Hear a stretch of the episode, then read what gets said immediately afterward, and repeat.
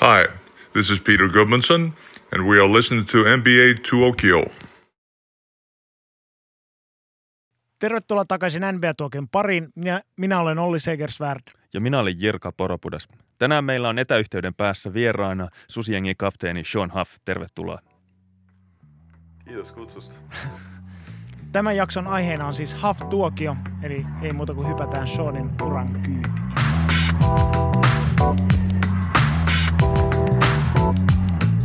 Niin, jakson aiheena on siis Huffi-tuokio ja vieraana Sean Huff.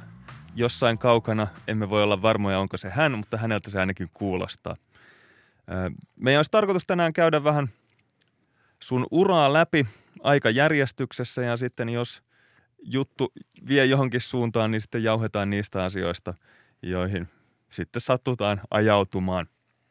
Ja sä oot varmaan aika monta kertaa joutunut jo uran käymään läpi, niin koitetaan keksiä jotain semmoista jutujuurta, jota ihan kaikkialla joka kerta joudut toistamaan – tämä on se oikea paikka paljastaa ne kaikki synkimmät salaisuudet, mitä ei ole muualle uskaltanut tai kehdannut kertoa. Niin, niin et Ylellä tai basket.fiillä niin on se pelko, että joku saattaa nähdä ja kuulla ne jutut. NBA-tuokiossa niin kaikki jää sinne piiloon jonnekin kivien alle. Niin, sinne tota, viimeistään parin tunnin jälkeen, niin sitten alkaa paljastua kaikki parhaimmat tarinat uravarrelta kanssa. Joo, si- siinä vaiheessa on jo uskollisimmat kuulijat nukahtanut, niin ei ole mitään hätää, että joku, joku niitä nostaisi esiin joskus myöhemmin. Mutta tämä on vähän semmoista väsytystaistelua vieraiden kanssa, että ne parhaat jutut irtoaa yleensä siinä kahden puolen kolmen tunnin kohdalla.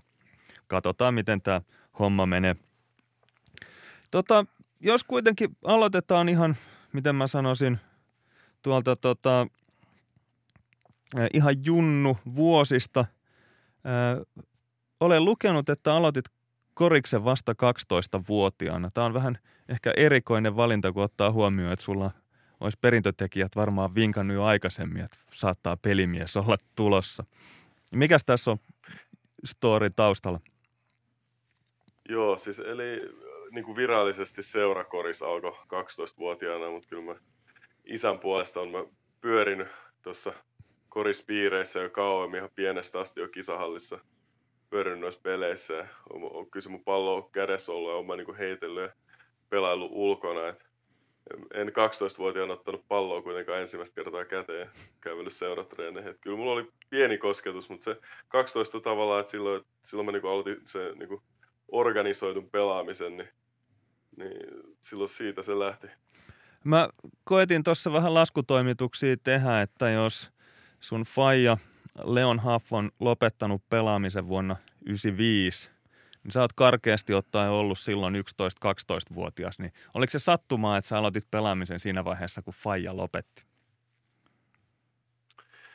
Öö, en mä tiedä. Mä en edes ajatellut sitä tolleen noin. Että se jotenkin, kun se isä pelasi, niin se vaan pelasi. Että ei sitä jotenkin mä oon huomannut omista lapsista nyt, että ei niitä omia lapsia oikein kiinnosta yhtään, että isä pelaa korista tai har- harrastaa jotain urheilua. Että ehkä mä oonkin jälkeenpäin innostunut enemmän. Että mä, jotenkin mä, alko, mä en muista, me heiteltiin paljon kesällä ja oltiin paljon heittelyä ulkona, niin mä alkoin innostaa. Ja mä aloin kai seuraa niin NBAtkin niin tarkemmin silloin enemmän.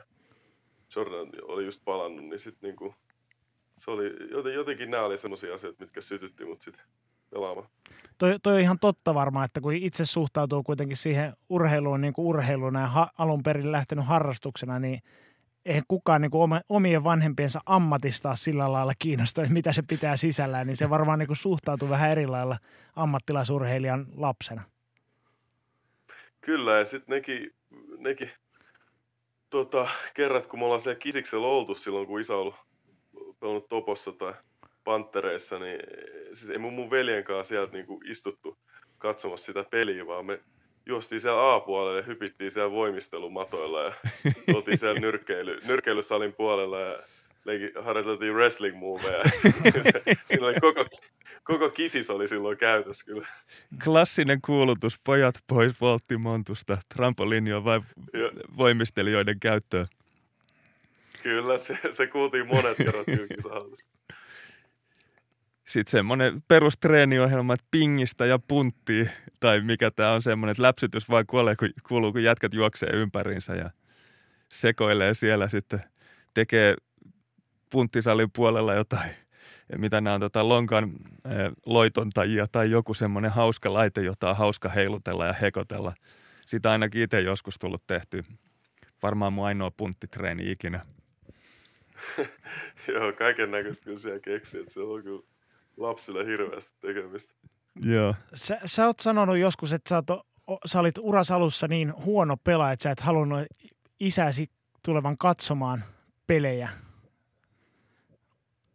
Joo, tää on totta, että siis mun isä ei, se ensimmäisen vuoden aikana se ei käynyt katsoa mun pelejä, että mä en sit tiedä, että oliko mun niin paljon, laitoinko mä niin paljon paineita itselleni, että mä haluaisin olla niin paljon parempi pelaaja tai jotain, mutta ei se sitten niinku, ei se, ei sit tullut kattoa ja ei se, ei se valmentanut mua ja ei se, se niinku antoi mun ihan rauhas, rauhas pelailla, niin kyllä se niinku ihan rauhassa odotti ja itse vanhempana ymmärtää nyt, että se on ollut kyllä aika vaikeaa tämä ihme juttu, että se on niinku pystynyt pysyä pois.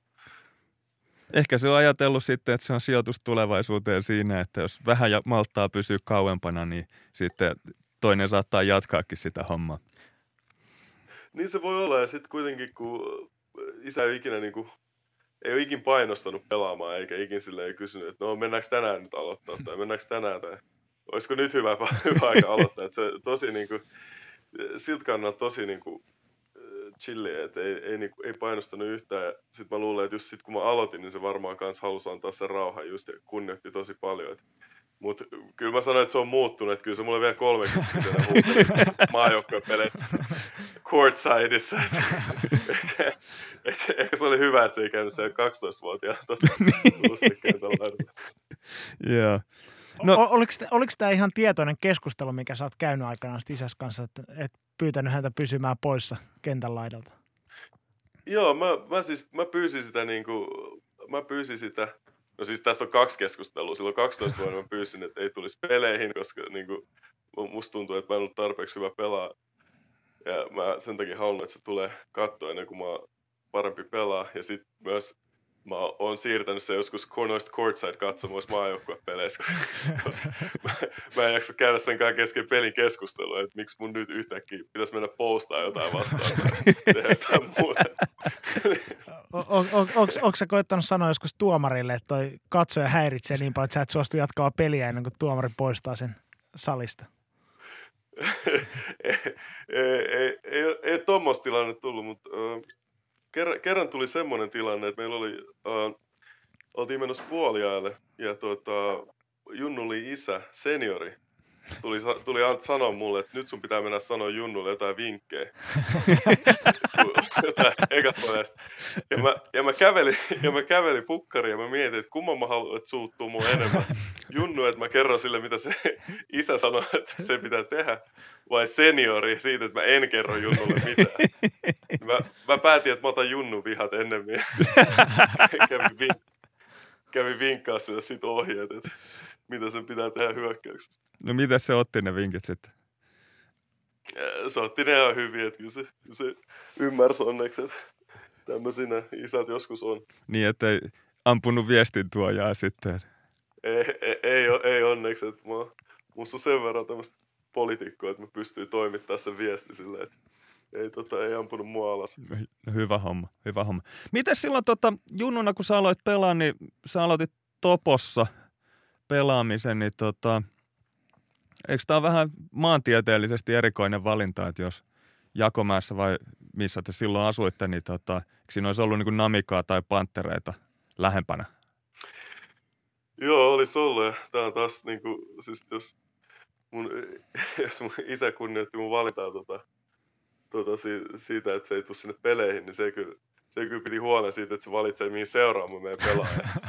Se, tota, siinä oli se topohistoria. Mun äiti ehdotti Namika, kun se olisi lähempänä Malmilla. Jakomäestä Malmilla suht lyhyt matka, mutta isä sanoi, että hänen kuolleen ruumissa yli poika menee pelaa Namikaa. siitä, siitä, ei siinä mitään. Siinä tuli julkiset tutuiksi, kun reissas Helsingistä pääsi toiseen. Joo. Tota, ei, ei, ei, ainakaan, tota, ei ollut ainakaan aikaa joutuu mihinkään hankaluuksiin. No, no tuon varmaan, varmaan niin kuin vanhempana tunnistaa, että on tietyt periaatteet, mitä, va, mitä lapset eivät voi so, vastaan toimia. Joo, että se niin kuin, silloin 12-vuotiaana se, niin kuin, se tuntui ehkä niin kuin ihan loogiselta, niin kuin, että ah, okei, okay, joo, no mä menen pelaa sinne. Nyt vanhempana on miettinyt, että eihän siinä ollut oikeasti mitään järkeä. Mutta sä, vaan kaupungin mut sä oot kuitenkin ollut sen ikäinen jo, että sä oot itse käynyt siellä treeneissä, että ei ole sillä tavalla. Että mä luulen, että vanhemmat nykyään, jos heittää lapsia tapahtumiin, niin katsoo siinä vaiheessa, että toihan on tuossa kävelymatkan päässä versus se, että nyt ajetaan kehä ykköstä päästä päähän, että päästään treeneihin, niin voi olla erilaiset valinnat siinä. Niin kuin jos ihan pikkujunnuja joutuu heittämään jonnekin.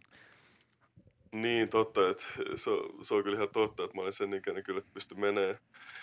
Ja kyllä se oli aika luksus silloin, jos, jos tota, isä tai äiti pääsi joskus hakemaan treeneistä. Että kyllä mä aika, aika paljon aikaa vietin sitten niin kirjat kädessä pusseissa ja, tota, tai nukahtelemalla siihen tota, lasi.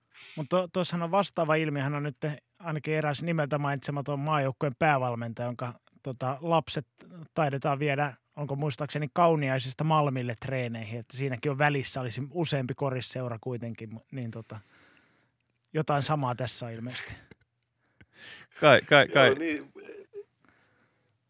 niin ehkä se voi olla tota, se, että jos on, on tota, ne, ne meidän korisihmisillä on ne vahvat periaatteet, niin sitten on niinku vaikea, vaikea laittaa niinku, että lasta johonkin muuhun seuraa, mutta tota, mä kyllä sanoin, että tästä oppineena, niin mä oon itse helsinkiläisenä, niin laitoin oma poika halusi nyt alkaa pallottelemaan vähän, niin se kyllä meni täällä panttereihin ihan suoraan.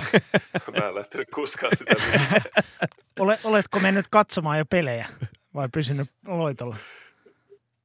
Mä oon käynyt katsoa treenejä, että se on, tota, ihan, se on tykännyt siitä, että on se, on se kai pari kertaa se on pyytänyt kai, että sanonut äidille, että, tota, että, että voisi pysyä tota, et, et hän haluaa yksin mennä ja olla yksi siellä.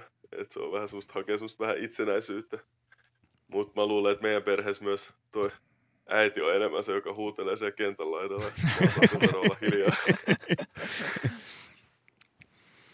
Joo, tota, silloin kun sä Topossa aloit pelaa, niin oliko Tomppa Kamin oli sun eka valmentaja ja niin kuin ajunnuihin asti sitten koko matka? Pitääkö paikkaa? Joo, kyllä. Että se Joo, valmensi, että se, sit kun se otti Topo edustusjoukkueen paikan, niin sit se ei, ei valmentanut enää A-junnu vuonna, mutta kyllä se B-junnu asti taisi tais valmentaa. Et joo, Kami, Kamisesta on hyvä, hyvin lämpimät muistot. Tosi vaativa valmentaja, osasi kyllä sekoittaa, sekoittaa junnuille sitä niin kuin leikkiä ja sitä niin kuin, leikkiä, mutta kuitenkin sitä harjoitusta sinne ja yksilötaidon kehittämistä. Et et se oli kyllä, kyllä mä muistan, että aina oli kivaa, mutta aina niin kuin, myös niin kuin, tota, tuntui, että kehittyä tultiin paremmaksi koko ajan. Kyllä, kyllä. Mä tota, koetin muistella tuossa teidän Topon 84 jengiä, jota matseja itsekin silloin joskus käynyt katsomassa, niin mitä teet oli Pursiaisen Panu, Kuivalaisen Tero, Jokke Väänänen, Kimmo Kourunen, Humphreys, Petteri Kyllä. Seppänen slash Lagus – ja Aapo Heinonen. näin, on, niin, niin, niin, noista kavereista, kun mä kattelen, niin siinä tota, Jokke muutti Tampereelle ja Pursiaisella ja Kuivalaisella petti paikat, mutta kaikki muut on pelannut kartano herroissa jossain vaiheessa. Oletko tämmöistä kerennyt jo harkitsemaan? Eli siellä on va- vahva kasvattaja, kas- kasvattajatausta.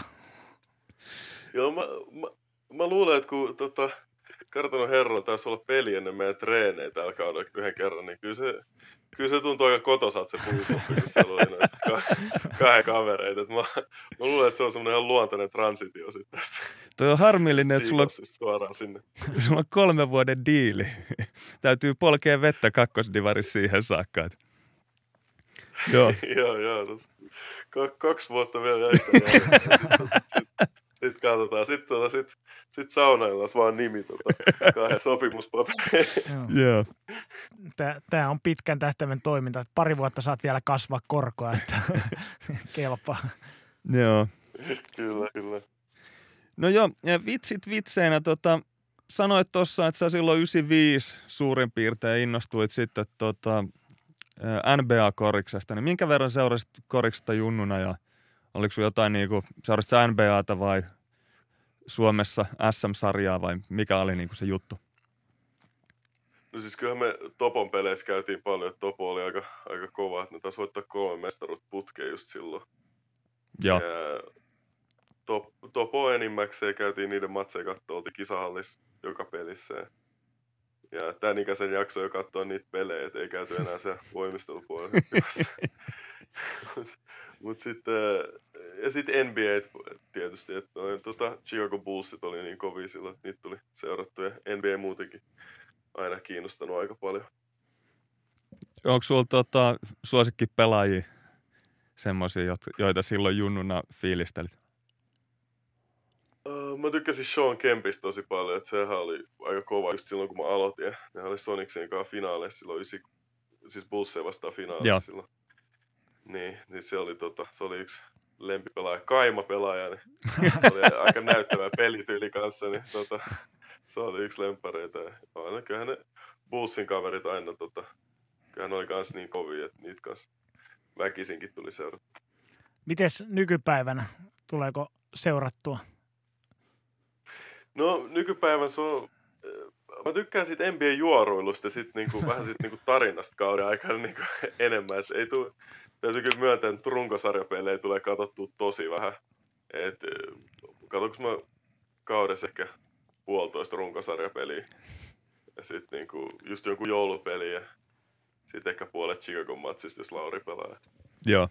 Ja, ja sitten sit se on vasta juoruilu, ja mä tykkään kuunnella podcast NBAstä. Mutta sitten kun nuo playerit tulee, niin kyllä mä playoffseissa katon niin sitten taas niin kuin melkein kaikki pelit. Joo, siinä vähän niin kuin laitetaan intensiteetti, naksautetaan vipu päälle, että nyt alkaa kunnon pelit. Aika monet tota, ammattiurheilijat tuntuu olevan sitä mieltä, että NBA-runkosarja on ihan läpsyttelyä ja sitten niin pudotuspelit on ainoat, jotka kiinnostaa. Niin siinä mielessä olet ihan samalla linjalla kuin muutkin.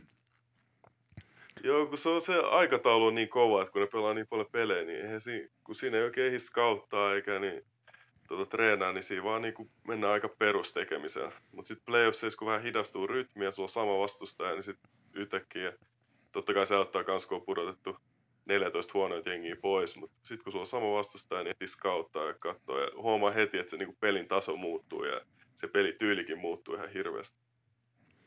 Onko tota, nyky-NBAssa sitten jotain suosikkijoukkoja tai pelaajia, joita tykkäät katsoa? Et jo, jos pitää katsoa jotain, niin mit, mitä katsot mieluiten? No toi varmaan Lakersin pelejä. Mä tykkään LeBron Jamesista aika paljon. Että se on niin ihan huikea peluri. Koko, koko ura tullut seurattua tossa. Niin se on kyllä, se on kyllä semmoinen pelaaja, ketä, ketä aina jaksaa katsoa. No t- tähän ei varmasti tarvitse sitä jatkokysymystä, että oletko Kobe vai LeBron miehiä. mä, mä, sanotaan, että kyllä mä, kyllä mä tykkään Kobista kanssa, mutta ei se, mun mielestä se ei ole mikään keskustelu siitä, että kumpi on, kumpi on parempi. Mutta sanotaan, että mä, mä pidän Kobista, mutta mä oon myös Kobe-fanien isoin trolli, että mä, mä tykkään löydä keskustelua ja isoja Kobe-faneja, koska kaikki, kaikki, jotka tykkää Kobista, ne on niin, niin tota, niin kärkeät puolustelijoita, niin siis sitä on kiva, kiva kiusata vähän. E, eli sä varmaan sitten tykkäät heittää löylyä vaikka Mike Pouncelle. Joo, et jos, jos tilaisuus tulee, niin kyllä. kyllä. Ja Frankfurtissa meillä oli Mike Morrison, oli kova, kova Kobe-kaveri, niin silloin sitä oli aina kiva kiusata ja heittää kaikki faktoja ja peliä ja sitten kuunnella, mitä, mitä vastauksia sieltä tulee. Kyllä, kyllä. No NBS toi tota, Moriball on vienyt peliä aika vahvasti siihen suuntaan, että kolmosia kiskotaan aika paljon enemmän kuin aiemmin ja, ja muutenkin peli on siirtynyt aika paljon enemmän sinne kaarelle ja isojen jätkien rooli on silmin nähden pienentynyt, niin mitä mieltä sä oot tämmöisestä kehityksestä? Onko tämä niinku oikean suuntaista kehitystä, että onko, pitäisikö koriksen mennä näin?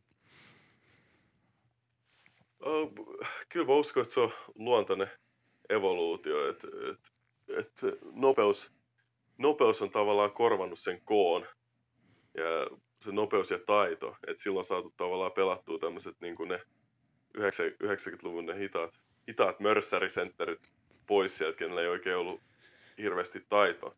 Että kyllähän niin kuin, kyllä koriksessa on vielä tilaa isoille pelaajille ja kyllä isoja pelaajia vielä tarvitaan. Ja sitten kun isoja taitavia pelaajia tulee, niin ei, ei, ei semmoisia vastaan niin kuin enää pärjää niin kuin pienille.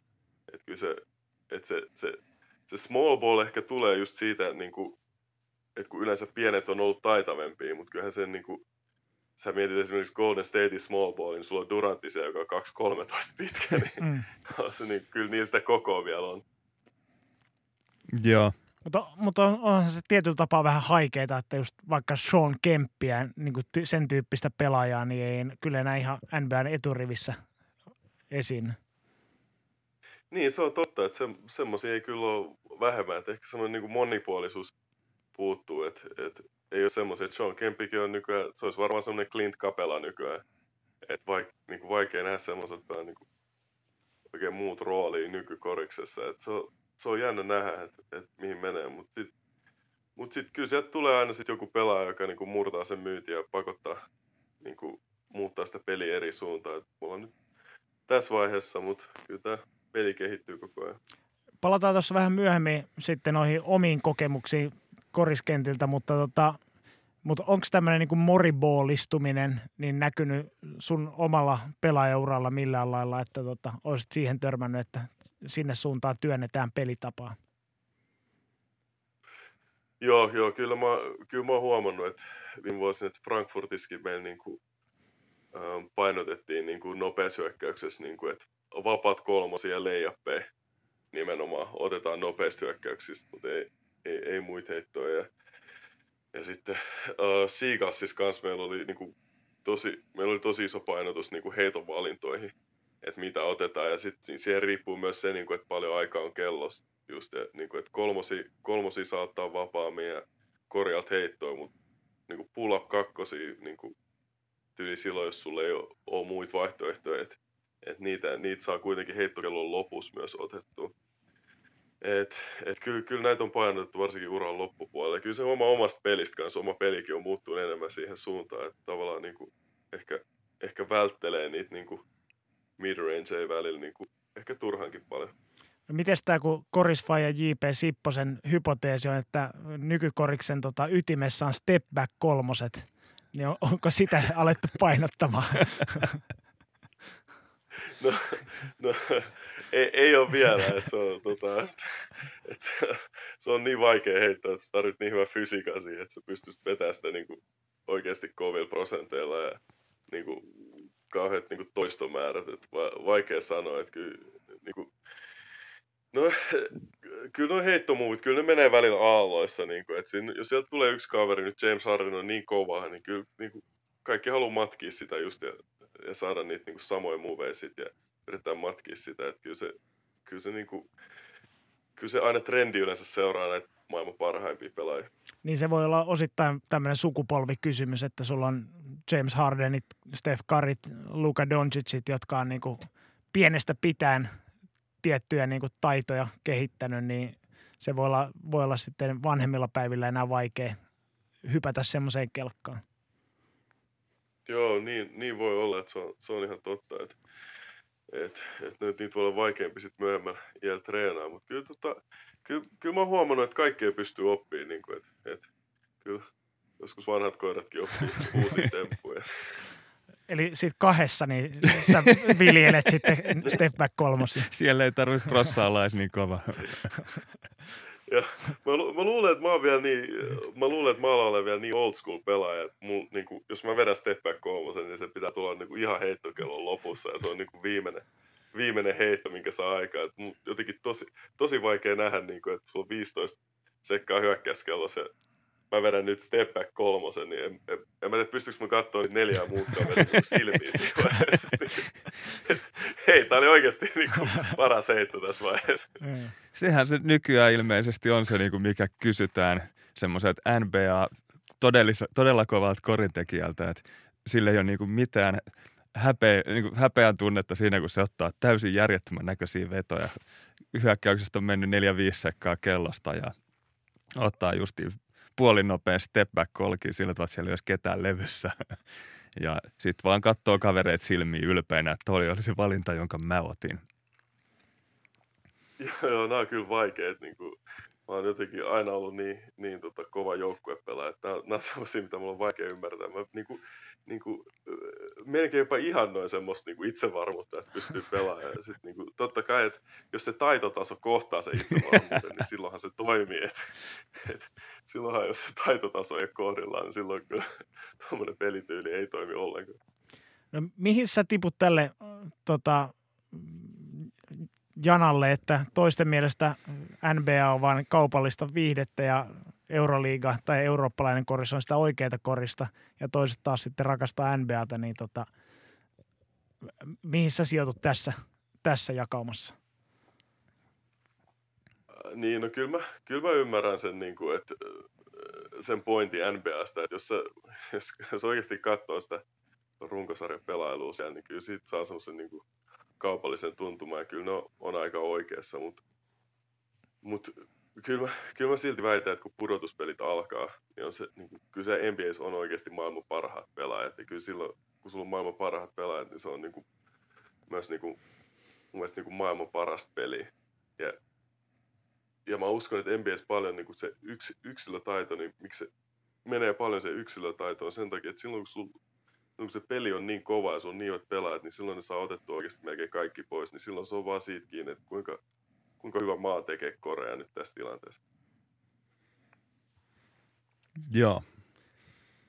Tota, otetaanko me sitten pieni askel taaksepäin? Hypätään vuoteen 99-2000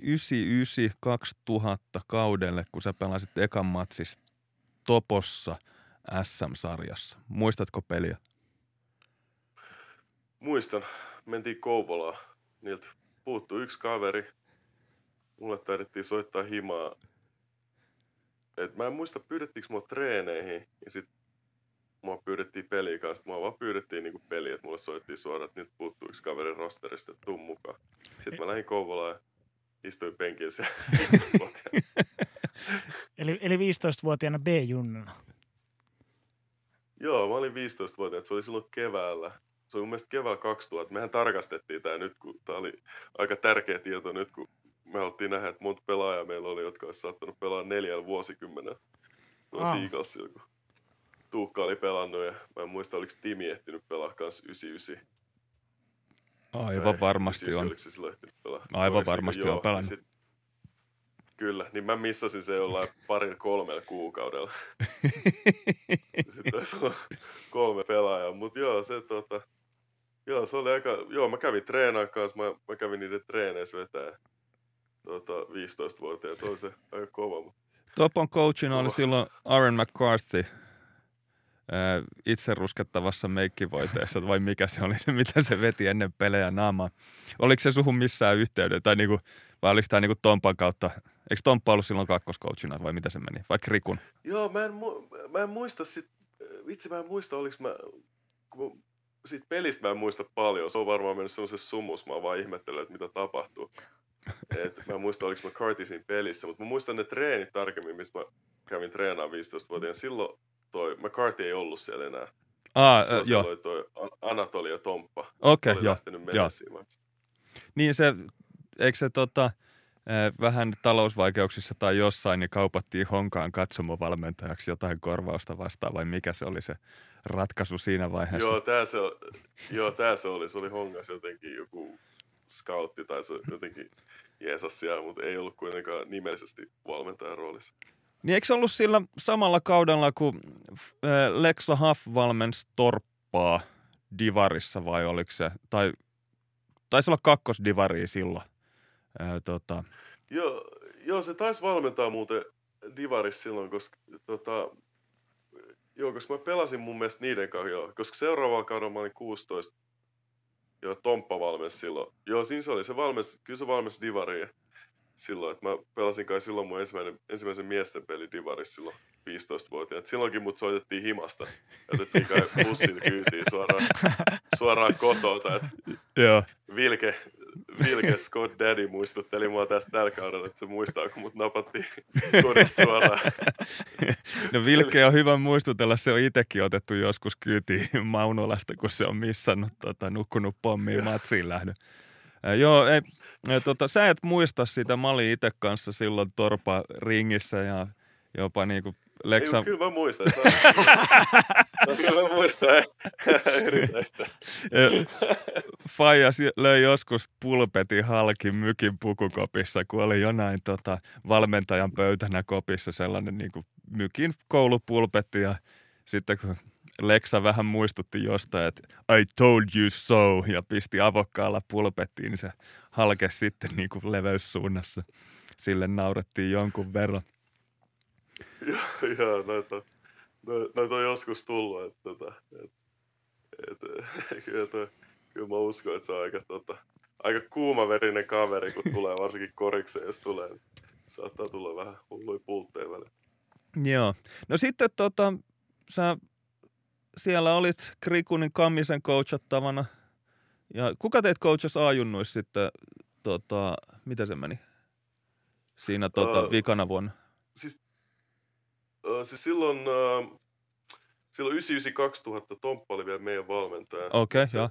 Siirt, se siirtyi silloin niin kuin vähän siihen miehiin, niin sitten se vähän missasi meidän, se ei oikein päässyt aina meidän mukaan. Ah, okei, okay, joo, joo mutta oli, oli kuitenkin uh, messissä. Joo, niin Jarkku Lano. Jarkku Ai niin, Lano, Lano tietysti, joo. Panu, Panu Pedersen.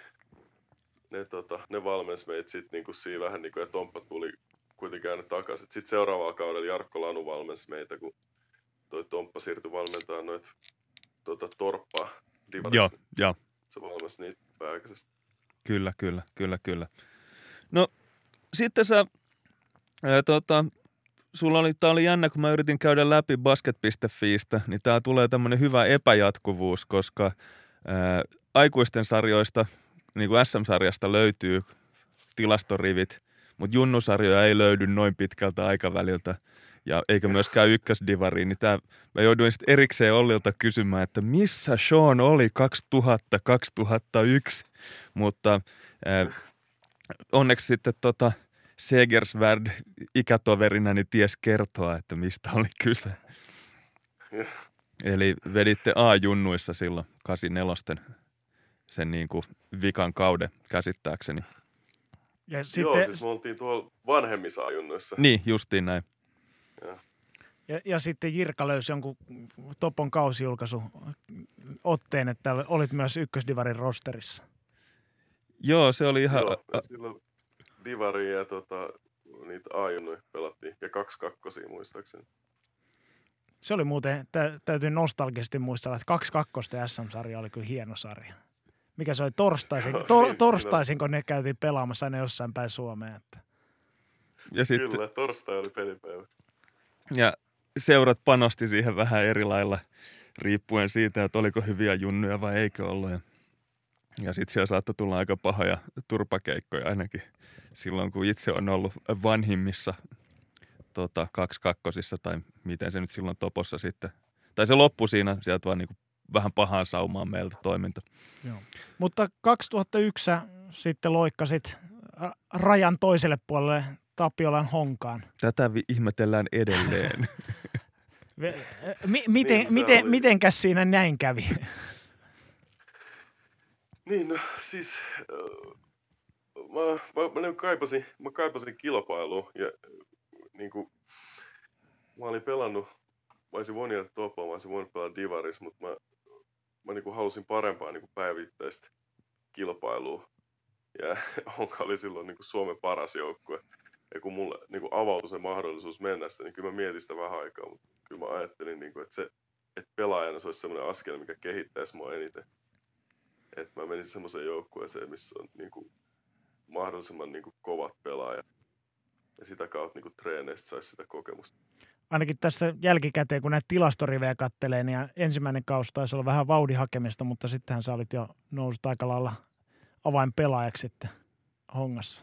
Joo, en, ensimmäinen kausi oli aika semmoista shokkihoitoa tota, treeneissä ja siihen rytmin tottumista. Et, et siinä oli ja siinä ensimmäisellä kaudella oli idea, että pelasin divari, että silloinhan ei ollut noita kaksoislisenssijuttuja, että mä oon yksi näistä, yksi näistä pelaajista varmaan, jonka takia sitä systeemi on jossain vaiheessa muutettu kanssa, että kun, siis se idea oli se, että mä olisin pelannut niinku divari ja sitten niinku treenannut miesten kanssa, mutta sitten mä olin just tarpeeksi hyvä niinku roikkuu siinä miesten rosterissa, niin sitten Pavisevic halusi pitää mut siinä ja sitten mä en pystynytkään pelaamaan divariin, niin mä en saanut oikein niitä pelejä sieltä. Mä sain vaan ne kaksi kakkosten pelit sillä kaudella ja pelasin mä joku pari divaripeliä.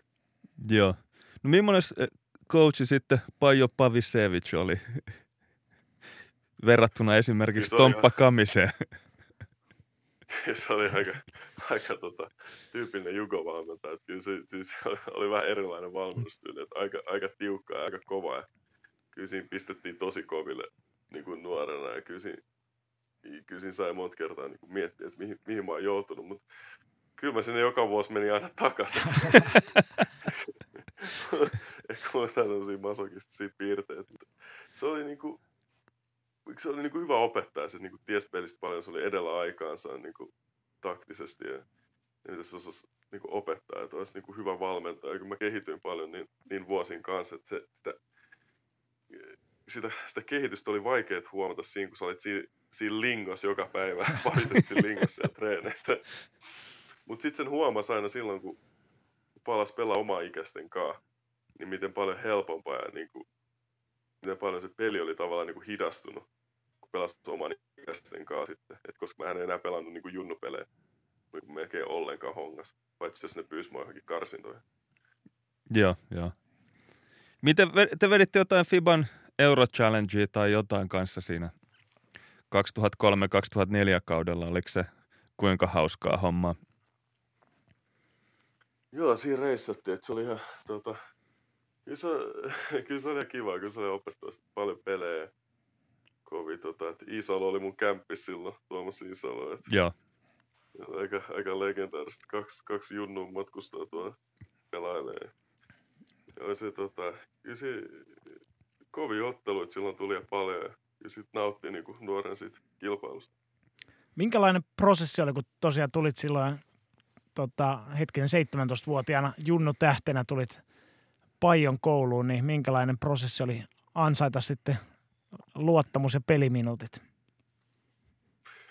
Ei se, ei se helppo ollut, että kyllä se treeneissä niin huomasi, että siellä tota, yritti, tota, yritti donkkailla jonkun hemdaalin päälle, niin huomasi nopeasti löytävänsä itsensä sieltä päätöroja toiselta puolelta. tota, ja mä muistan Markus Granttiin vastaan, kun Pavisevit suutaan, että hae laitaa pallosta. Kaveri painaa 10 kiloa enemmän ja liiga parhaimpia puolustajia ja vielä pitää käsillä kiinni. Ja Junnut saa mitään virheitä treeneissä, niin hyvä, että sai laitaa edes haettu palloa. Kyllä se oli aika, kyllä se oli, kyllä se oli aika kovaa meininkiä siellä. Että oli niinku, mutta kyllä sitä niinku huomasi, että kun oikeasti vaan jakso painaa, niin se huomasi, niinku, että, että, että, kyllä se niinku, kyllä siinä pystyy niinku hakemaan niitä onnistumisia ja ansaitsee sitä niinku peliminuutteja. Mä sanoisin, että se kolme vuotta oli aika semmoinen hyvä aika myös pelata. ei, ei, tota, ei ehtinyt palaa loppuun myöskään. Mä, mä luulen, että se vaatii kyllä niin kuin itseltäkin aika kovaa päätä, että tuommoinen selviää tuommoista pudotuksesta niin kuin syvään päähän. Että tota, se kasvaa sitten siitä, siitä, tai ei, ei lannistu sitten siihen, siihen tota päivittäiseen tekemiseen. Joo, mä sanoisin, että se ensimmäinen vuosi oli varmaan niin kuin vaikein. Et se, oli, se oli se vaikein vuosi, että silloin ei tullut pelattua hirveästi, että silloin niin oppi eniten, mutta sen jälkeen se, niin kuin, kyllä se oli sitten vähän, vähän helpompaa, mutta se, niin kuin, en mä tiedä, jotenkin nuoren se oli niin huoleton se, se pelaaminen, että se ei silloin edes osannut niin kuin stressata hirveästi, että silloin vaan meni koulustreeneihin ja treeneistä himaa nukkui ja sitten taas kouluun ja treeneihin.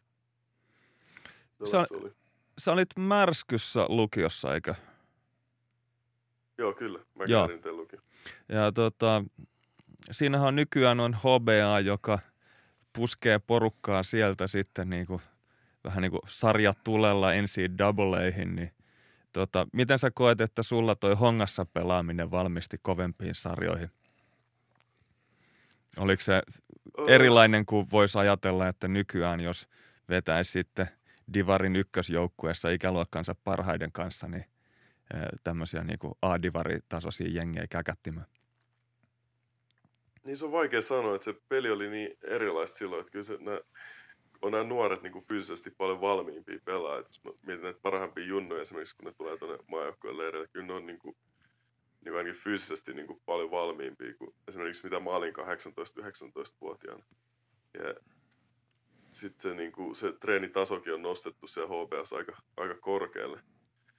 Et se, on, se on niin vaikea verrata siltä kannalta, että silloin kun mä olin tulossa, niin kyllä se silloin oli niin kuin ilmiselvää, että jos sä oot niin kuin hyvä junnu Suomessa ja sä oot kehittynyt, niin kyllä sun pitää niin kuin siirtyä pelaamaan sit niin kuin miehiä vastaan mahdollisimman aikaisessa vaiheessa ja niin kuin sitä kautta löytää sitä kovempaa kilpailua. Et, et se oli niin kuin mulle semmoinen selkeä askel silloin nuorempana. Et nykyään, nykyään mä en tiedä, että kyllä se, että HBS ihan niin kuin hyviä pelaajia on tullut. Et, et, et siltä kannalta sanoisin, että se on ainakin toiminut osalle ihan hyvin. Niin on siinä varmasti siis toi pelin tasokin noussut. Mä voin kyllä omasta kokemuksesta vakuuttaa, että ton ajan ykkösdivari ei olisi valmistanut vaikka NCAA-koripalloa hirveän hyvin. joo, joo, mä, joo, siis tää on, tää on ihan totta. Ja mä muistan myös sen, kun mä kävin katsoa jotain 20 peliä niin kuin, tiedätkö, muutama vuosi sitten. Se oli joku peli ja ne, ne pelasi niin nopea ja se peli on niin fyysistä. Ja mä olisin, että ei tää niin kuin, ei meidän alle 20 maajoukkuepelit ollut tämmöisiä. o- onko siellä vähän eri maatkin vastassa ehkä nykyään? Miten se on? Eikö ne ole kanssa vähän vaihtanut divaria? Joo, joo, voi olla, että se, voi olla, että sekin, et, mutta siis ihan, siis ihan suomalaiset junnut, että ne on, niinku, että se, että se on vaan niinku, tiedätkö, se on, ne on vaan niin paljon fyysisempiä niin, kuin niin paljon nuorempina. Se, niin kuin, kyllä se huomaa, miten paljon peli on mennyt 20 vuodessa eteenpäin. Joo, ja tietysti se, että tosiaan niin kuin Suomi on kyllä ajanut sitä niin kuin eroa kiinni, että jos muistelee sinne parinkymmenen vuoden taakse, niin kun pelat, pelattiin jotain kovempia maita vastaan, niin ei siinä niin kuin hirveästi edes kilpailtu oikeasti samalla, samalla tasolla sitten vastustajan kanssa. Joo, ei, että siis me alle 20 siis me pelattiin jotain liettoa vastaan, niin se oli 60 käkättimää tai jotain tämmöistä. Ei siinä ollut niinku mitään Jessia.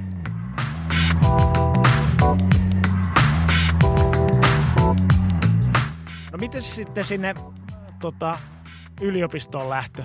Niin tota, sä ilmeisesti tota, aika lailla Leksan kanssa hoidit tämän koko rekrytointi ja muut hommat itse.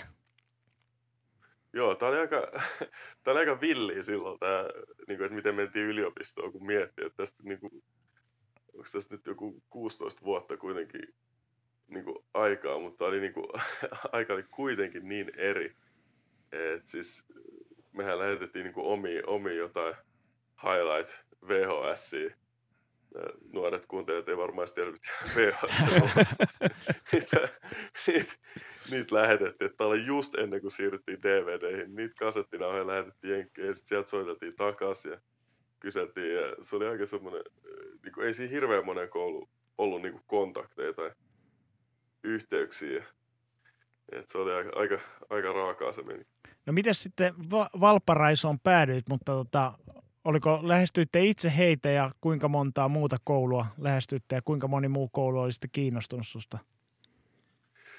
No siis siellä, siellä oli muutama koulu, mutta siis me oltiin pelattu niitä jotain Euro Challengea, tai miksi sitä kutsuttiin, sitä Eurosarjaa, mitä pelattiin Kongan kanssa. Niin siinä oli mun siinä oli vähän kysymyksiä siitä mun amatööristatuksesta. Mutta mut niin kuin mä sanon nyt, niin siis nythän se olisi päivän selvää, että ei voisi mennä yliopistoon, niin kuin jos pelaa semmoista sarjaa, mutta silloin se oli jotenkin, niin kuin, ei, se, ei ne silloin vielä tiennyt Euroopasta oikein hirveästi. se oli vähän semmoista, niin kuin, että siis mun piti täyttää semmoinen joku clearinghouse-juttu Pittsburghille. Mä muistan Pittsburgh rekrytoi mua, mutta sitten siinä oli jotain häikkää, mä muistan niissä papereissa. Ne ei sitten uskaltanut ottaa mua, kun mulla oli sen verran pelejä. Sitten tota, uh, en muista, Utahilla oli kai loppu. Utahin kanssa piti keskustella kanssa, mutta sielläkin oli jotain valmentajaa vai sitten jotain, niin me en sikin päässyt keskustelemaan niiden kanssa. Uh, mun isän vanha koulu Drake, niin heillä oli, tota, niillä oli stipendit loppu. Sitten mä juttelin tota Scott Droon kanssa, joka oli Baylorissa. Mä voin sanoa, että sen pari puhelinkeskustelun keskustelun kanssa, mitä on jutellut sen kanssa, että on ehkä yksi kovimmista rekrykotoijista, jonka tiedän, että puhuttiin pitkä tovi puhelimessa ja se oli ottamassa mua Bayloriin, tai nyt kun mä mietin jälkeenpäin, että en mä edes tiedä, oliko se ottamassa mua Bayloriin vai lähettämässä Valpoa saman tien, mutta puhuttiin paljon.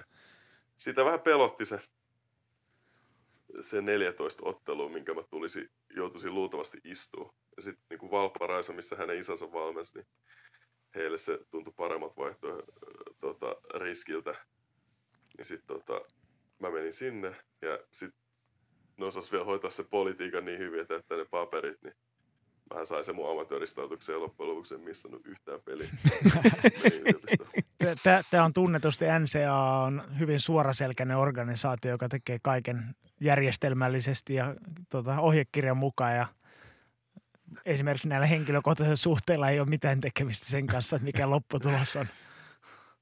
Joo, tämä clearinghouse on semmoinen juttu, että kun ne käsittelee jokaisen pelaajan niin kuin erikseen, että siellä ei ole mitään semmoista niin kuin, toimintamallia, että miten ne valitsi ne pelaajat, vaan se oli semmoinen, että me lähetettiin meidän keissi ja mä muistan, että meidän valmentajat ne kokos semmoisen niin hirveän paperinivaskan sinne siinä oli Tammivaara mukana ja mun isä oli mukana semmoinen, niin kuin, että, että, että mä oon amatööri ja sitä ja tätä, niin se oli ihan, ihan huikea prosessi. Sitten tota, se oli niin kuin alusta asti ihan selvää, että mä istun vähintään ne 14 peliä. Et se oli niin kuin se ihan niin kuin selvä keissi. Et mä en vaan istu ne freshmanissa, sit mä saan pelaa. Mutta sitten tulikin vaan, että ei kun kaikki on ok, saat pelaa. Toi on muutenkin aika jännittävä tulkinta se, että jos sä oot ammattilainen tai sua pidetään niin kuin ammattilaisena, niin sit sun pitää olla puolikautta pelikiellossa. Niin sit sä et ole enää ammattilainen. Vai mikä se logiikka Joo, siinä on? koska, koska se, se meni silleen, että sä oot, niin kuin, sä oot pelannut ammattilaisten kanssa. Sä oot pelannut pelaajien kanssa, jotka on ammattilaisia, niin sit sä tavallaan kärsit neuvottelut, kun sä oot pelannut niiden kanssa. Ei, ei niin ollut mun statuksesta. Joo, tässä siis tää oli ihan, siis tää käsit, mutta sitten samaan aikaan oli jotain naislentopalloille, jotka niinku, jotka vietiin, tiedätkö, koko neljä vuotta pois, koska ne oli pelannut jossain sarjassa. Että tää, niinku, siis tää oli ihan niinku yksilökohtaista ja niinku, melkein just nopaheittoa tai ehkä se oli oikeasti, että ketä siinä on mukana ja ketkä lähetteli niitä papereita sinne sisään. Missä vaiheessa sul, sä olit niinku tehnyt päätöksen, että sä haluat mennä yliopistoon ja sitten kun se aika tuli, niin kävikö sitä tota, millä, minkälaista painia itse kanssa, että lähetkö yliopistoon vai esimerkiksi jonnekin Eurooppaan? No, äh, mä tuun kuitenkin niinku suht akateemisesta perheestä, kun äitikin on opettaja, niin se oli jotenkin se, jotenkin vähän pelotti se idea, että lähtisi pelaamaan niinku ammattilaiseksi niinku heti kaksikymppisenä. Mä olin vielä silloin suht raaka pelaaja, että mä kypsyin vielä niinku myöhempänä niinku lähemmäs sitä pelaajaa, ketä mä oon niinku tänäkin päivänä.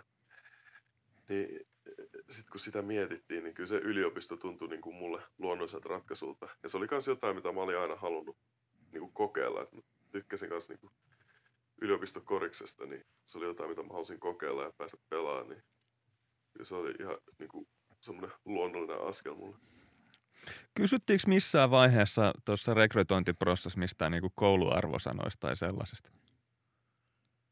Joo, tää oli kans aika niin kuin, että silloin piti tehdä nämä kaikki SAT ja laittaa nämä kouluarvosanat ja se, se, se SAT on tosi, niin kuin, se on tosi outo koe niin kuin suomalaiselle, joka on käynyt Suomen koulut.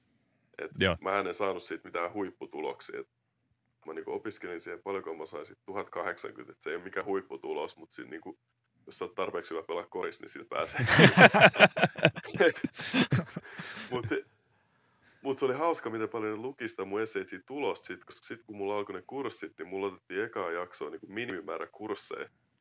Ja sitten oltiin silleen, niin kuin, että joo, ja sitten oli kaikki study hallit, ja sitten tehdään nää. Ja sitten kun oltiin puolessa jaksoa, ja mulla oli niin kuin, pelkkää aata niin kuin mun todistuksessa, niin sanoin, että ah, okei, okay, tämä vissiin osaakin opiskella tämä kaveri, tämä on ihan ok. Niin kuin, että kyllä Suomen lukio valmistaa ehkä ihan hyvin yliopisto-opiskelua. niin, että jos olisi vaan se SAT-kurssi vielä niin kuin lukiossa, niin sitten olisi kaikki helpompaa. Mutta tämä ehkä kertoo sen, kertoo sen akateemisen totuuden, että niin kuin testi tämmöinen testi tai koe kertoo enemmän siitä, että miten hyvin on valmistautunut juuri sellaiseen testiin, kuin siitä, mitä itse asiassa osaa.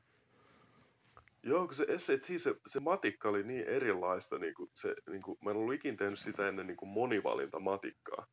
Niin kuin, että se jotenkin heitti mut ihan, niin kuin, mä olin ihan pihalla siitä.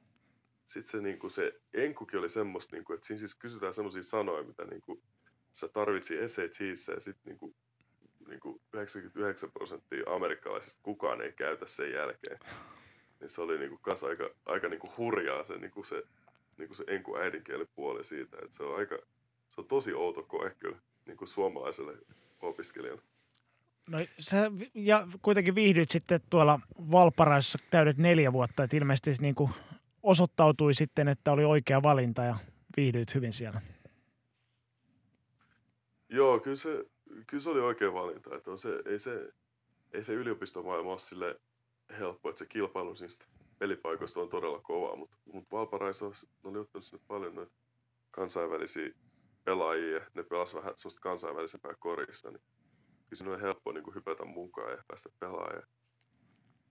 Ehkä, se, ehkä yliopistossa ne olosuhteet on niin hyvät, että jos sulla oikeasti on, jos sä oikeasti haluat kehittyä yliopistossa ja sul, sul vaan on valmentajat, jotka tietää mitä ne tekee, meillä oli hyvät yksilövalmentajat, niin sitten sit sulla on kyllä mahdollisuus oikeasti treenaa joka päivä.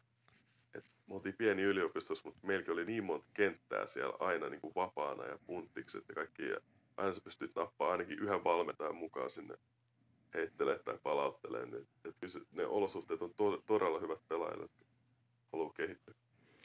Miten, miten kun sä oot nyt ainakin maajoukkueessa nähnyt noita muita nuoria suomalaisia, jotka on jotain isoin joukoin lähtenyt yliopistoihin, niin tota, uh, miten paljon sä sanot, että on eroja eri niin kuin yliopistojen korisohjelmien välillä ja se, että kuinka vaikea on sitten löytää semmoinen itselle sopiva ohjelma?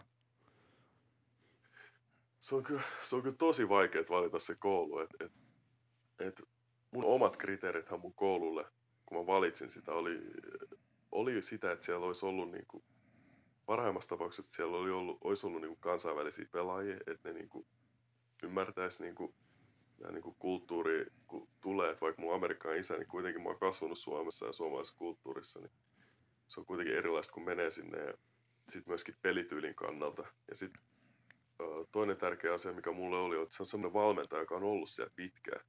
Ja Homer Drew oli vanhempi valmentaja, se oli valmentanut siellä melkein 20 vuotta ennen kuin mä menin sinne. Niin kyllä tämmöinen valmentaja, on valmentanut siellä pitkään ja sillä on pitkä historia sen koulun, jää, koulun kanssa, niin sitten sä tiedät myös, että tämä valmentaja luultavasti ei tule vaihtaa paikkaa, mikä on aika tärkeää, että sä pystyt pelaamaan sille valmentajalle, joka on rekrytoinut sut, pelaa sille ne täydet neljä vuotta.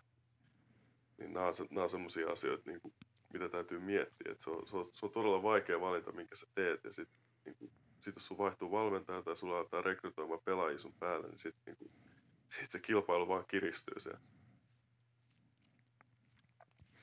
Joo, tota, sanoit, että Valparaiso koulu oli pieni koulu.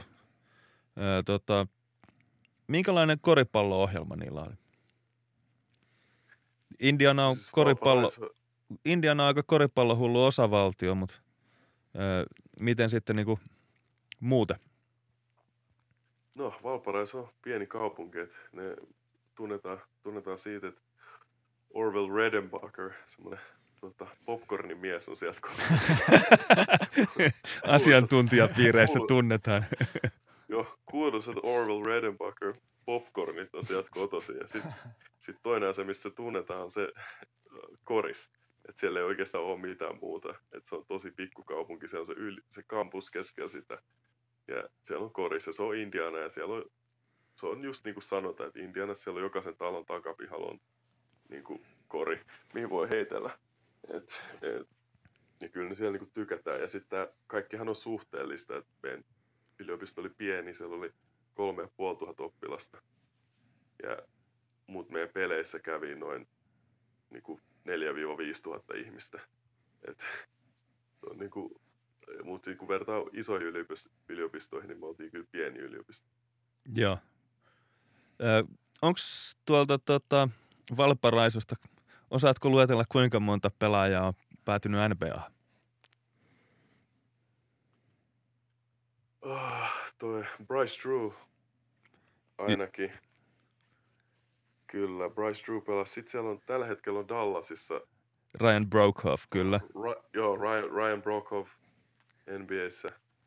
Ja sitten toi, mä en ole varma pelasko se, onko se Peters, Alec Peters Joo, pelas 20, pelas 20 matsia. Joo, pelas 20 matsia. Eli sä sait kolme seitsemästä kiinni. Onko vielä muita? Ai, onko niitä seitsemän? Mutta onko, onko niitä jotain niitä 56? On.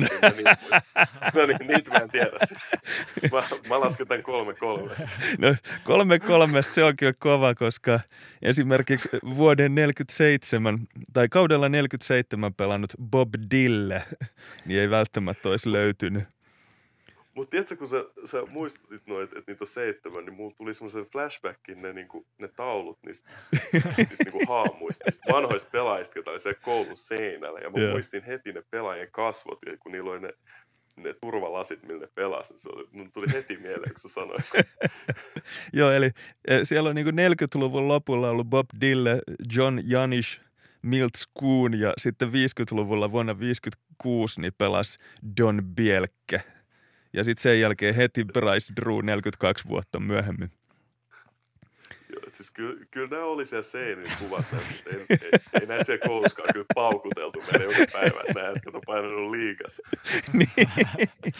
ei, ei ollut semmoinen mantra, että alo, treenit alkoi, että luetellaan nämä kaikki entistä nba Joo, joo, ei, ei, ei ollut. Mutta tuolla Yhdysvaltain näissä yliopistoissa niin siellä on vahva tämä alumnikulttuuri, niin minkälainen sun su- alumnisuhde Valparaisoon on tällä hetkellä?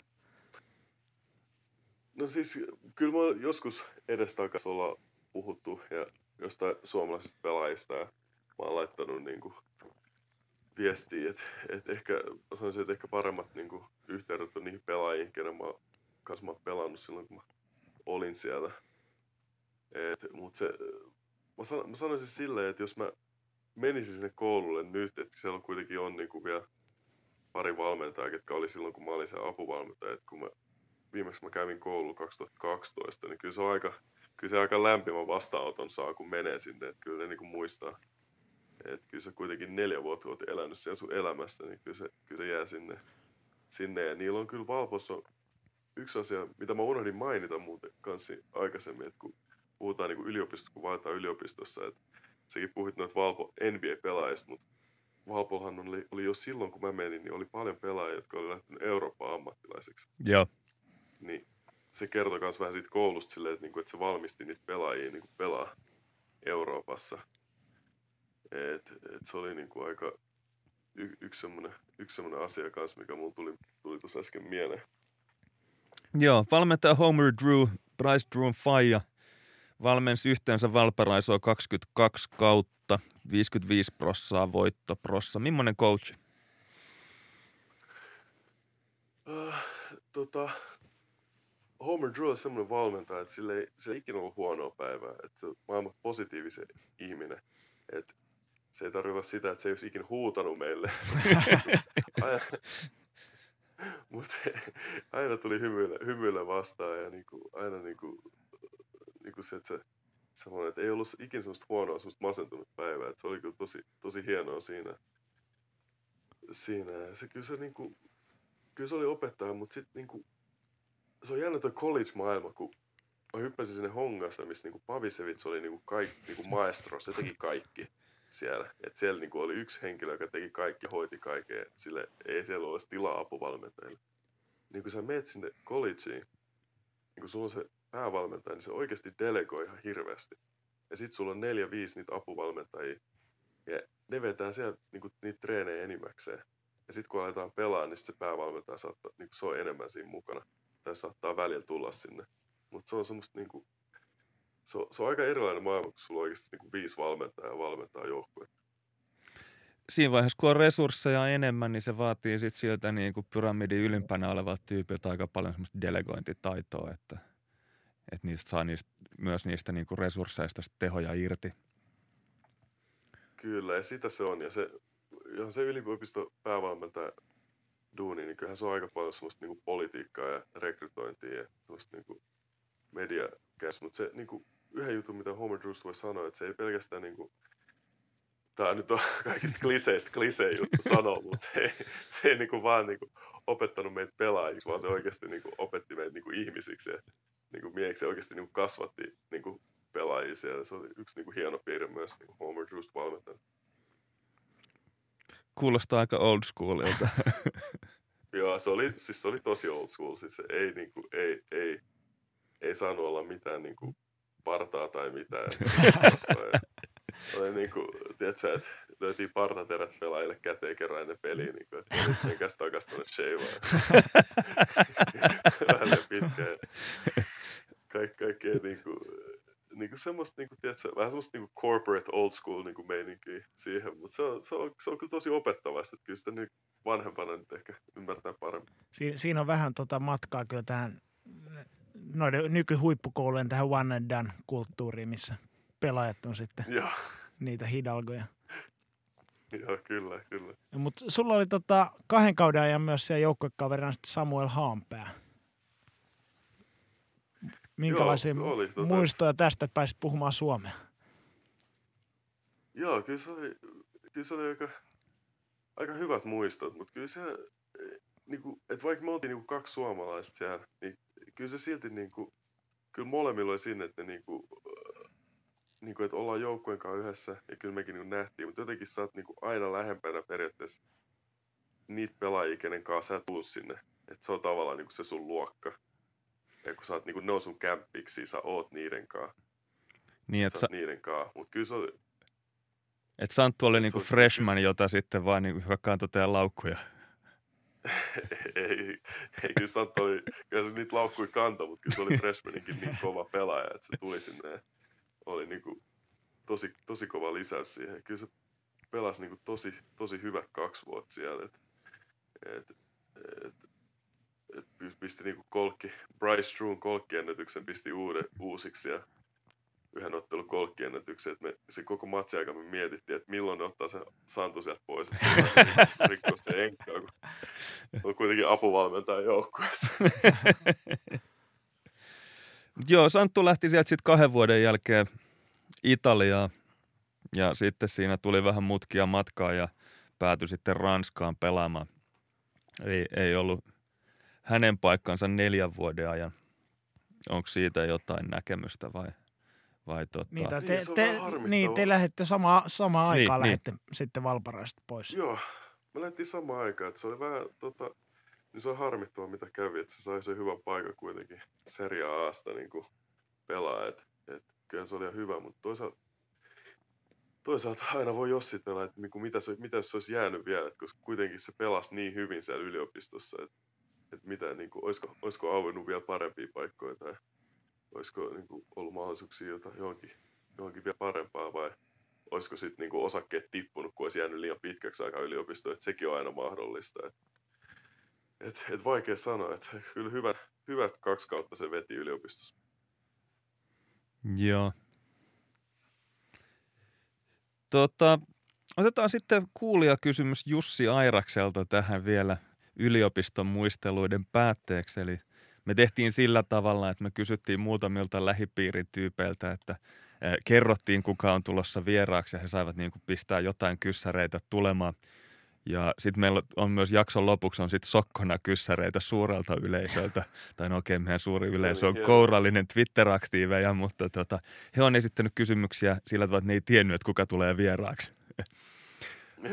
Mutta mut, mut tämä on nyt niinku Jubalta, että tota, Juba käski kysymään, että miten Sean näkee jälkikäteen NCAAn ja Euroopan vaihtoehtoisena reitteinä ammattilaisuuteen tähtääville nuorille.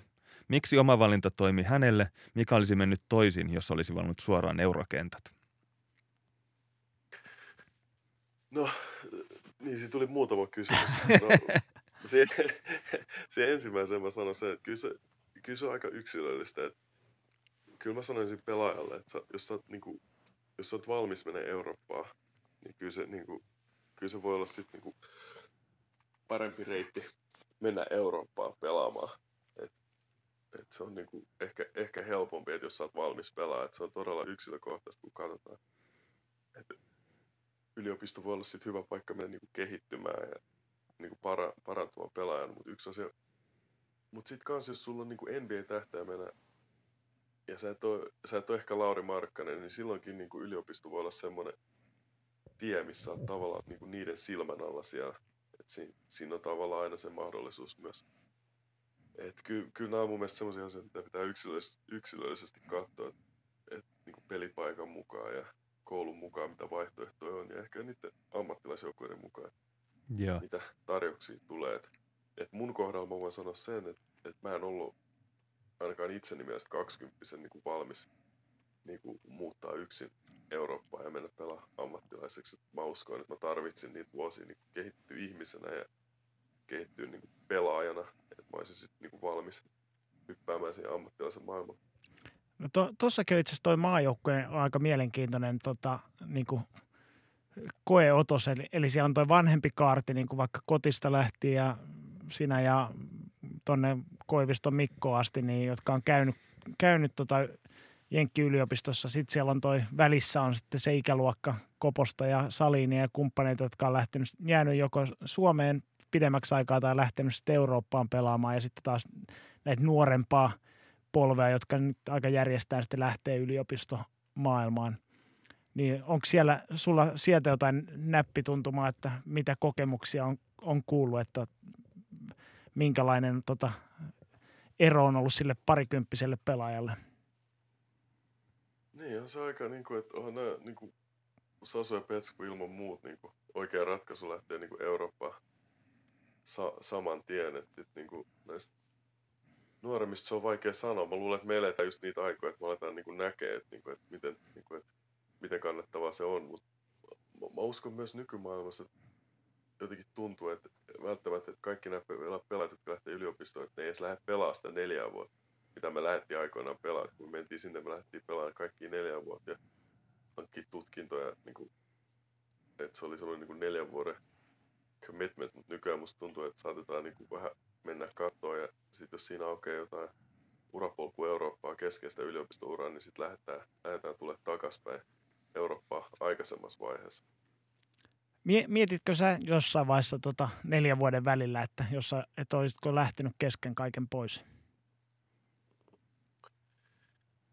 Joo, siis äh, mulla mul kävi mielessä siinä, tota, ehkä, ehkä mä mietin sen kolme, kolmannen vuoden jälkeen, niin kuin mä mietin hetken, mutta ei sit, kyllä, mä, kyllä mä halusin sit suorittaa sen koulun loppuun. Ja mulla oli, mulla oli, mulla oli itse asiassa mahdollisuus lähteä ammattilaiseksi tota siinä, oliko se kuusi viikkoa ennen kuin koulu olisi loppunut, mä oltaisiin pyydetty pelaamaan.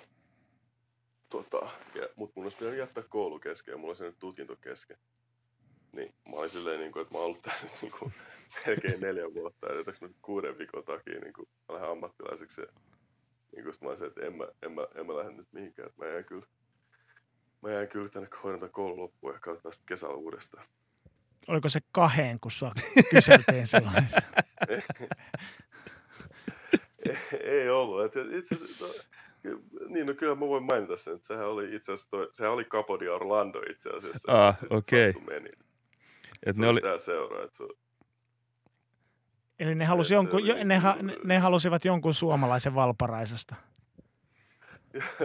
näkö, näköjään, näköjään siihen se meni, että se oli, se oli niinku siinä niinku, vaihtoehtona. Että enpä, enpä sitten tiedä, että miten, olisi, miten se olisi niin kuin lähtenyt, jos mä olisin oikeasti, oikeasti vastannut, että kyllä, että lähdetään nyt tähän, mitä se olisi lähtenyt käyntiin, mutta ei se, ei se, tota, ei, tota, ei, se, ei se tuntunut silloin niin kuin hyvältä vaihtoehdolta.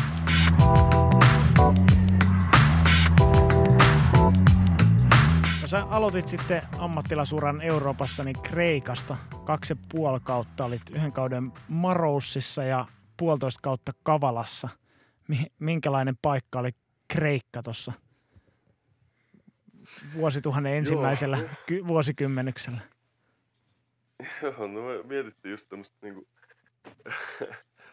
tuommoista, koittiin miettiä tämmöistä niinku vähän stabiilia paikkaa, mihin, mihin mennä pelaamaan. Ja, ja Marussi oli itse asiassa kymmenen vuotta aikaisemmin ollut Kreikassa semmoinen joukkue, mikä, missä niinku asiat hoitui ja se oli niinku hyvä seura. Ja sit kaksi kuukautta sen jälkeen, kun mä menin sinne, niin tota, maailman talous romahtui, tuli tämä asuntokupla.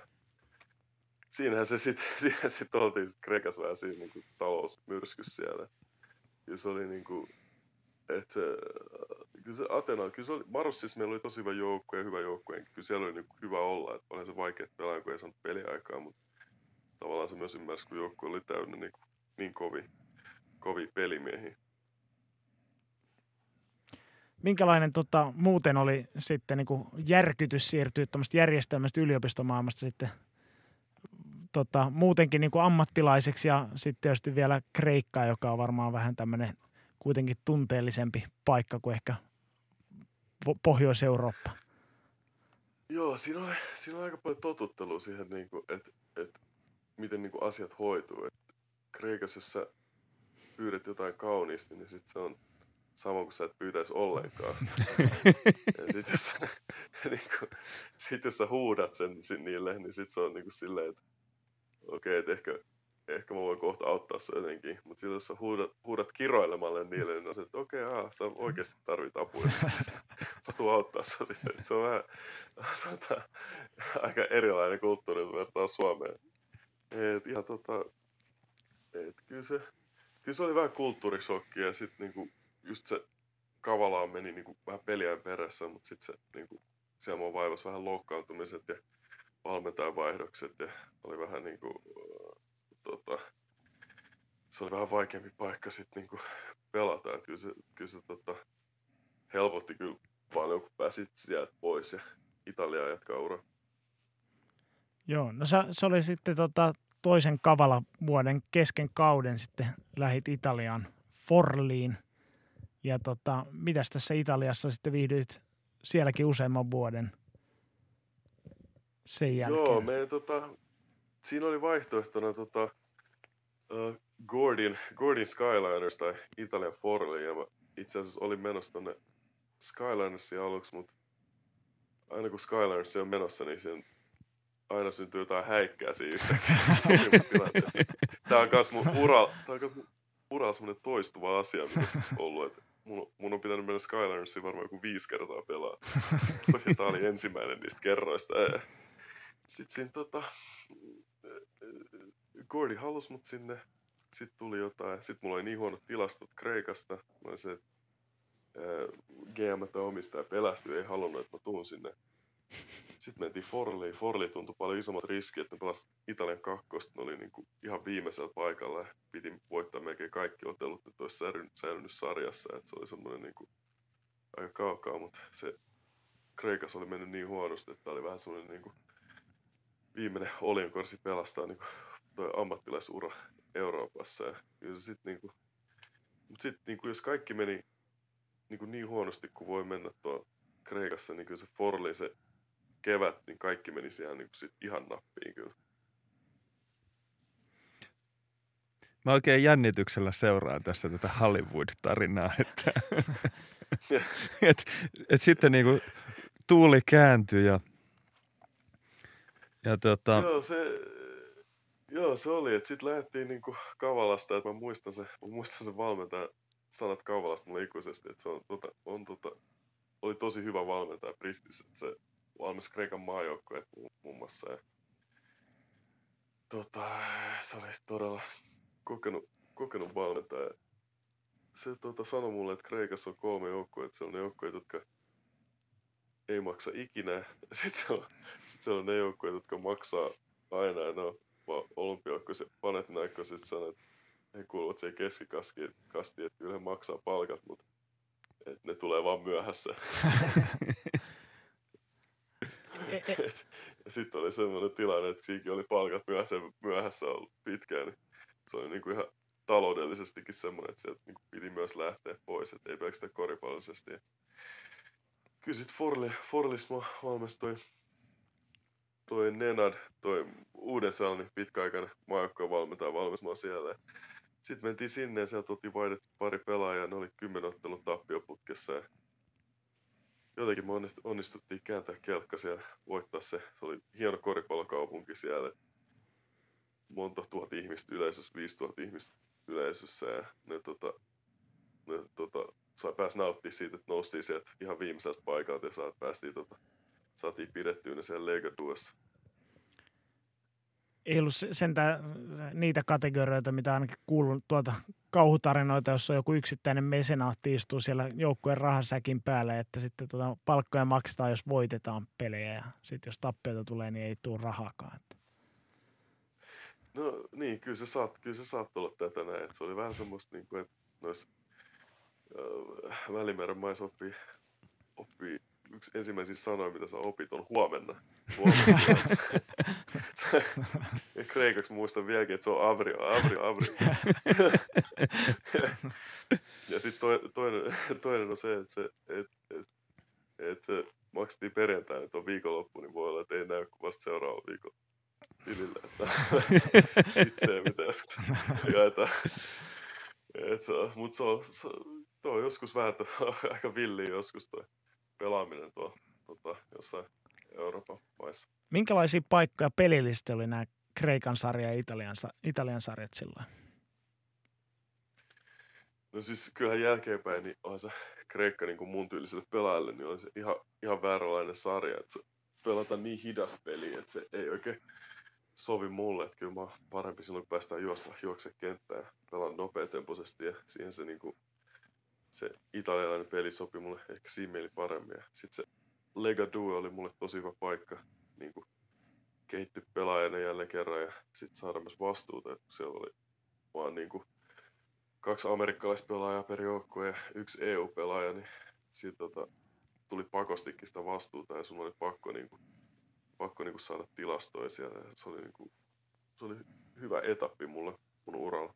Joo, ainakin tilastojen valossa niin parhaat kautesi pelasit Italian kakkosliigassa, niin tota, tuntui sopivan hyvin, hyvin sitten itse. Joo, sieltä tuli, niin kuin, sieltä tuli paljon vastuuta ja se sopi mulle, että sitä ei ollut niin kuin, et se sopi mulle tosi hyvin ja oli todella hyvä valmentaja silloin Nenad, joka niinku, niinku tunsi mut hyvin henkilönä ja osasi, niinku, osasi mut laittaa semmoiseen niinku, semmoiseen asemaan, missä mä pystyin niinku onnistumaan.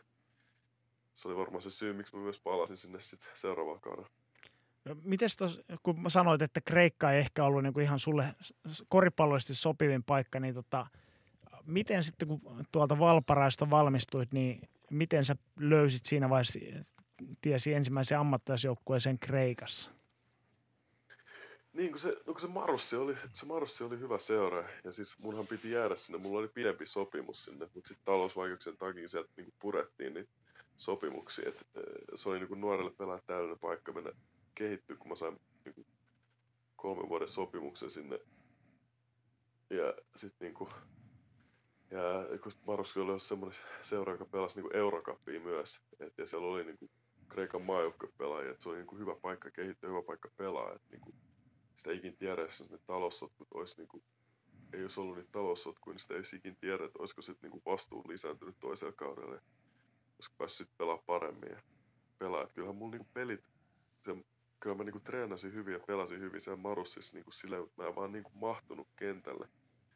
Et ehkä se Kavalas oli se pelityyli enemmän esteenä, että siellä, niin kuin, että siellä voi, se Marossissa oli vaan niin kova rosteri, että ei vaan, ei vaan mahtunut kentälle. Että kyllä mä sain, niin kuin, muista joukkuekavereitkin tuli paljon kehuja niin kuin, että ei, niin kuin, just training seasonin perusteella ja muuta, että, että miten niin kuin, että, ne luuli, niin kuin, että vie pelipaikan, mutta sitten kun alkoi oikeat pelit, niin sitten se oli niin kuin, että sitten pelasi ne jätkät, jotka on todistanut sen, että miten hyvin ne on.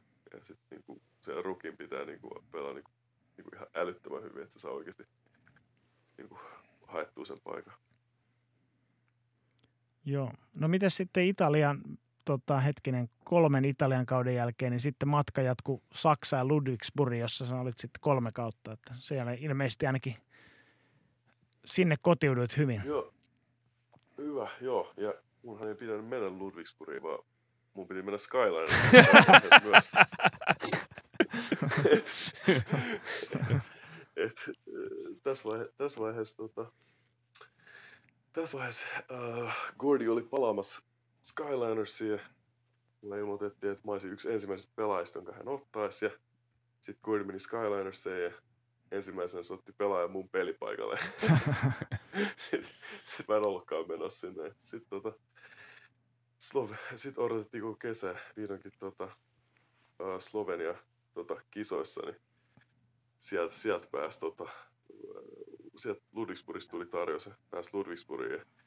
Täällä oli taas hyvä, hyvä tämmöinen välietappi se, että tuolla noissa kisoissa pelattiin Kreikan maajoukkueet vastaan tuossa Slovenian kisoissa. Ja siellä oli apuvalmentajana tämä meidän, mun kavala valmentaja, joka oli siellä aikoinaan. Tämä oli todella hyvä valmentaja, mutta just niin kuin, tavallaan kun jäi semmoinen fiilis siitä Kreikan pelaamisesta just, että ei pärjännyt siellä Kreikassa. Ja niin kuin, et eikä saanut mitenkään niitä onnistumisia, niin kyllä siinä oli aika hyvä maku silloin pelaa niin kuin hyvä peli Kreikkaa vastaan ja tota, tota, voittaa ne silloin alkulohkossa. Joo, kyllä se oli ihan hyvä fiilis siellä katsomassakin. et, et, si, siinähän oli myös sellaisia pieniä juttuja, muistan, että niinku, et, et kun muistan Venäjän jatkoaikaan, mä heitin neljä vapari ohi, että siinä oli vaan jotenkin niin puhki, että ja vaparit meni ihan mihin sattui. Ja muistan sen kreikka kun ne alkoi rikkoa tosi aikaisin. Ja mä muistan, että ne alkoi rikkoa mua siinä, että ne oli varmaan just katsoa se edellisen ottelun. Tai sitten se mun kavala valmentaja oli ollut silleen, että jos tiukas paikassa rikkoo mua, niin tota, et kyllä, kyllä, sekin tuntuu aika hyvältä laittaa ne kaikki vaparit siinä Mut kerke... sisään, kun ne rikkoo mua. Kerkeekö tota miettiä siinä vaiheessa, kun kävelee siihen viivalle? Mulla on ollut pari semmoista hetkeä uraa, kun mä rikotaan tahalteen. Ja mä silleen, koska vaparit on mennyt edellisessä pelistä jossain pelissä huonosti, niin kyllä, sit, niin kuin, kyllä sä kilpailijan niin kuin nautit siitä. Että ai, okei, okay. nyt kyllä mä niin kuin tiedän, mitä tässä niin kuin tapahtuu. Ja kyllä sä tiedät, jos ne odottaa, että sulla on pallo ja sitten ne rikkoo sua. Joo. Ja sitten kun sä osaat, niin, koska mä tekisin ihan samalla lailla, jos mä olisin siinä toisessa joukkueessa. Jos joku pelaaja heittänyt edellisen päivän neljä vapari putkeen jatkoa ja lohi, niin kyllä mä rikkoisin sitä pelaajaa seuraavan päivän niin kuin tiukas matsissa. Joo. Siis semmoinen on, hyvä, hy, on hyvä muistaa, että Fiban säännöillähän saa loukkaantua ja voi jatkaa peliä. NBAs, jos loukkaantuu, niin ei saa, jos ei heitä vapareita, ei saa tulla enää kehiin, mutta Fiban säännöillä niin voi aina tota, vähän vääntää sormea ja sitten juosta pukukoppiin ikään kuin se väännettäisiin takaisin paikalle ja joku toinen heittää vaparit. Tämmöinen ka- kakkosdivari niksi. Tämä on, tämä on hyvä, pitää muistaa. ei, ei, siis se on niitä varten, joille ei kasetti kestä sitä heittämistä. Mm. no sitten sit, tota, kolmen Ludwigsburgin kauden jälkeen niin kävit pistäytymässä Ranskassa, Le Portelissa 11 ottelua ja sitten sen jälkeen sä vihdoin pääsit sitten Frankfurtiin. joo, joo, sitten mä, sit mä pääsin. Mä en muista, oliko siinä Ludwigsburg siinä välissä, mä en muista, että pitikö mun silloinkin mennä Frankfurtiin. ei, ei, kun, ei, kun nyt, ei kun joo, mun piti, e, siis mun piti silloin ennen kuin menin sen Ranskaan, mun piti silloin mennä Frankfurtiin. Mutta mut taas siinä tuli jotain häikkää. Ja sitten mä odottelin niiden kanssa ja sitten loppujen lopuksi meni Ranskaan. Se oli niinku, se oli kaikin puolin niinku, siis koripallollisesti siis me pelattiin, koripallollisesti mä yritin systeemiin pelaa kolmosta. Siis mä oon niinku nykykoriksessa iso kolmonen. Mä pelasin systeemissä, missä meillä oli kaksi postaavaa isoa. Tämä oli kuitenkin vielä niinku, tää oli jo silloin niinku 2016 niin aika vanha pelitapa pelata. Ja tää oli niinku tosi niinku mä tajusin jo kuukauden jälkeen, että ei tule niinku koripallossa niinku toimii ollenkaan. Et se vaan niinku sulla on leinis koko ajan kaksi isoa, ketkä postailee, eikä kummankaan niinku kolmen pisteen heittoa. Ja sit kun, jos sit kun mä käyn puhua valmentajalle tästä asiasta, niin hän, hän kysyy, että hän, niin kuin, tai oikeasti mä oon ihan rehellinen nyt, se sanoo mulle, että pitäisikö mulle saada palloa myös postiin.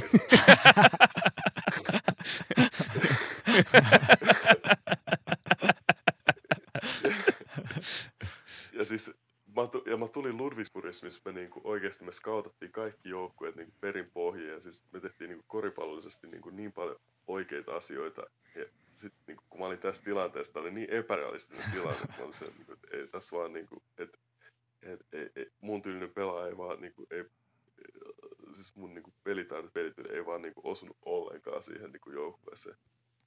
Siis onhan se, et, niinku, kyllä, kyllä nyt teoriassa on mahdollista, jos kummaskin low postissa on semmoinen iso jätkä, niin high posti on vielä vapaana, mutta kyllä siinä va- vapausasteet jää vähän vähille. Joo, on se vähän, tota, vähän, vähän vaikea kyllä. No oliko sitten, kun tuota vuodenvaihteessa pääsit sinne Skylinersiin, niin oliko sitten fiilis, kun olisi tullut kotiin Joo, se, se, se on kyllä aika kupallinen juttu, että se, siinä voi pelaa niinku oikeasti monta kuukautta korissa ja tuntuu, että ei osaa mitään. Ja sitten niinku, mäkin olin sitten loukkaantunut siellä Ranskassa ja sitten loukkaantumisesta suoraan takas. Ja heti eka peli, niin kaikki tulee takas. Kun on vaan niinku oikea rooli ja oikea joukkue ja palasnakstaa kohdalla, niin sitten niinku kaikki, on, kaikki onkin yhtäkkiä ihan helppo. Et se oli semmoinen, niinku, mikä se Frankfurtissa oli niinku tosi helppo. Ja sitten kun oltiin niinku Gordon kanssa kierrelty toisiimme viimeiset vuodet, niin se ihan, ihan kiva sitten loppujen lopuksi mennä pelaamaan sinne. Joo, tota, otetaan kuulijakysymys Tuomas Iisalolta. Mä lainaan nyt Tuomasta sanatarkasti. Eli Seanilla on ollut ihan hulluja valmentajia, kysykää niistä. Tämä ei ole kysymys, mutta tota... Et, tota... Siis joo, siis... Tää on, tää, tää melkein ansaitsee oman podcast. tota... meillä on aikaa, meillä on aikaa. tää, Siis joo, siis jos me, jos me lähdetään niin Pavisevitsistä liikkeelle, niin tämä on niin Suomessa ihan tuttu, niin voidaan tota, lähteä siitä, että se oli aika, niin kuin, aika oma, oma keissinsä. Että sit mulla oli, mulla oli, mä voin, mä voin koittaa niin kuin vähän supistaa näitä valmentajia. Sanotaan, että tota, Kreikas mun eka valmentaja, niin se puhuu vaan kreikkaa kaikille Marossissa. Me vedettiin semmonen heittodrilli ennen treenejä, että sä halusit, että mä heitän futissyötöä sitä palloa koriin. ja se teki, se teki sitä vaan mulle. Okei, okay, tää varmaan riittää siitä. Oli, oliko, tää, oliko tää siis jotain kritiikkiä sun heittotyyliin kohtaan vai, vai mikä tää? Mä en tiedä mikä tää on. Siis tää, val, tää valmentaja on semmonen niinku professorityylinen, semmonen mad professor, tiedätkö, että sieltä saattoi tulla vaan jotain tommosia ideoita välillä. se, se, ei ollut semmonen edes niinku, ei, ei se edes ollut semmonen niinku mua kohtaan, vaan sillä saattoi varmaan olla vaan joku idea, niinku, että mitä hän tekee. Et et, äh, Kavalan valmentaja, meillä oli aluksi semmonen valmentaja, joka rekrytoi mut sinne ekan vuonna, se oli ihan niinku, hyvä ja niinku, sympis kaveri, mutta sitten kun pelit ei kulkenut, hän lähti menee niin meillä tuli toinen kaveri, ja tästä valmentajasta ehkä kertoo kaiken se, että kun scoutin jälkeen sanoi tyyli, että tiedätkö mitä me tarvitaan tässä pelissä? Ja sitten se vetää se hiha ylös ja silloin joku tiikeritatska siinä haulassa. Sitten se on silleen, että meidän pitää olla tiikereitä tässä pelissä. se, jaha. Tämä oli semmoinen valmentaja kanssa niin kesken treeneen meni puhua katsojille. Kunnon showmies. Ei, ei, ollut, ei, ei, ei ollut sentään niin kuin huhujen mukaan Lasse Ekström, joka oli sitten aikalisän näyttänyt jotain muuta, että saadakseen joukkojen peli-ilmeen muuttumaan. Ei, mutta siis nämä oli, nämä oli, niin lämmit, nämä oli lämmittely, sitten me päästään niihin. Että sitten kun me mentiin Tuukan kanssa sinne Kremonaan, ja siellä oli se Kaja, Kaja oli meidän valmentaja, niin se oli kyllä semmoinen kaveri, että me mentiin sinne tota, perjantai-illalla, niin me katsottiin viikonlopun aikana pelkästään Tuukan kanssa, koska me oltiin missattu preseason. Niin me katsottiin kolmen päivän aikana silleen, että me mentiin Tuukan kanssa kahdestaan se valmentaja, joka katsoo video heidän peleistä, pelikuvioista. Niin oliko me kolme vai neljä semmoista niin kuin puolentoista tunnin sessioa. Ja me kahdestaan vaan katsottiin video. ja sitten vielä joukkuetreenit ja muut päällä. Tämän treenit, meidän treenit Kremonassa oli sellaista, että meillä ei ollut juomataukoja treeneissä. Ja, meillä oli mun uran kovin alkulämmittely ikinä. se alkulämmittely, alkulämmittely oli semmoinen, että kun sä menit venyttelee, niin siis se hiki vaan, niin kuin sut, jokaisen tuli semmoista hikilammikot sen kentän ulkopuolella. Eikä siellä oikeasti kukaan käynyt juomassa. Ja sit sä tiesit, että jos sulla oli juomatauko, sä tiesit, että se oli melkein huonompi, koska sit sulla oli vaan pidemmät treenit. ja, ja, ja, ja sitten se, niin se lämmittely loppui siihen, että vedettiin neljän miehen kasi ja jokaisen piti vetää hirveät donkkeja. niin kuin, tai niitä vedettiin uudestaan. Ja tää oli niin kuin, tää käsi, siis tästä tuli, siis jengi tankkas vettä ennen treenejä, niin kuin, että ne sais niin kuin, jotain, niin kuin, ja sitten yleensä, yleensä niin kuin, kyllähän se treenitaso alkaa kärsiä siinä tunti 30 kohdalla, kukaan ei juonut mitään, pieni nestehukka ja aivot ei toimi. Mutta oli aika, ja aika, aika kovan luokan valmentaja kyllä. No sit jos tää oli, jos tää oli tämmönen hullu militantti kaveri, niin sit kun mä vaihoin kesken kauden, mä menin Capodi Orlando pelaa, jotka pelasi silloin Lega Duas. Niin mä menin pelaa semmoiselle Potsekolle. Tota, Potsekko, joka oli pelaajan aika värikäs persona. Tota, Gianmarco Potsekko. Ja se tota,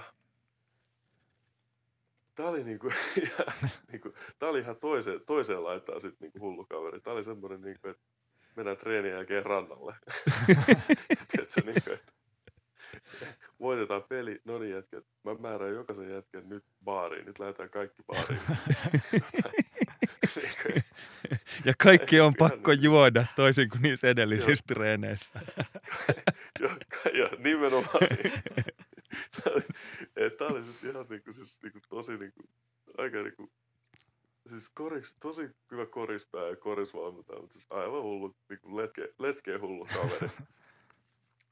ja sitten jos tullaan niinku persooniin persooniin, ja sitten me tullaan Ludwigsburgiin, jossa mäkin vietin kolme vuotta. Ja niistä mun uran alkuvaiheesta, niin kun mä menin sinne, niin tämä John Patrick, tosi hyvä tyyppi ja kaikkea tälleen näin. Sitten pelit ei oikein kulkenut. Yhtäkkiä alettiin pistää niinku prässiin niinku silleen niinku, tämmöisiä niinku normaali niinku valmentajan jälkeen, että niinku, et, et ei, ei peluteta yritä savustaa ulos, mutta mä pystyn jotenkin kääntämään ne mun pelit siinä ympäri. Sitten mun, niinku, musta tuntui silleen, niinku, että hei, niinku, että mä käänsin ne pelit sen ekan vuoden jälkeen, mä ajattelin, että nyt mä oon niinku, että yksinkin jätkistä ja tarvittiin kahden vuoden sopimusta ja mä ajattelin, että tää on hyvä paikka pelaa, niin kaikki toimi siellä, mä menen sinne takas pelaa. Sitten kun toi, toka vuosi alkoi, niin yhtäkkiä me oltiinkin samassa alkupisteessä. Että niin kuin vaan jatkui semmoinen koirankoppi. Sitten mä silleen, niinku, että, mä olisin, että hei, että onko tää vaan aina tämmönen, tää valmentaja. Ja tää oli oikeasti niin kuin yksi, niin kuin, yksi nero, nerokkaimmista korisvalmentajista, mitä mä tiedän, mutta myös niin kuin, ehkä, ehkä yksi niin kuin, sosiopaattisin kaveri. mä myös tiedän, että se, niin kuin, sä voisit kertoa tästä kaverista ihan minkä tarina tahansa ja mä uskoisin sitä. Et, jos se pidätettäisiin huomenna ja kerrottaisiin, että silloin se on myynyt niin kuin amfetamiiniin nämä kaikki vuodet ja se on iso huumedealeri. Mä uskoisin nämä kaikki. Ja, tiedätkö, siis se on ihan käsittämätön kaveri. Siis meillä, sit siitä on niin paljon tarinoita, että niitä ei edes muista. Ja, ja siis, niin kuin, siis meillähän, sehän pistää elokuussa, sehän rekrytoi kaverit, sehän pistää elokuussa aina yhden jätkän pihalle. Me lähetetään vanhoja joukkuekavereja, tekaa niinku tekstarit silloin toiselle, että kato, eka jätkä lähti menee. Se on niinku, siis et se on ihan, se on, se on niinku aivan niinku, siis sillä on tarinoita. Ja tää, mä luulen, että tästä Iisalokin tulee tämän, koska se on ollut sen kanssa paljon tekemisissä, kun on ollut siellä. Se, tiedätkö, kun sen scouteista ei ikinä tiedä, sen scoutit riippuu siitä, että miltä mikä se fiilis on sillä hetkellä siitä pelaajasta. Et se on soittanut mun agentille niin kuin, mo, niin kuin saman kuukauden aikana ja kehunut mut taivaisiin siitä, että mitä mä paras pelaaja, sovin kaikkea, on hyvä. Ja sit ottanut soittaa niin kuin viikkoa myöhemmin, että mä oon niin huono, että mä en pysty pelaamaan mitään pelipaikkaa ja mä en pysty puolustamaan ketään ja tekee yhtään mitään ja sitä ja sitä ja tätä. Et se on aika, aika tota, että täm, tämmönen kaveri John Patrick. Et se on- Menikö noin kuitenkin tu- niinku synkassa se, mitä se soitti agentille, niin se, mitä se sanoi sulle vai oliko se sillä tavalla, että ne vaihteli? Ei, ei, ei ne, ne ei mennyt ikin synkassa. Et sit loppujen lopuksi se meni silleen, että agentti saat soittaa mulle ja kysyä, niin kuin, että mitä sä sanoit, että me juteltiin tällä kertaa. Et, tai mä soitin silleen ja kerroin, että menikö tämä ihan tälleen, mitä olette puhuneet. Sitten se, että ei todellakaan. Ja, ja niin kuin aika, aina vaihteli näin. Et sillä oli myös vähän vaikeuksia ehkä välillä pysyä totuudessa, tai ehkä, ehkä se oli hänen totuudensa. Mutta oliko siinä sitten niinku joku suurempi tarkoitus taustalla, että tällä tavalla naruista vetelemällä niin saadaan jätkistä enemmän irti vai, vai oliko se ihan vain puhdasta sekoilua? tiedätkö, me käytettiin pelaajien kanssa tähän niin paljon aikaa. Me mietittiin, että yksi, yksi mun, tota, yksi mun lempijoukkuekavereista, Kobe Carl, ketä on Ludwigsburgissa vähän, vähän aikaa pelaamassa, niin me, se oli kanssa oli semmoinen, niin kuin, se mietti kanssa paljon asioita. Niin, tiedätkö, me mietittiin tätä niin kauan, ja me, me oltiin aina silleen, niin kuin, että luokse se tämän kaauksen niin kuin tahalteen, että se niin kuin, saa jengi pelaa hyvin, vai onko tämä niin kuin, niin kuin, mitä tämä on? Koska siis sehän on ihan loistoluokan rekrytoija, että meillä oli yhdet parhaimmista joukkueista, ja niin kuin parhaimmat joukkuehenget, mitä mä ikin muistan niissä Ludwigsburgin joukkueissa. Mutta se, mitä se kohtelee niitä pelaajia, on ihan, niin kuin ihan hullu. Et sehän, ei, sehän ei ole semmoinen huutovalmentaja, vaan se on semmoinen niin kuin piikittelijä. Et jos mä, no mä, mä kerron yhden tarinan, niin mä kerron, minkälainen valmentaja se on, koska tää on oikeasti hyvä. Et meillä Michael Stockton pelasi meidän jengissä. Michael Stockton on vähän laiska silmä, niin se niin kuin, saattaa katsoa välillä vähän kierroissa puhuu sulle ja katsoa. Niin John Patrick oli vakuuttunut, että se ei pysty, se ei pysty näkemään pointtia kenttää, koska se on laiska Ja John Patrickin tyyli valmentaa ei ole semmoinen, että se huutaa pelaajalle, se tekee jotain, vaan jos se näkee esimerkiksi, että pelaaja kämmää kentää, ja se kääntyy siihen pelaajalle, jotka seisoo siinä sivurajalla, jotka ei ole edes kentällä, sitten saa, kääntyy meihin päin sanoo, että Joo, että Mike, että se ei vaan, se ei vaan näe, se ei vaan näe tuota syöttöä tuonne. jolloin, jolloin Mike huutaa kentältä, että joo, mutta kyllä mä kuulen.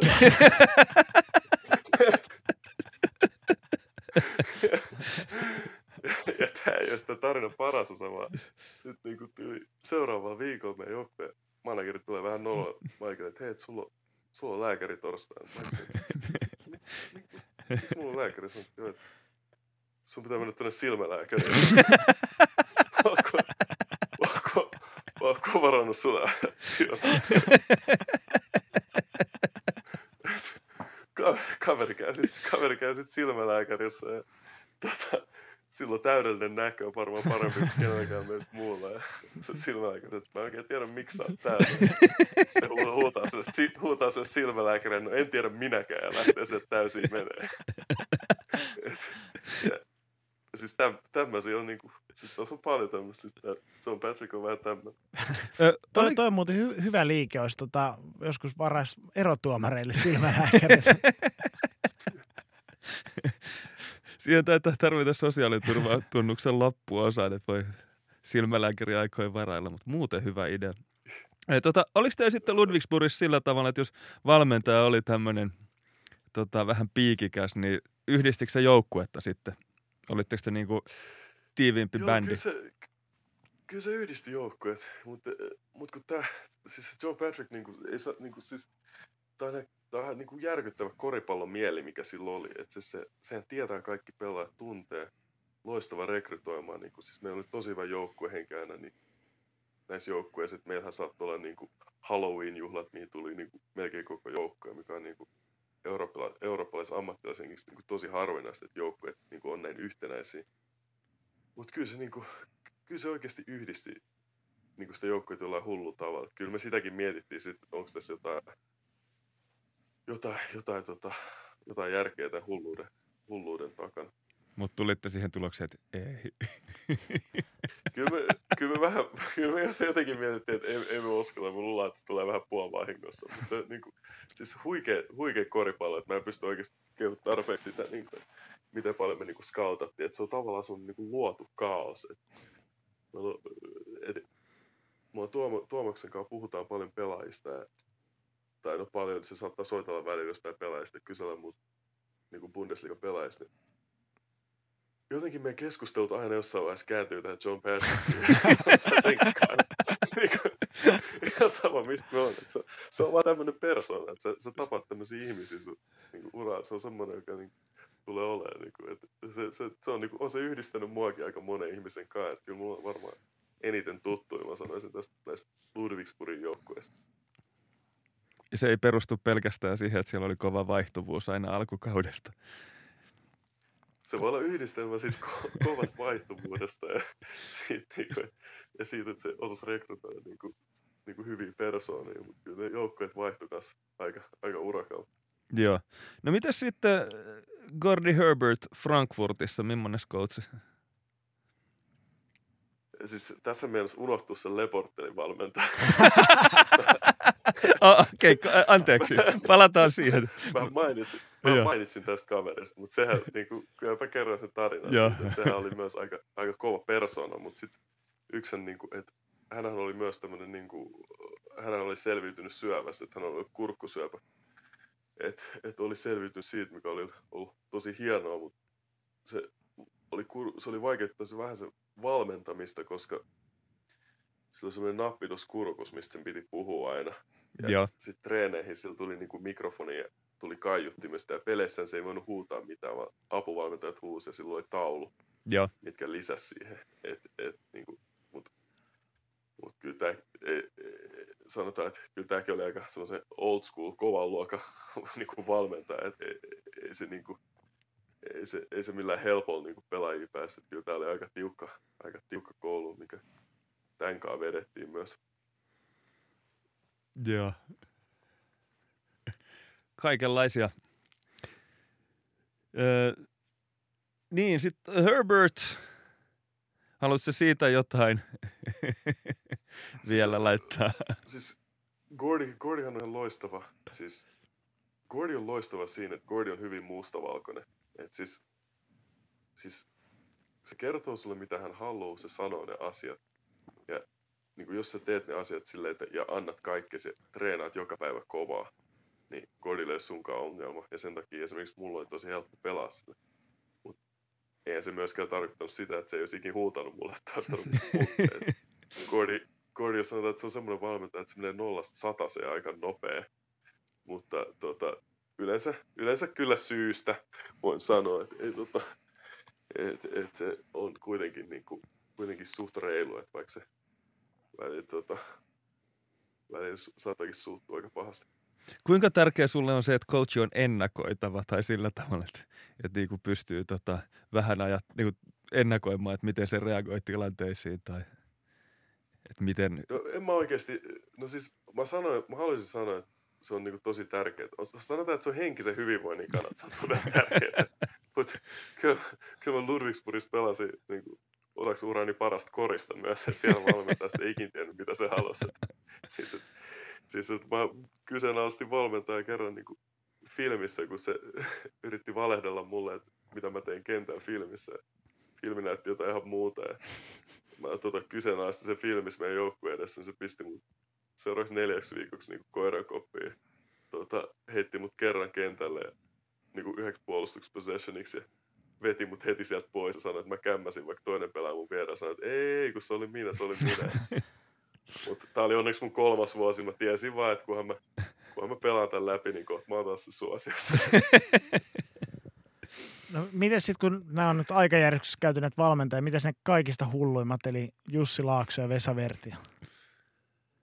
No onhan se, niinku, onhan se ihmeellistä niinku, näiden valmentajien jälkeen, niin tullaan niinku, tällaiseen ympäristöön sitten Seagullsiin, mistä niinku, ihmisiä kohdellaan ihmisinä kommunikaatioon ja, ja tämmöistä niinku, e, niinku edestakas dialogia ja kunnioitetaan mielipiteitä, mutta ja pystytään olemaan eri mieltä asioista niin kuin ihan ihmisinä silti ja niin kuin tekee päätöksiä, niin kuin, mitkä joukkojen kannat on parha, parhaimpia. Että nämä on, niin kuin, nämä on niin kuin tosi hyviä. Niin kuin, ja meidänkin on paljon, paljon keskustelua niin kuin Jussin kanssa. On niin tosi tiivis se yhteistyö kyllä siinä niin staffin ja pelaajien välillä.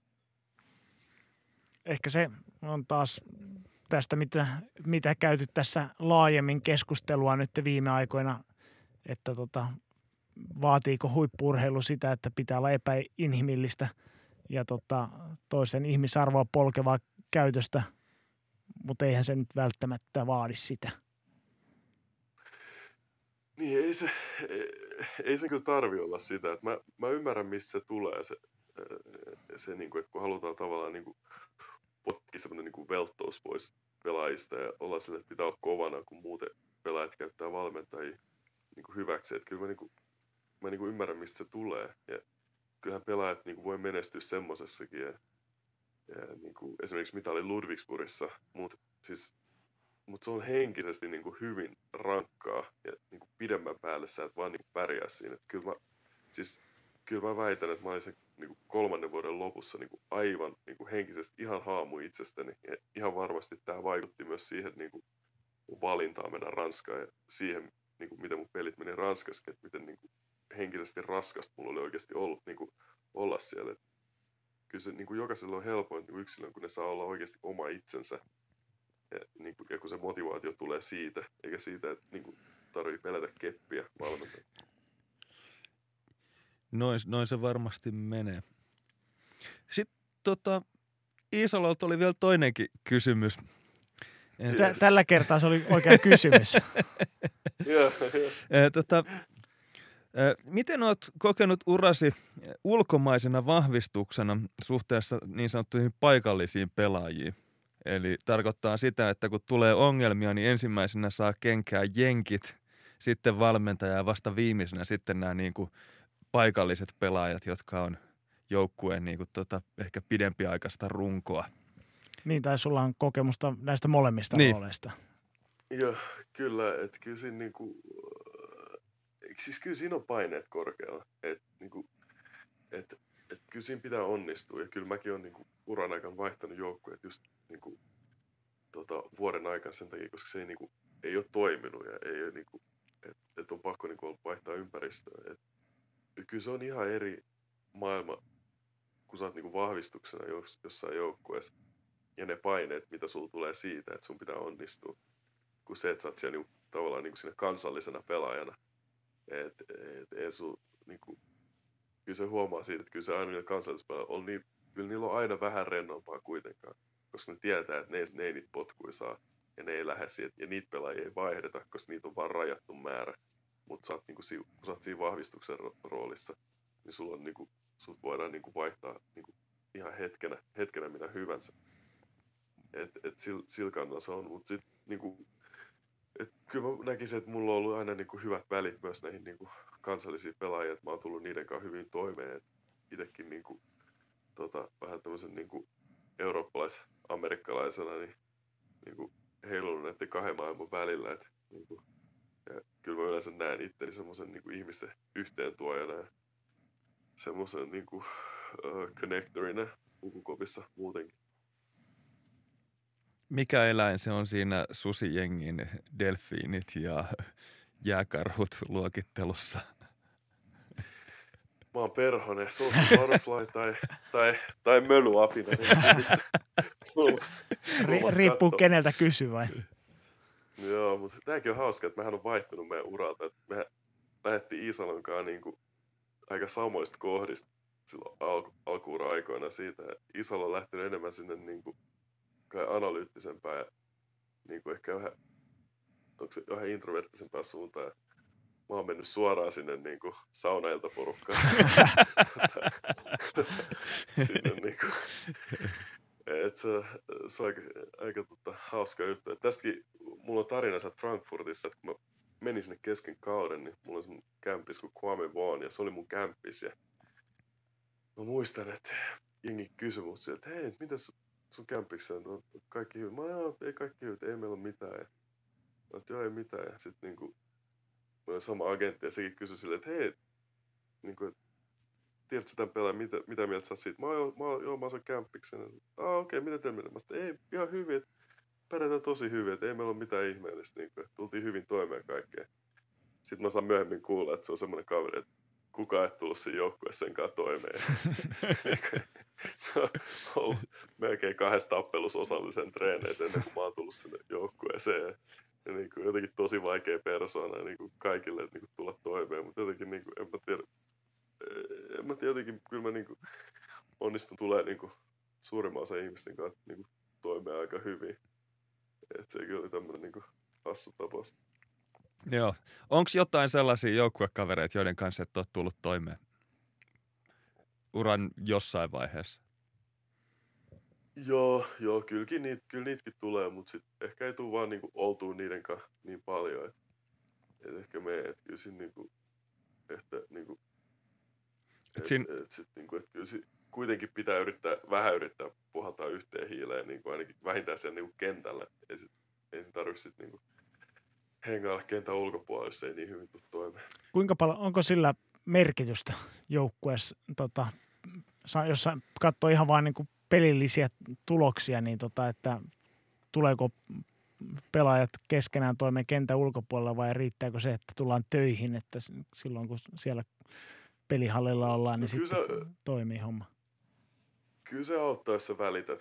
Et, et kyllä, se, niin kuin, kyllä se silloin niin pelaat, pelaat ehkä kovemmin, jos sä niin välität sun jengin kavereista. Kyllä se niin auttaa, mutta ei se, ei se ole niin edellytys mun mielestä. Että jos, jos sä pystyt pelaajana, niin kuin, jos sä pystyt pelaajana asennoitumaan oikein niin kuin välittämään siellä kentällä tarpeeksi, niin kyllä sä sitten niin pystyt niin kuin välittämään niistä oikeista asioista. Että ei, ei tarvitse mennä aina olueelle treenien jälkeen, että, että tuntee pelaajat, kyllä sä voit tuntea se pelaa ihan treeneissä ja muutakin. Sillä, että kyllä se, tota, kyllä kontaktit aina niin kuin, kyllä niistä on, mä ainakin näkisin, että niistä on hyötyä. Niin se voi ehkä pidemmän päälle olla myös he, huono juttu, jos joka treenin jälkeen menee oluelle. Varsinkin, jos on parit treenit päivässä. se, se on totta. Joo. Miten, mulla on tämmöinen teoria, että tai ainakin omalla kohdalla on ain, niin kauan kuin on korista pelannut, niin on ollut sellainen fiilis, että kaikkien korispelaajien persoona heijastuu niiden pelityyliin tavalla tai toisella. Et niin kuin jos näkee jonkun tyypin pelityyliin, niin pystyy aika, aika semmoisen kattava analyysin kaverista sanomaan, että minkä tyyppinen sälli se on. Ja sitten päinvastoin, että jos tuntee siviilissä jonkun, niin pystyy sitten niin kuin ennakoimaan sitä, että minkälainen kaveri olisi pelikentällä. Kuulostaako yhtään tutulta? Joo, mä, joo kyllä, mä, kyllä mä uskon tähän teoriaan, mutta tässä, tässä on aina poikkeuksia. Ne poikkeukset on aina kivoja, kun ne tulee tuossa matkan varrella, koska sä oot niinku, katsotaan pelaajia ja sä oot silleen niinku, että ei toi, toi on ihan varmaan hirveä kusipää, kun sä katsot se pelityyli ja sit se onkin mukavin jätkä ikinä. Niinku, niinku, ja- Onko sulla Näin, esimer- esimerkkejä tuollaisista? ei tuu niinku, Niin, niin ja tietysti, tietysti vielä, vielä, mutta- vielä enemmän kiinnostaisi ne toisen suuntaan esimerkit, jotka nä- näyttää, että ton kanssa olisi varmaan kiva pelata, jos ne on kusipäitä. No mutta siis kun meillä on se, mut sanotaan esimerkiksi semmoisia kavereita, semmoisia niinku iso, isoja kavereita, ketä meillä oli Ludwigsburgissa ekan vuonna oli puolella ja Rob Tomasek. Se oli semmoinen kaveri, joka pelasi varmaan alle 10 minuuttia per peli, mutta se oli neljän virheen keskiarvo, että se vaan rikkoi ja kävi tekemään väärin screenejä vastustajan pointille. Mutta siis niinku, siis ehkä, ehkä yksi mukavimmista kavereista niinku pukkerissa. mutta ei varmaan vastustajien mielestä. ja sitten sama, niinku sama tota, sama homma meillä oli John Brockman, joka pelasi meidän pari viimeistä kautta Ludwigsburgissa, niin sekin oli hirveän niin kuin, tota, eläin niin kuin, ripoissa ja veti melkein viiden hyökkäysripan keskiarvolla ja niin kuin, hirveän mörssäri, mutta sitten se oli semmoinen niin kuin, ihan, ihan nallekarhu niin kuin, kans kentän ulkopuolella, vaikka se oli niin kuin, ihan niin kuin, hullun näköinen kaveri, niin kuin, näytti, niin kuin, kun se oli kentällä. Et kyllä se, niin kuin, kyllä se, kyllä noita on noita poikkeuksia. Joo. No mä seivailen mun teoriaa sillä, että ehkä ne sitten oli niinku, pelasivat joukkueelle ja olivat siinä mielessä sitten niinku, tota, luonteensa mukaisia myös kentällä.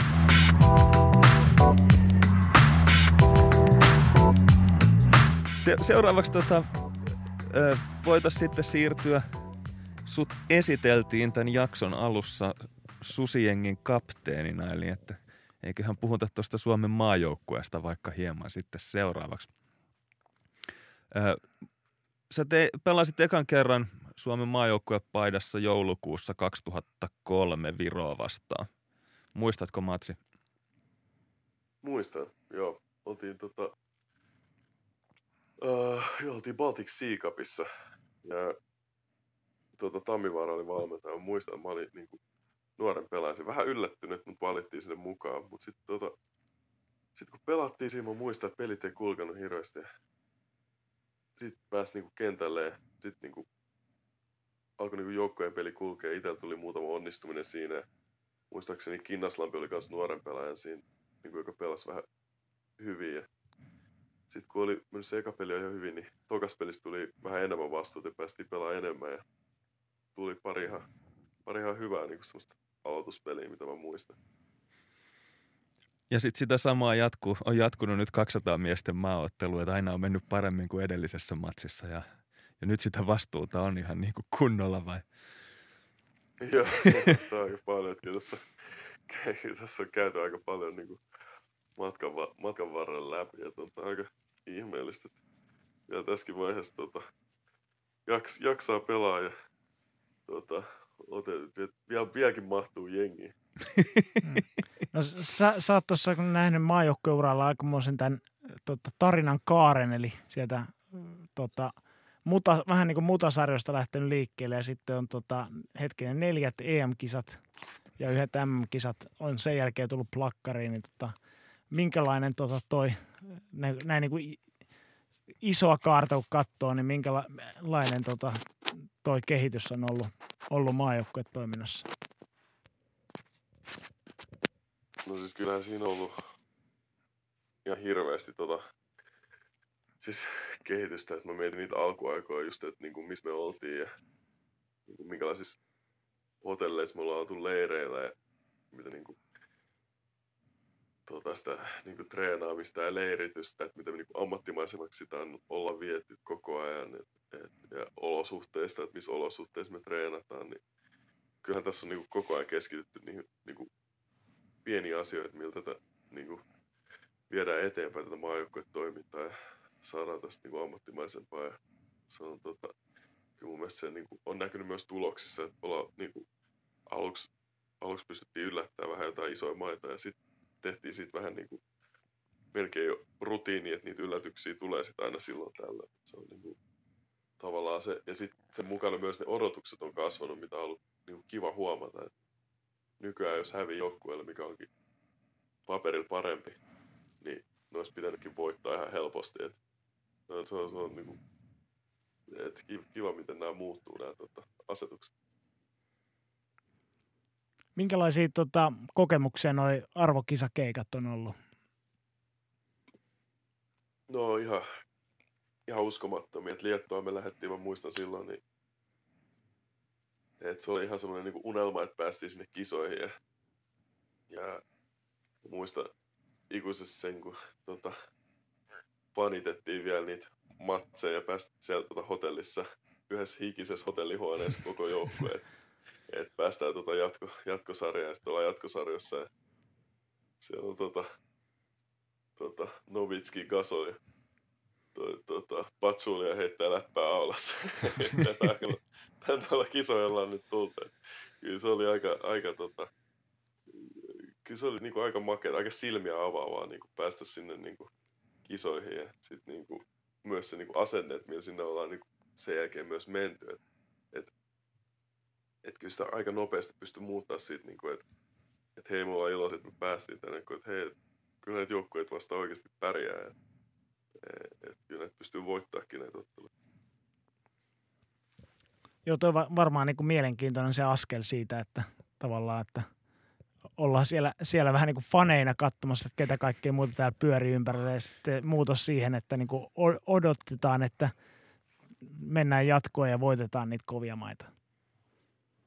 Joo, me, me, meidän mallin oli vähän silloin, kun me mietittiin, oli niin kuin, esimerkiksi u, uutta Seelantia, jos katsoo niin kuin, ja katsoo niiden pelaajamateriaalia, niin aika, oltiin ehkä aika samoissa kohdissa silloin jo niin kuin 10 vuotta sitten tai 12 vuotta sitten kun pelattiin niitä vasta jotain harjoitusottelut, niin mietittiin sitten, että, niin kuin, että miten ne pystyy kaataan niin isoimman, että niin kuin, jotenkin niiden niin kuin periksi antamattomuus ja semmoinen. Se oli ehkä yksi semmoinen niin iso asia, mikä meiltä puuttuu silloin alkuvaiheessa, että kun, että kun se kokemus, että kun sä pelaat jatkuvasti niitä isoimmaita vastaan, niin sitten kun saat kokemus niistä isoista maista, niin sitten sä niin kuin kehityt itse ja sä pystyt haastamaan niitä ja saat sen niin kuin, niin kuin luoton siihen, että pystytte oikeasti voittamaan noita ottelut. Joo, kyllä se varmaan semmoinen lumipallo on, joka itseään kasvattaa sitten niin kuin onnistumisten myötä. Sanoit, että sä oot ollut ihan tota, niin kuin tyytyväinen siihen, että vaatimustaso on noussut. Että niin kuin, sitten kun on viime vuosina jossain pelissä tullut tappioita, niin sitten siellä on erilaiset lätkätoimittajat sitten raivonnut siitä, että, että minkä takia ei tule mestaruuksia, kun lätkässä päästään finaaliin joka vuosi se on, joo, se on mun mielestä hyvä, hyvä juttu, että se on niinku, tiedätkö, se luo semmoisia niinku oikeanlaisia paineita tähän niinku tekemiseen ja niinku, mä muistan, kun me voitettiin silloin m kun me voitettiin Ranska kotona ja niitä puuttui, ja niitä puuttu kavereita ja sitten oltiin silleen, että niin, mutta Ranska oli C-joukkueella täällä niin Suomessa pelaamassa. Ja, niin mutta sitten jos sä katsot niiden niin rostereihin, niin siellä oli kavereita niin kuin, siis muut kavereita, jotka pelasivat 10-15 pinnan keskiarvoon niin kuin, tota, Ranskan pääsarjaa, niin että niin kuin pysty sanoa samaa asiaa meidän joukkueesta. Niin. et, et, et, et se, niinku, se tavallaan se perspektiivi on hassu, niinku, miten se muuttuu. Et se on, niinku, mutta se on, se on oikeasti hyvä asia. Se on hyvä, koska se, se on mun mielestä myös ainoa, miten me päästään niinku eteenpäin tässä koriksessa on, että ne, niinku, se vaatimustaso asetetaan niinku, niin korkealle, niinku, että meillä on jotain, mihin me mihin me tavoitellaan. Joo. Toi kuulostaa ihan jonkun kapteenin puhelta. Koska mieti esimerkiksi näitä niinku tsekkiotteluita, että me, niinku, et, me hävittiin silloin, mä muistan, me hävittiin Himas Tsekille se eka karsintaottelu. Ja meiltä niinku, mitä meiltä puuttu? Kahdeksan jätkää, niinku, ketä oli ollut niinku kisoissa silloin niinku sama, saman vuonna, ketä oli ollut kisoissa. Ja me hävittiin muutaman pinnan Tsekille. Ja sitten niinku, oltiin silleen, että tämä oli niinku ihan karmaseva tappio, että ei olisi ikinä pitänyt häviä Tsekeille ja tälleen. Ja sitten mä niinku mietin taaksepäin, että hei, et me oltiin Tsekeissä aikoinaan vieraan joskus 2000-luvun, 2005-2006. Ja siis ne antoi meidän rutiinilla niin 40 pinnaa turpaa. Ja meillä oli kaikki. että niin kuin, et, kyllä, tässä, niin kuin, kyllä tässä oikeasti ollaan otettu askeleet eteenpäin. Että se, niin kuin, että, että se mestaruus ei heti tuu sieltä, niin se on, niin kuin, se on, ihan, se on niin kuin eri asia. Mutta se on, se on hyvä, että noit, niin kuin, se on hyvä, että noita tavoitteet asetettu. Ja se on hyvä, että niin kuin, osataan myös osataan pettyä niin kuin, noista otteluista, niin kuin, missä vaikka me ollaankin ehkä niin kuin alta vastaan. Ja se on, niin kuin, mun mielestä se on hieno asia. Silloin me ollaan niin kuin, mun mielestä niin kuin ihan oikeassa paikassa. Mä poimin tuosta vielä tuosta arvokisa suorasta niin pari, että mi- mitä muistoja tulee tota MM-kisoista 2014?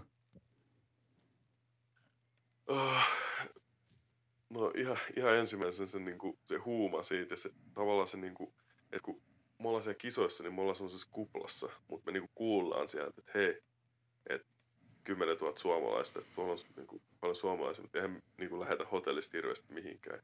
Ehkä vähän ollaan ulkona kävelty siihen, joku on kuullut Suomeen. Sitten se on aina vähän semmoista, niinku, että joo, no onko se oikeasti, että ne on taas lioteltu, että kuinka monta suomalaista siellä on. Sitten me tullaan bussin, bussin sinne hallille ja siellä on järkyttävä määrä suomalaisia pihalla on että mitä täällä oikeasti tapahtuu. Ja sitten muistaa vaan sen, kun puoli tuntia peli, kun juoksee sinne lämmittelyyn, ja kun se yleisö huutaa, kun juoksee sinne, se oli jotain ihan, se oli ihan käsittämätön. Sitten menee, niin kuin, iho menee vieläkin niin kanalle, kun miettii sitä, sit, sitä niin kuin tunnet, kun juosi sinne Bilbaan. Se oli aivan, aivan huikeeta. Ja, tota, eihän, eihän, se yhtään latistanut tunnelmaa, että siinä on Team USA vastassa siinä ottelussa.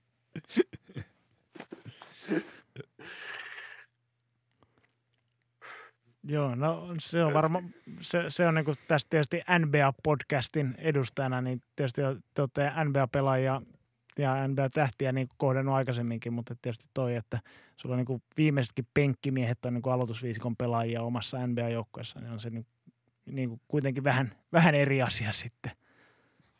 Niin, että siinä on turha kenenkään Joo, tulla on... nillittämään siinä, että nämä ei ole välttämättä ne ihan kaikkein parhaimmat, ihan kaikki, kuin jostain no, Ranskan kokoonpanosta. Hei, hei, siitäkin joukkueesta kyllä nillitettiin. ei, ole, niin kuin, ei ole paras.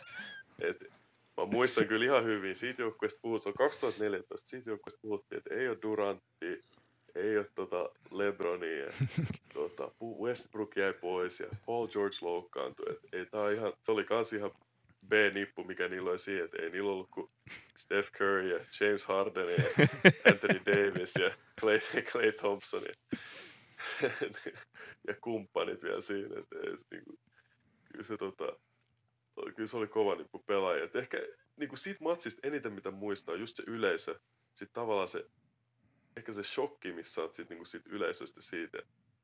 Ja sitten kun esitellään joukkueet, niin fanit buuaa pusa ja sä katsot niiden pelaajien ilmeet, kun ne buuaa, niin sä oot silleen, niin kuin, noi kaverit ei varmaan hirveästi tarvi nyt lisämotivaatiota. Ot- otteluja. Ja sitten se, sit se niinku pelin nopeus oli ihan huikea. Et se, niinku, et siinä oli tavallaan eka puolella aika semmoisessa niinku shokissa, että miten nopea kaikki tapahtui. Mutta sitten se oli niinku, se oli tosi makea, kun siihen niinku pääsi vähän mukaan toisella puolella ja siihen pelinopeuteen. Ja sitten jälkeenpäin on miettinyt niinku just sitä, että mitä jos, niinku, mitä jos niinku, olisi niinku se mahdollisuus niinku, niinku pienestä alkaen niinku, niinku kilpailla niinku just parhaimpia vastaan ja päästä siihen niinku parhaimpaan ympäristöön, kun näähän kaverit vetää niinku ei ja just toisinsa vastaan niinku koko ajan. Joo. Ja tottuu siihen niinku pelitempoon ja pelitasoon. Niin mitä niinku, jos pääsisi siihen, niinku, miten, koska siinkin niin kuin pelin sisällä niin kuin vähän pystyt niin kuin pääsemään siihen niin kuin rytmiin paremmin kiinni sitten sen niin kuin alkushokin jälkeen. Se vähän sitten, tota, vieläkö sun jalka riittää sinne? ei ei juhu. ei, ehkä riitä, ehkä riitä. Et sanotaan, että et, et, sitten noista kavereista on pakko kertoa sen, että kun niin kuin puhutaan noista NBA-kaudesta, miksi ne on niin hyviä siinä, mitä tekee. Et kun mekin puhutaan James Hardenista ennen peliä, että mistä tämä kaveri on hyvä. Se ajaa, se ajaa vasemmalle, se hakee kontaktin, se menee viivalle. Ja eka possession mä oon James Hardenin vastaan. Ja ainoa asia, mikä mulla on mielessä on, että tämä jätkä ajaa vasemmalle. Älä päästä sitä, ota vasen pois. No, se lähti aivan vasemmalta. Se pääsi siihen rinnalle. Sitten mä sanoin, että älä riko sitä. No, mä rikon sitä. Että tää pallon kori. niin kuin, et, et, kyllä se niinku, et, et, et, niinku, et, et, kyllä se niinku kertoo siitä, niinku, että miten hyviä nämä kaverit on. Et, niinku, et kyllä, niin, kyllä kaikki tietää, mitä ne tekee, mutta ne silti pääsee siihen, silti pääsee tekemään niitä asioita, koska ne on vaan maailman parhaimpia pelaajia. Joo. No to, toinen, toinen sitten tota, täytyy nostaa tuosta kisoista vielä 2017 koti, EM-kotikisat. Minkälainen muistot siitä on jäänyt? Siis se olisi vähän semmoinen niin kuin, äh, äh, niin kuin unelma unelman päälle, että kun nämä kisat oli semmoinen unelma, niin sitten ja sitten oli niin kuin MM-kisat vähän huikeat, että me päästään MM-kisoihin ja Team USA.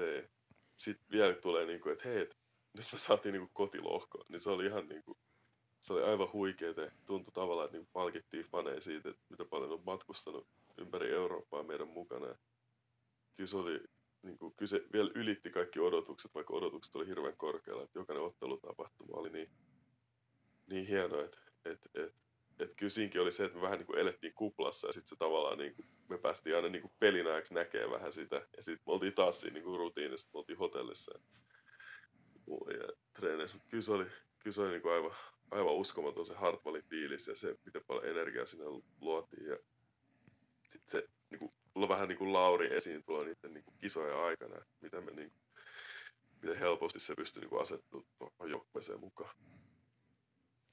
Kyllä täytyy sanoa, että vähän samanlainen tota, kuplafiilis siinä on tietyllä tapaa katsojanakin, että kun päivät olet normaalisti töissä, käyt niin kuin elä, normaalia elämää ja sit, se, sitten illalla niin kuin meet Hartwall Areenalle, missä on täystupa huutaa. Jotkut oli, toiset taas sitten lähtikin niin kuin lounastauolla katsoa niitä tyhjää halliin, niitä keskipäivän pelejä, joissa tota...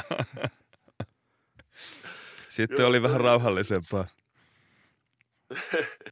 Joo, se, kyllä, se oli kyllä hyvä formaatti mun mielestä EM-kisoille niin kuin, ainakin alkulohkojen kannalta, niin kuin, että just järjestää noissa kotipaikoissa, että sitten on se, onhan se vähän vaikea, että sitten niin niitä jatkopaikkoja, että miten saa fanit, niin kuin, kun ei tiedä mihin, niin kuin, että pääseekö oma jengi pelaa, että miten saa fanit sinne. Kyllä se, niin kuin, nuo alkulohkot on ihan uskomattomia, niin kuin, niin kuin toi, toi kotikenttä ja noikin niin kuin pelit, mitä siellä oli, oli aika, aika herkku. Kyllä. No, t- t- tietysti kun NBA-tuokiosta on kyse, niin ei voida olla kysymättä, että mit- mitä jäi mieleen sitten nuoresta pojasta Luka Doncicista tuolla? Öö, siis se, ehkä se, miten nuori se oikeasti kaveri on.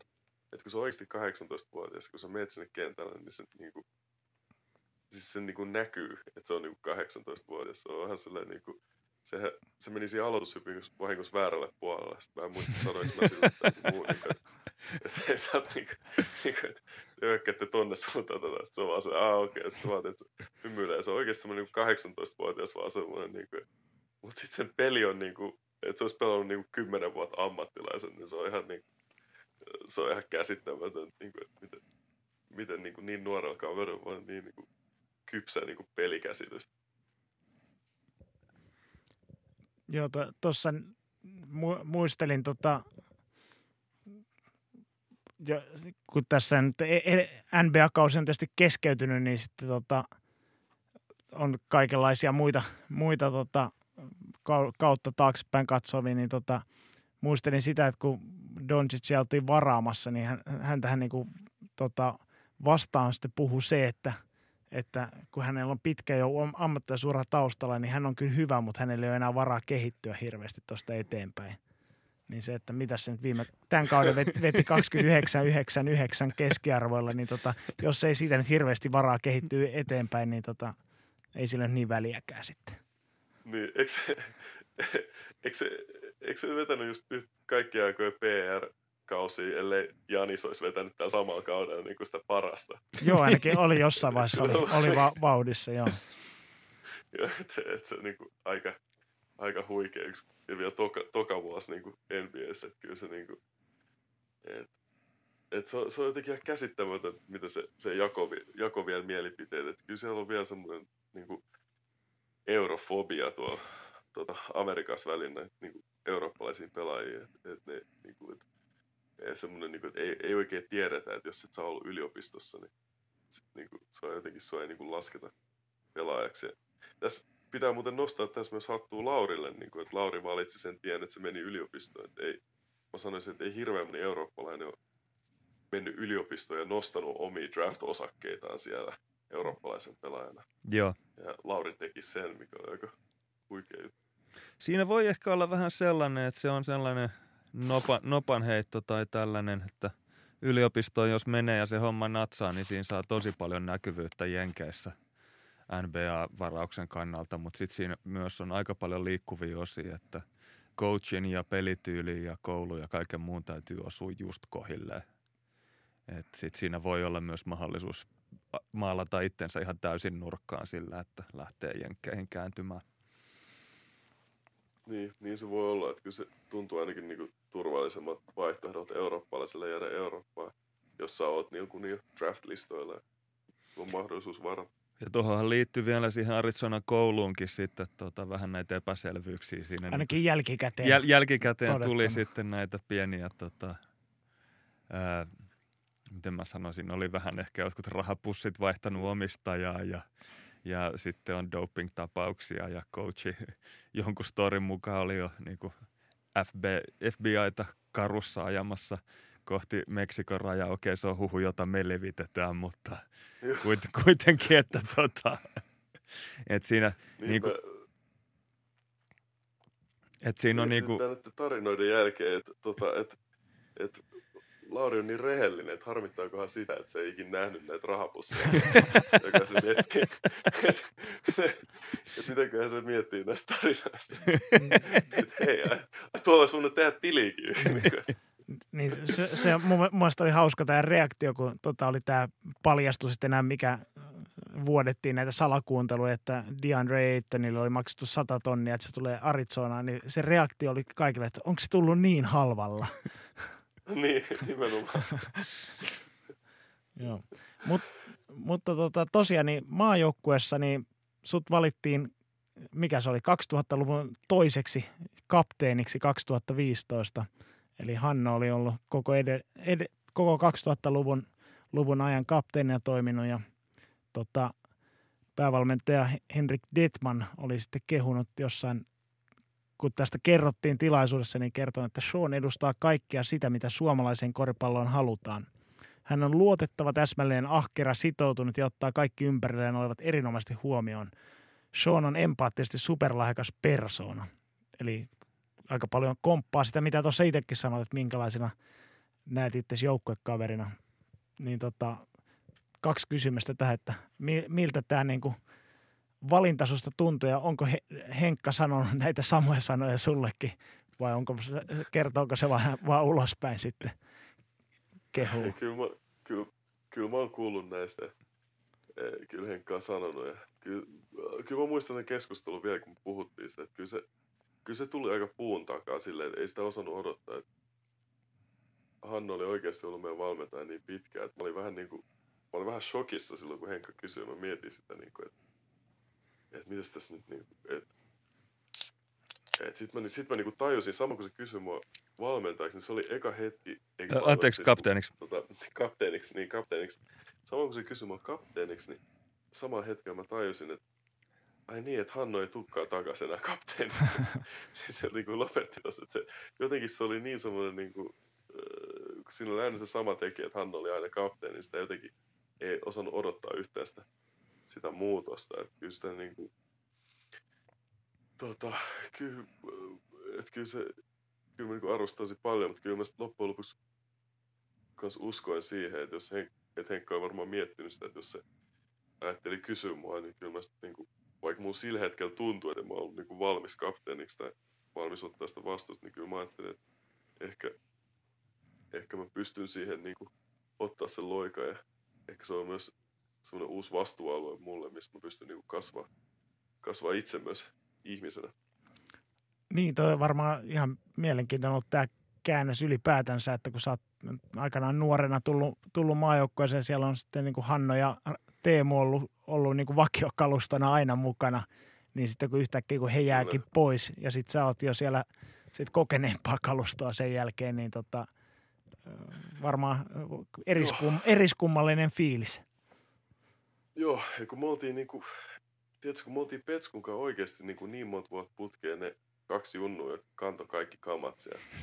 Ja, ja sitten me oltiin aina junnuja. Ja sitten sit se oli aina semmoinen, niin mä muistan sitten kun, sit kun tuli vähän nuorempia mukaan, niin kuin, tuli Koivisto ja tota, junnu mukaan. Ja sitten alkoi tulla vähän, sit, mutta silti oli kuin siellä nuoremmassa päässä. Sitten mä muistan sen kanssa, kun meillä oli vapaaehtoisia aamutreenejä, niin kun mä olin 23, niin se ikäraja oli 24. Seuraavaan vuonna seuraavana vuonna Henrik leikkimielisesti nosti tätä vuodella tätä ikää. Ja se, se, nosti, se nosti valehtelematta tätä vapaaehtoisten treenien ikää niin rajan joku neljä, viisi vuotta putkeen. no, kai sä oot nyt niin kuin yksi vanhuksista. Et, mm. et se oli sitä, siltä kannalta myös semmoinen niin odottamaton, odottamaton käänne. Joo. Oliko sulla aiempaa kapteenikokemusta tuossa vaiheessa? yliopistovuosilta mä olin niin kuin joukkueen kapteeni, mutta meillä oli tavallaan niin kuin monta kapteenia. Ei mulla ei mul silleen ollut niin kuin erityisesti niin kuin sit kapteenin roolista. Teillä oli Topon, Topon 84, oliko se Pursiaisen Panu oli kapteenina vai? Joo, Panu Joo. oli kapteeni Joo. siellä. Miten Junnujengissä val, kapteeni valittiin? en, en mä muista tarkalleen, mutta kyllä se, mut Pano, kyllä nyt kun mä mietin jälkeenpäin, niin kyllä Pano oli ihan täydellinen siihen, että kyllä se oli ihan kapteeni äänestä, että en mä, ei, mä, olin, mä olin niin kapinallinen silloin 15-16-vuotiaana niin junnu jengessä. ja sitten olisi tullut yhtään mitään, jos mä olisin sille, sille mentaliteetillä ollut kapteeni. Aina vaan, kyllä mä niin kaikki tein, mutta kyllä mä varmaan niin kans niin vastustin asioita niin kuin äänekkäästi myös niin kuin ennen kuin lähdin tekemään Joo. No miten sitten, sä olit yliopistossa ilmeisesti jotenkin niin, että niin kuin vanhemmat pelaajat, niin heistä sitten oli useammat, tai jaettu tämmöinen kapteenivastuu senioreilla tai... Kyllä. Joo. Miten sitten tota, Euroopassa ammattilaisjoukkueessa, niin onko kapteenilla semmoista roolia, että sitä niin kuin kannattaa edes mainita?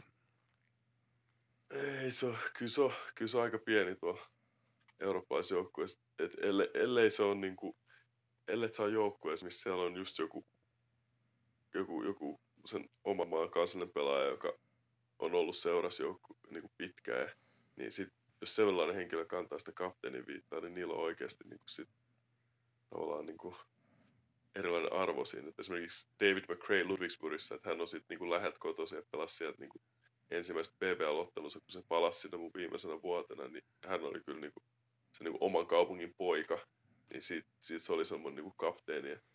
Niin se oli niin kuin oikeasti semmoisen niin seurajoukkojen kapteeni. Sitten oli vähän tämä, niin, tuo Frankfurtissa oli niin kuin, uh, Qantas Robertson oli kapteenina siellä. Että hän oli niin kuin, niin kuin pelannut siellä koko ammattilaisuransa, vaikka on niin kuin amerikkalainen. Se, tota, se oli myös semmoinen, että se on niinku, kun on pelannut pitkään yhdessä paikkaa, niin sitten niinku, tuntuu myös siltä, että on, niinku, on kunnon kapteeni. Joo, kyllä se vähän vaikuttaisi oudolta, että joku kaveri marssii kaupunkiin ja on yhtäkkiä sheriffinä siellä, tai siis sillä tavalla, että on se luottomies, joka pystyy kapteenin hommia hoitaa. Miten sitten korisliigassa, niin okei, sä olit silloin Hongassa pelatessa, niin ehkä nuorimmasta päästä siinä jengissä, niin silloin se oli ehkä ollut ajankohtaista, mutta mä tuossa tänään tarkistin, niin Gulsin kapteeni on Tuukka Kotti tällä hetkellä. Niin onko se ristiriitasta, että Kotti on siellä tota seurajoukkuessa kapteenina ja oot maajoukkuessa kapteenina?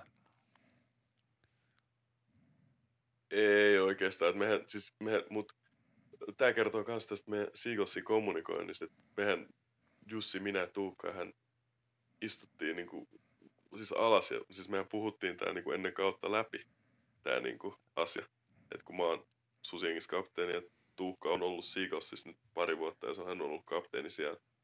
Et, niin kuin Jussi sanoi, että et Tuukka on kapteeni niin kuin myös nyt Seagullsissa. Ja mä sanoin, niin kuin, että se on mä sanoin, että se on mun mielestä niin kuin ainoa oikea tapa, että Tuukka on ollut siellä pitkään. Et, et, ja mä sanoin myös, että se on hyvä, että sit se saa hoitaa ne kapteenin pakolliset hommat. Sanoin, mä osaan olla, mä osaan olla äänessä muutenkin, että mä en tarvitse sitä kapteenin titteliä niin kuin mihinkään. et se, on, se on ihan ok mulle. Et, et se, oli, et se oli hyvä ja kyllä, siis, kyllä Tuukka, Tuukka on niin tunnollinen niin, niin rauhallinen, niin tota, siinä kapteenin roolissa, niin sit se antaa mulle ehkä vähän enemmän semmoisen niin kuin, me voidaan olla vähän semmoinen niin good cup, bad cup treenissä, vasta taas voin palata juurille, niin vähän enemmän semmoisen kapinan rooliin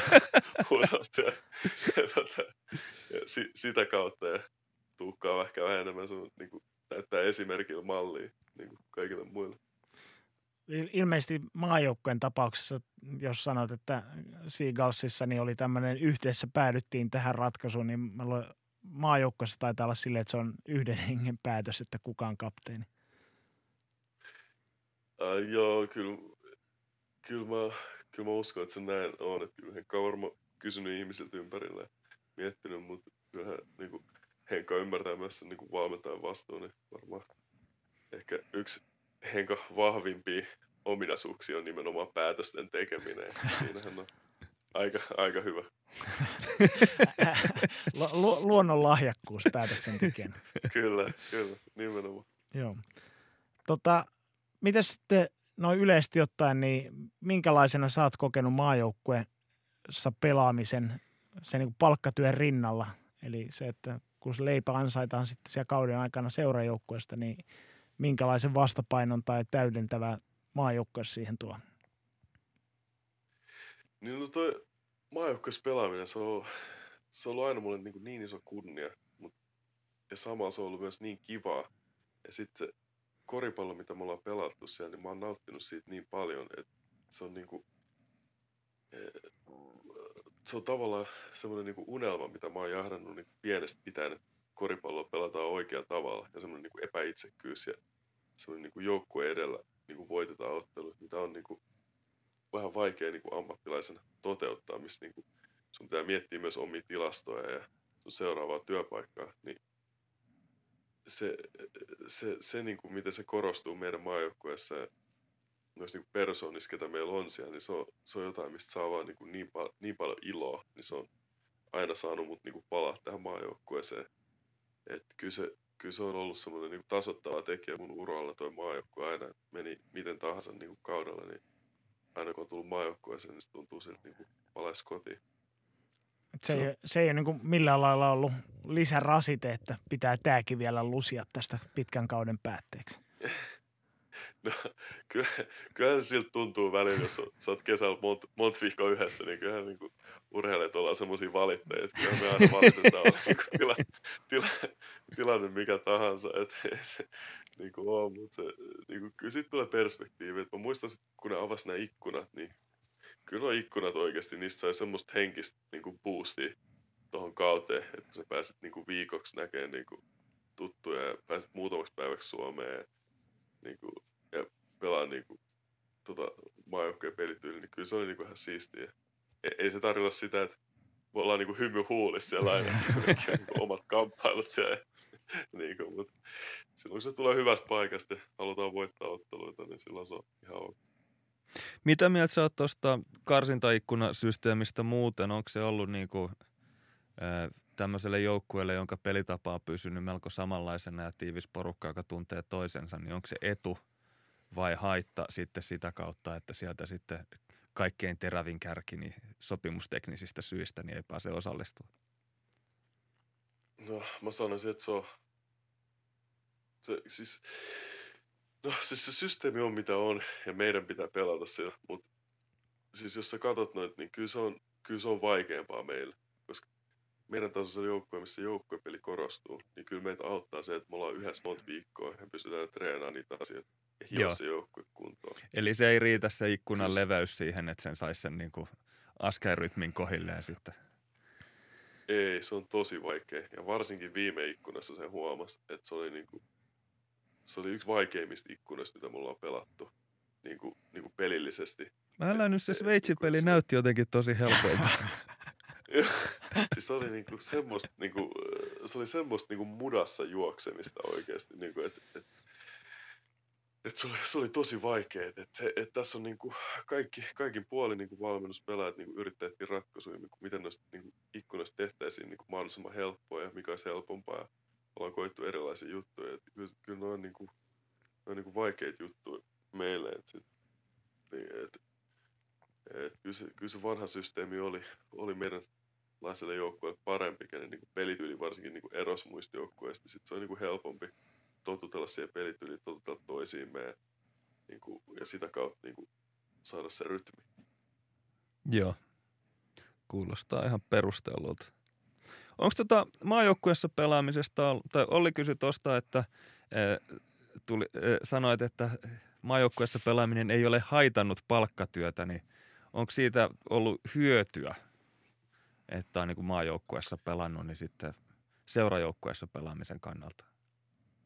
Tyyli... Äh, niin, tosi vaik- vaikea sanoa, että en mä, mä en, äh, ehkä, niin kuin, ehkä pelillisesti niin kuin sit, niin kuin, kun sä pääset pelaamaan parhaimpia joukkueita vastaan, niin ehkä niin kuin auttaa itseluottamusta, kun näkee, että pärjää niin kuin parhaimpia joukkueita vastaan, mutta en mä, en mä usko, että noin tota, eurooppalaiset joukkueet niin rekrytoi maaottelujen perusteella hirveästi, että et, et jois, joissakin tapauksissa voi auttaa vähän, niin kuin, mutta aika...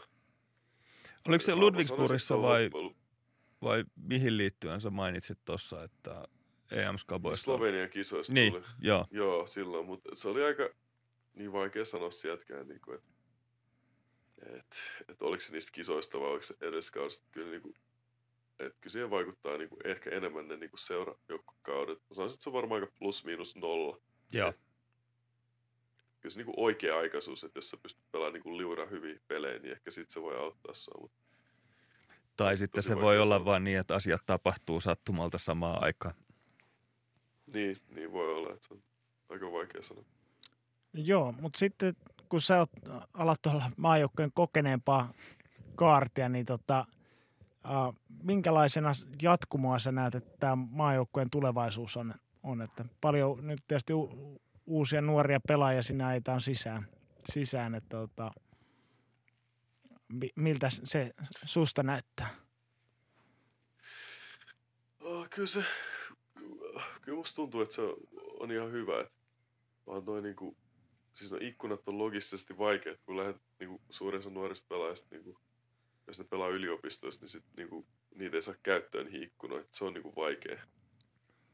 Se on vaike, vaikea, mutta mut, ky, kyllä tuossa on niinku paljon, paljon niinku nuoria pelaajia, paljon hyviä pelaajia. Ja, niinku on leve, leveä rintama ja, niinku, ja tulee erilaisia ongelmia, kun oikeasti niinku, niinku pelaajat, hyviä ammattilaisia ei välttämättä niinku pääse pelaamaan joukkueeseen tai ei mahdu, niin nämä on niinku sellaisia niinku hyviä ongelmia, mitä ei ehkä ollut 15 vuotta sitten. Et silloin niin kuin, jos sä ammattilaisen Euroopassa suomalaisen, niin sulla oli automaattinen lippu maajoukkueeseen. Et se et tilanne ei ehkä välttämättä tällä hetkellä ole sellainen, että se kertoo siitä, että meillä on enemmän hyviä pelaajia. Siltä kannalta ainakin niin kuin, tilanne, tilanne on ihan hyvä, mutta kyllähän tästä on niin kuin, muutosta edessä, että ei tässä ole enää niin kuin, edusteta Koivistoa ja tota, Tuuka ja itseni kanssa niin kuin tätä vähän niin kuin viimeistä, viimeistä rintamaa niistä tota, aikaisista kisajoukkueista. No miten sitten, tota, jos miettii tota sun kapteenin nauhaa, että onko hyviä kandidaatteja, joka saattaisi sitten seuraava, seuraavana ottaa vastuun harteille? Niin, että tosi vaikea sanoa, että mun ei äsken Koponen muuten mainitsemassa noin, mutta tota, varmaan johtuu siitä, että se näistä ikkunoihin aina pääse. Et, et, tota, tosi, tosi vaikea sanoa, että saa, saa nähdä, että tässä on, niinku, tässä on me ollaan niinku, me ollaan leikkimielisesti niinku vanhemman kartin kanssa sanottu tässä maajoukkueessa, että meillä on vähän semmoinen niinku tuijotuskisa, että kuka lopettaa eka.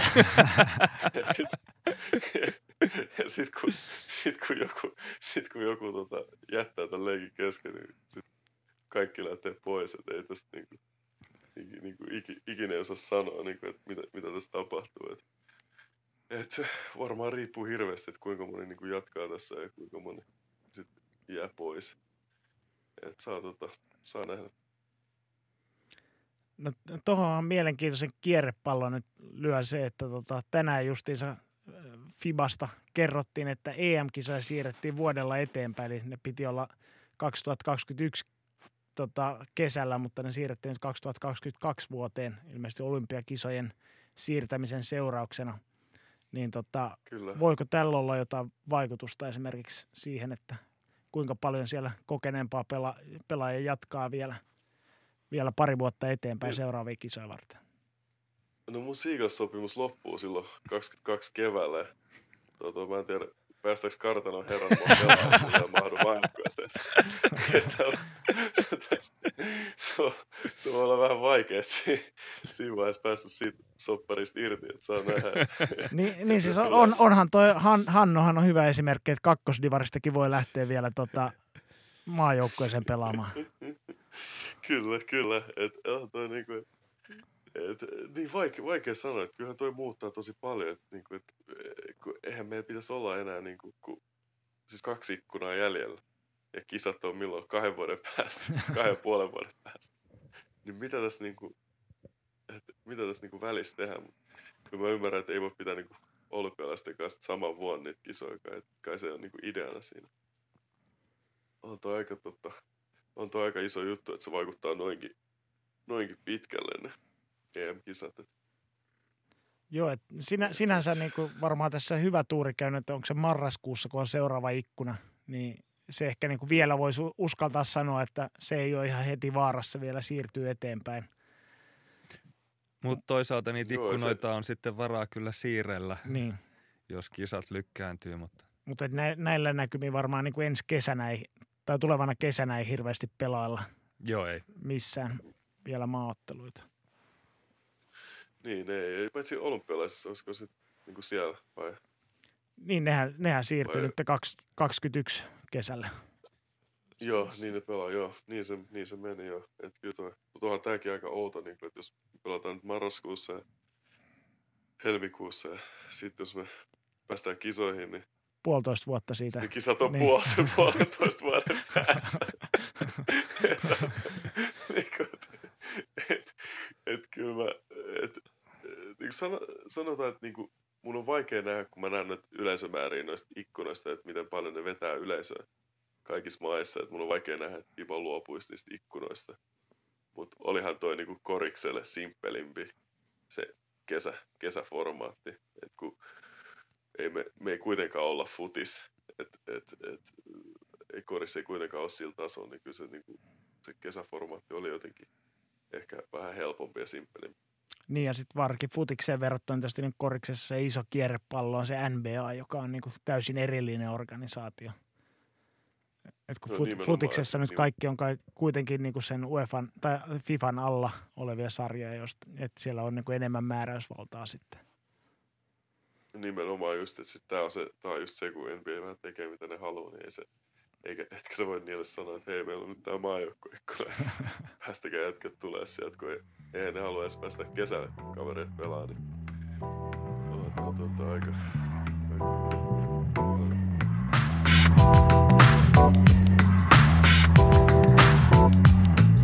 Sulla on tosiaan 22 vuoteen asti Gulsin kanssa diiliin jäljellä. Ja sä nyt kerkäsit tässä tällä kaudella 29 matsia pelaamaan korisliigaa ennen kuin peli vihellettiin poikki. Minkälainen fiilis oli palata Suomeen pelaamaan? siis äh, todella hyvä, että oli niinku, oli niin oikea-aikainen siirto oman niinku uran kannalta ja perheen kannalta, kun olla ja voi. Et, et, et se, kyllä tuo viimeinen vuosi niinku koripallo alkoi tuntua niinku vähän työltä. Ja kyllähän se, silloin kun se tuntuu siltä, niin kyllä se on niin kuin vaikea on kilpailla niin kuin parhaimmalla tasolla, että kun tämä on loppujen lopuksi kuitenkin niin kuin leikkii tämä pelaaminen ja silloin kun se on sitä, niin silloin sitä on helpoin niin kuin antaa kaikkensa ja pelaa parhaampansa. Ja sitten niin kuin, tavallaan tästä saa vähän niin kuin uutta liekkiä niin kuin, ja uutta tulta. Ja oli, oli niin kuin, kyllä, tota, kyllä oli tosi kiva pelaa ja tosi mahtava fiilis pelata ja niin kuin, varsinkin tämä kevätkausi, kun pääsi niistä alkukauden niistä pienistä loukkaantumisista pääsi niin kuin yli pääsi niin kuin, alkoi saamaan itseensä just niin semmoiseen niin game shapeen, niin kuin kunnon game shapeen niin kuin kevään pelejä varten, niin kyllä se niin kuin, päällimmäisen harmittaa just, että kausi loppui tolleen kesken. Minkälainen tota, oli vastaanotto teidän joukkueessa, kun ilmoitettiin, että tämä kausi on nyt tässä? Kyllä se, kyllä se tilanteen niin kuin, tavallaan niin kuin vakavuus, niin kyllä se niin kuin löi heti. Ja kyllä, se, kyllä siinä alkoi olla vähän enteet ilmassa. Ja se oli se, se oli se torstai-aamu, kun mä muistan, kun mä heräsin ja kun mä näin, että ne oli, ne oli niin kuin pysäyttänyt ne NBA-ottelut, niin kyllä mä siinä vaiheessa niin kuin, kun mä muistan, mä mietin silloin, silloin ei oltu vielä tehty mitään päätöksiä, ja mä mietin, niin kuin, että onko meillä niin treenejä tänään, onko meillä peli huomenna, että mitä tässä niin kuin, tapahtuu. Ja mä soitin Jussille siinä aamun, niin kuin, että mitä, mitä me nyt tehdään, niin kuin, että mun piti mennä punttikselle siinä aamun, ja mä olisin, niin kuin, että uskallanko mä mennä niin kuin puntille nyt, vai kannattaako mun jäädä himaan vaan vetää kuntopiiriä. niin kuin, että, että, niin kuin, että, mitä tässä, niin kuin, että tehdäänkö tässä niin kuin jotain. Ja sitten niin kuin, kyllä mä kävin vetää se punti, sitten tuli himaa ja sitten tilanne alkoi vähän eskaloitua ja sitten tulikin niin kuin näitä kaikki valtiotiedotuksia ja me peruttiin treenit ja pelit peruttiin ja sitten kausi olikin ohi ja se tota, kyllä, kyllä siinä vaan tajusi tilanteen vakavuuden aika nopeasti. Kyllähän se niin kuin, varsinkin tässä nyt sen verran perspektiiviä alkaa olla tähän asiaan, niin hämmentävää, kuinka nopeasti asiat tapahtuu ja sitten myös, että kuinka nopeasti pystyttiin niin kuin näitä tämmöisiä tosi jyrkkiäkin päätöksiä tekemään. Kun ei, ei ole nyt ihan kuitenkaan joka vuotista, että sarjat vaan loppuu, kun veitsellä leikataan. Joo, ei todellakaan. Että tämä on niin kuin, viimeksi toisen maailmansodan aikaa, kun lakkaat niin kuin sarjoja niin poikki tälleen. Aika, aika, tota, siis aika, aika, aika, aika nopea tämä tuli. Ja, mutta se, kyllä, kyllä, se jäi mieleen pari päivää sitä ennen, kun mä muistan, kun mä aloin lukea niin kuin aiheesta enemmän. Mä aloin niin kuin, vähän niin kuin perehtyä siihen aiheeseen ja mä aloin miettiä, niin kyllä se niin kuin jotenkin, jotenkin mä niin kuin vähän osasin niin kuin valmistautua siihen. Et, koska mä koitin miettiä sellaisia skenaarioita, miten me pystytään pelaamaan. Et, niin kuin ennen kuin se lakkautettiin sarjan, se jotenkin tuntui todennäköisemmältä, että niin kuin kaikki lakkautettaisiin ja olisi ehkä pieni mahdollisuus pelata uudestaan, kuin että, että, tota, kuin että me niin kuin vaan yhtäkkiä jatkettaisiin ja kaikki menisi niin kuin vaan normaalisti ja toivotaan, että kaikki menee hyvin. Joo, se meni aika nollasta sataan se tilanne todella nopeasti ja se on jännä, miten se niinku urheilun kautta musta tuntuu, että re, niinku yhtäkkiä tuli niinku käsin kosketeltavaksi ympäri maailmaa. Siis se, että Rudy Gobertilla todettiin korona, Joo. niin se veti kaikki liigat yhtäkkiä täysin äkkijarrutuksella seis ja sitten ihmiset varmaan niin kuin kaut, niin kuin ympäri maailman niin oikeastaan tajus tilanteen vakavuuden sillä hetkellä, kun urheilusarjat pantiin seis.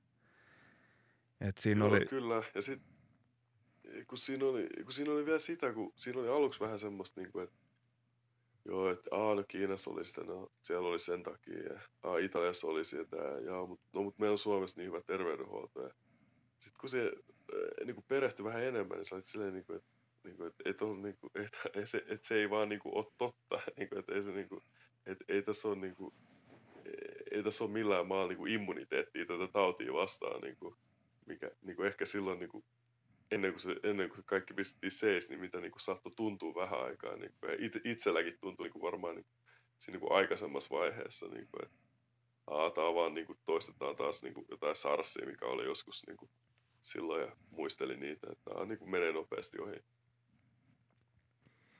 Joo, onko tota, minkä verran sä oot pystynyt niinku, varmaan ollut aika tiukka treeniohjelma tuohon niinku siihen saakka, kun yhtäkkiä peli lyötiin poikki, niin minkä verran sä oot pystynyt jatkaa treenaamista siitä? Vai oot sä vaan istunut sohvalla? No, kyllä se, niin kuin, no, ky, kyllä se niin kuin loppui aika seinään, niin kuin, että et, mä niin kuin, lähinnä mä ulkoilen lasten kanssa. Mä oon käynyt tommosilla niin kuin, jollain ulko, ulkoliikuntapaikalla vetää jotain, pien, jotain pieniä, jotain leukoja, dippejä, jotain muuta. Ja sit hölkkäily, hölkkäily kun nuorimman kanssa, kun se polkee pyörää siinä vieressä. Ja, sitten pari, muutaman kuntopiirin kohteena. Että kyllä tämä muistuttaa, kyllä tämä aika lähellä semmoista niin kuin cooldown-vaihetta niin kuin ehkä, mitä yleensä on kauden jälkeen. Kun tietää, että kausi ei jatku, niin ei tässä niin kuin, tavallaan niin kuin, niin kuin, ei tässä ole niin kuin mitään intressejä niin kuin pitää semmoista niin kuin, sitä niin kuin ihan game shapea yllä, kun se, kuitenkin, se vaatii kropalta niin paljon. Joo, joo. Tää on, nyt, nyt ollaan niin kuin siihen off-seasonin alkuvaiheessa periaatteessa.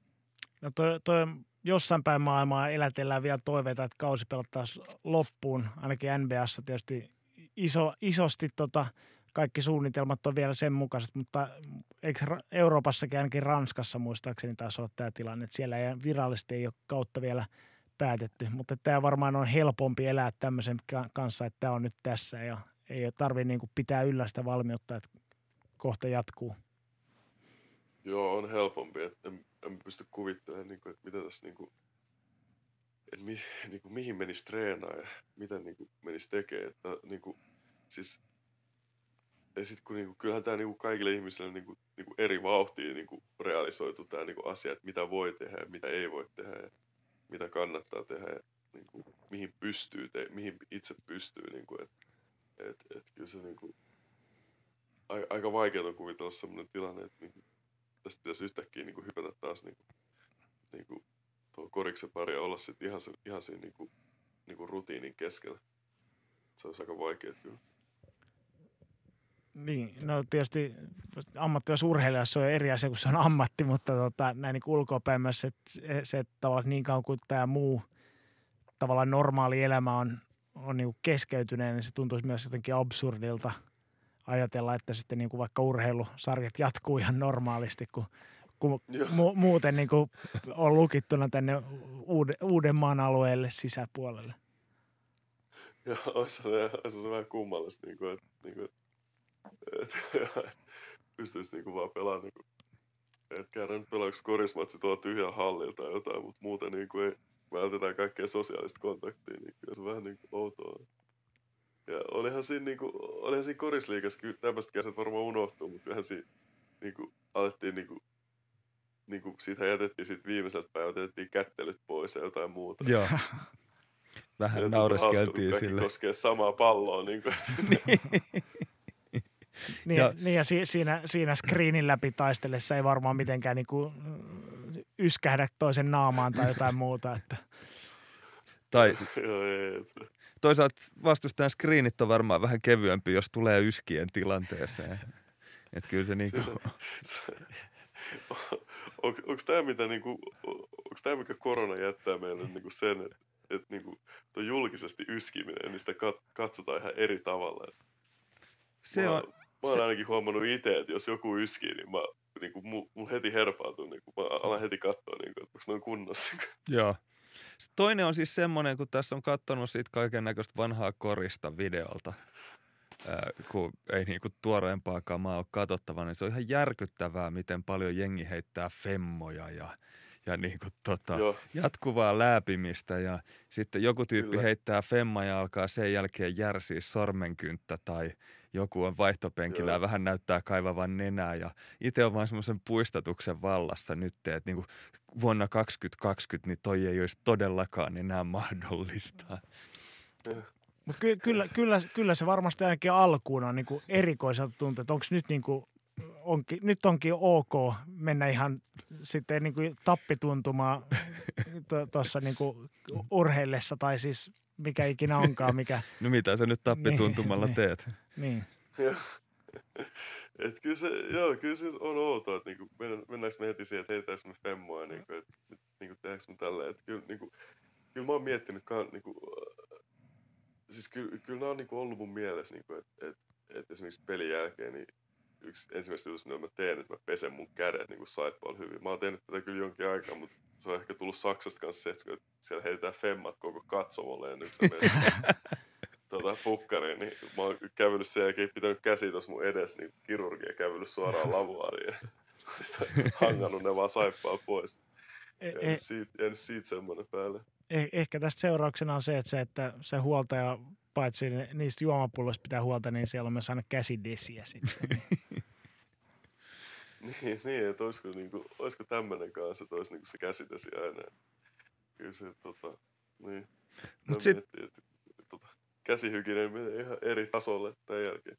Toinen, mitä niin kuin, kun käy kaupassa ja sitten sattuu samalle käytävälle joku ihminen ja tulee semmoinen ohitustilaisuus, niin mä oon huomannut, että mä nykyään katon todella vihaisesti ihmisiä ja yritän vähän niin kuin katseella rohkaista niitä, että mene pois. Että en vahingossakaan hymy, hymyile tai ole mitenkään mukava tai niin kuin tällä tavalla niin kuin anna mitään positiivista viestiä kenellekään. Ja jos toi on niin kuin ihan vain kaupassa – niin se on jännä, että niinku, miten jos niinku pitäisi mennä koriskentälle takaisin ja sitten siellä olla niin. jotenkin niin. normaalisti, niin se todennäköisesti on todella outoa ekan kerran, kun sanotaan pitäisi treeneihin mennä ja ottaa leikkaus pois joltain tai...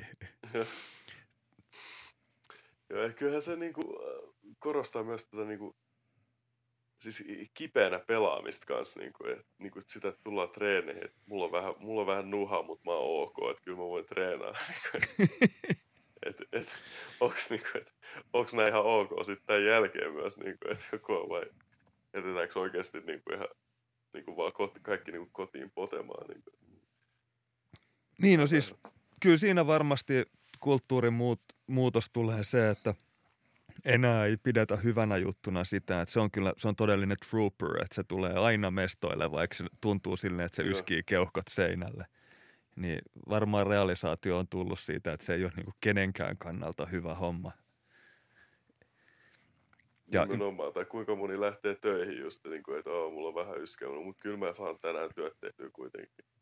Niin kuin, ja sitten on koko toimisto kipeä. Niin, mä otan yhden Finrexiinin siinä koneen ääressä avokonttorissa ja sitten kaikki on ok. Tässä taas nähdään, että se on toimist- toimistotyöntekijälle se on ok, mutta urheilijalle ei, koska se on siellä ADTn kiellettyä aineiden listalla se Onko? Finrex. Onko? On. on. Huh. Ei, ole, ei ole enää. Eikö ei enää? enää? Ei ole, ei ole. Mä vedin tällä kaudella. Muistaakseni siis siinä on, ollut, si, siinä on ollut siis kofeiinia sen verran, että se on niin katsottu on, siis pir, piristeeksi aikaisemmin.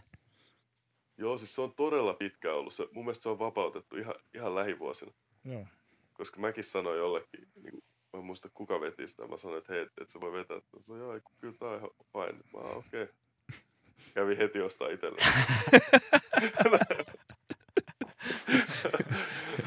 Sitä joutuu vähän ravistaa, että sen saa johonkin kylmään veteen juomapulloon blend, niin, tota, sekoittumaan.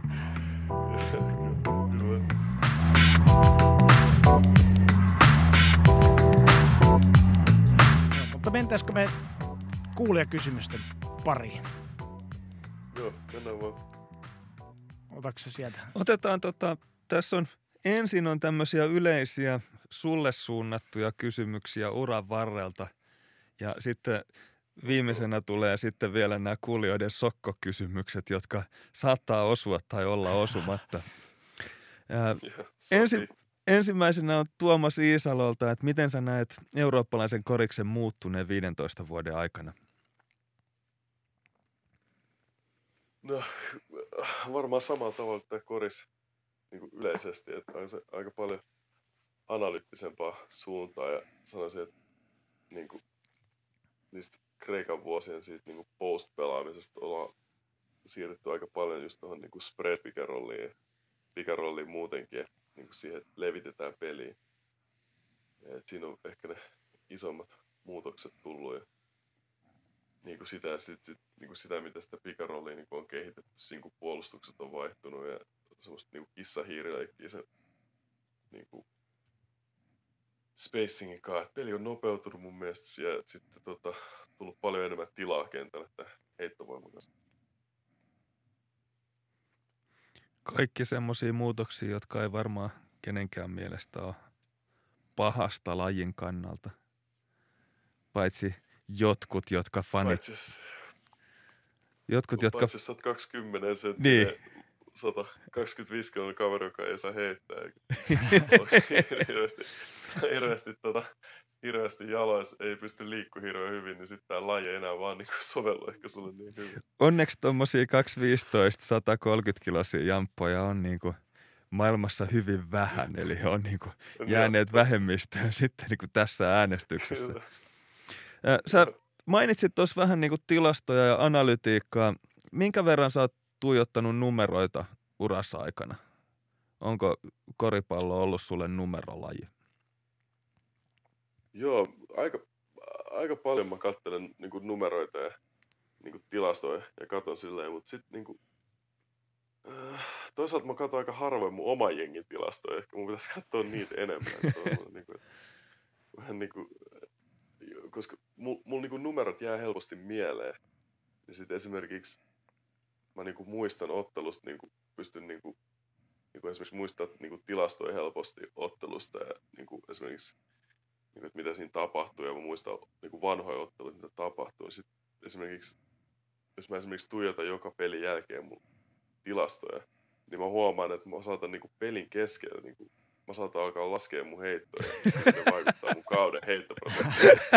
niin kuin, niin kuin automaationa, että mä edes niin kuin ajattele sitä. Sitten mä huomasin, että mulla on parempi jossain tapauksessa vaan, että mä ehkä niin kuin, katon vähän harvemmin niitä omia tilastoja tilastorivejä, että et mä en ala siellä, niin, että mä keskityn sen kentän pelaamiseen, tekemään matikkaa siellä. Miten tota, onko tilastoista sulle ollut hyötyä vastustajas kauttaamisessa? Minkä näköiset numerot on siinä jeesan? Joo, kyllä, kyllä ne auttaa todella paljon. Että mä, siis, äh, vapaa-heitot on yksi hyvä, että siitä, se kertoo yleensä niin pelaajan aggressiivisuudesta. Eihän ne, siis, t- sanotaan päivässä, että ei, tilastot ei korvaa sitä, että mitä sä näet videot, mutta niistä voi näkyä aika paljon. Että kolmosissa mä tykkään katsoa niin kuin heittomääriä enemmän kuin prosentteja. Et, et, jos sulla esimerkiksi kaveri heittää 40 prosenttia 30, mutta se heittää yhden per ottelu, sulla toi, toinen kaveri, joka heittää ne 30 prossaa, mutta se ottaa joku kahdeksan, niin kyllä mua pelottaa se kaveri, että se ottaa kahdeksan kolkkia. Joo, se heittää vain 30 prossan tarkkuudella. Että, se, niin kuin, että siinä on joku syy, miksi se ottaa niin paljon. Niin, että ehkä nostaa vaan huonompia heittoja tai sitten niin kuin, et, et, tai sit sillä on vaan semmoisia päiviä, että se heittää kaikki ohi, mutta jonain päivänä se pistää kaikki sisään. Että se, ne on ehkä semmoisia, niin kuin, mitkä pistää silmään ensimmäisenä. Onko sun uran va- varrella tullut vastaan valmentajia, jotka on niinku erityisesti pelannut taskulaskimella tai käyttänyt tilastoja apuna siinä, kun ne on joukkueelle koettanut viestiä, että minkälainen vastustaja siellä on tulossa? Tai miten pitäisi itse pelata. Joo, siis Ludwigsburgissa ja Frankfurtissa meillä oli aika pitkälle viety tätä, että et, äh, sanotaan Frankfurtissa meillä oli semmoinen niinku aika niinku sopiva, että siellä ei, yrit, siellä ei niinku vyörytetty sitä tietoa päälle, mutta Ludwigsburgissa oli semmoista, niinku, että siellä niinku ihan viimeisen päälle, niinku, siellähän me, niinku, meillä oli scout-team treenissä aloitusviisikko ja scout-tiimissä oli aina tota, Tämä on hassu, miten kaikki tarinat aina palaa tähän Ludwigsburgiin. Se on vaiherikasta. Ja sama mistä mut kysyy, niin mitä ostit kaupassa? No anna mä kerron sulle John Patrickin.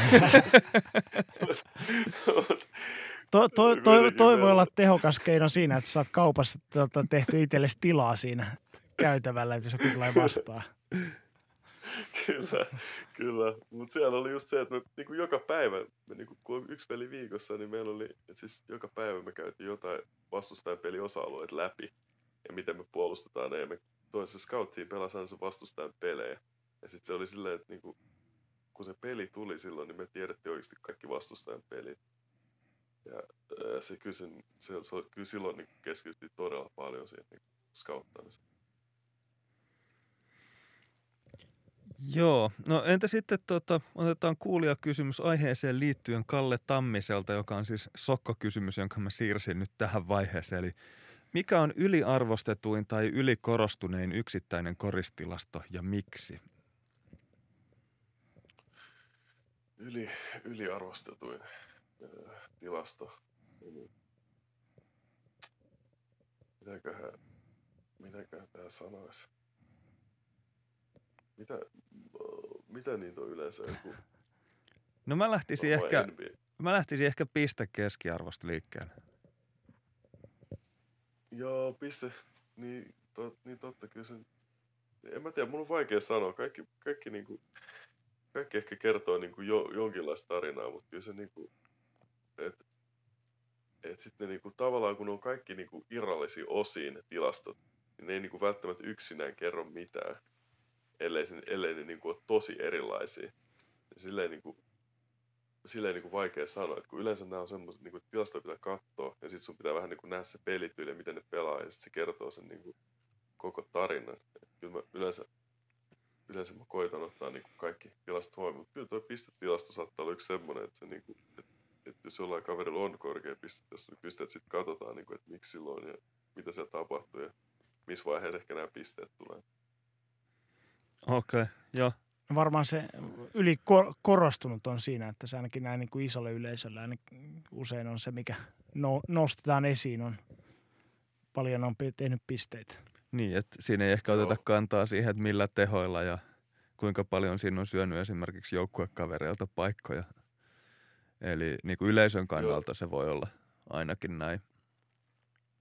Joo, mä sanoisin, joo, just ehkä, ehkä pisteet sen takia joo, just niinku, että miten, miten sanotaan ja miten vaikutti peliin. Että onhan sun niinku, siis äh, Suomessa esimerkiksi miten saattaa olla, että sulla on kaveri, toinen kaveri on tehnyt 20 pinnaa ja toinen kaveri on tehnyt 16 tai 14 pinnaa, mutta jos sä oot siellä pelissä, niin se kaveri, joka on tehnyt 14 pinnaa, niin on tehnyt ne kovimpaa paikkaa siinä pelissä.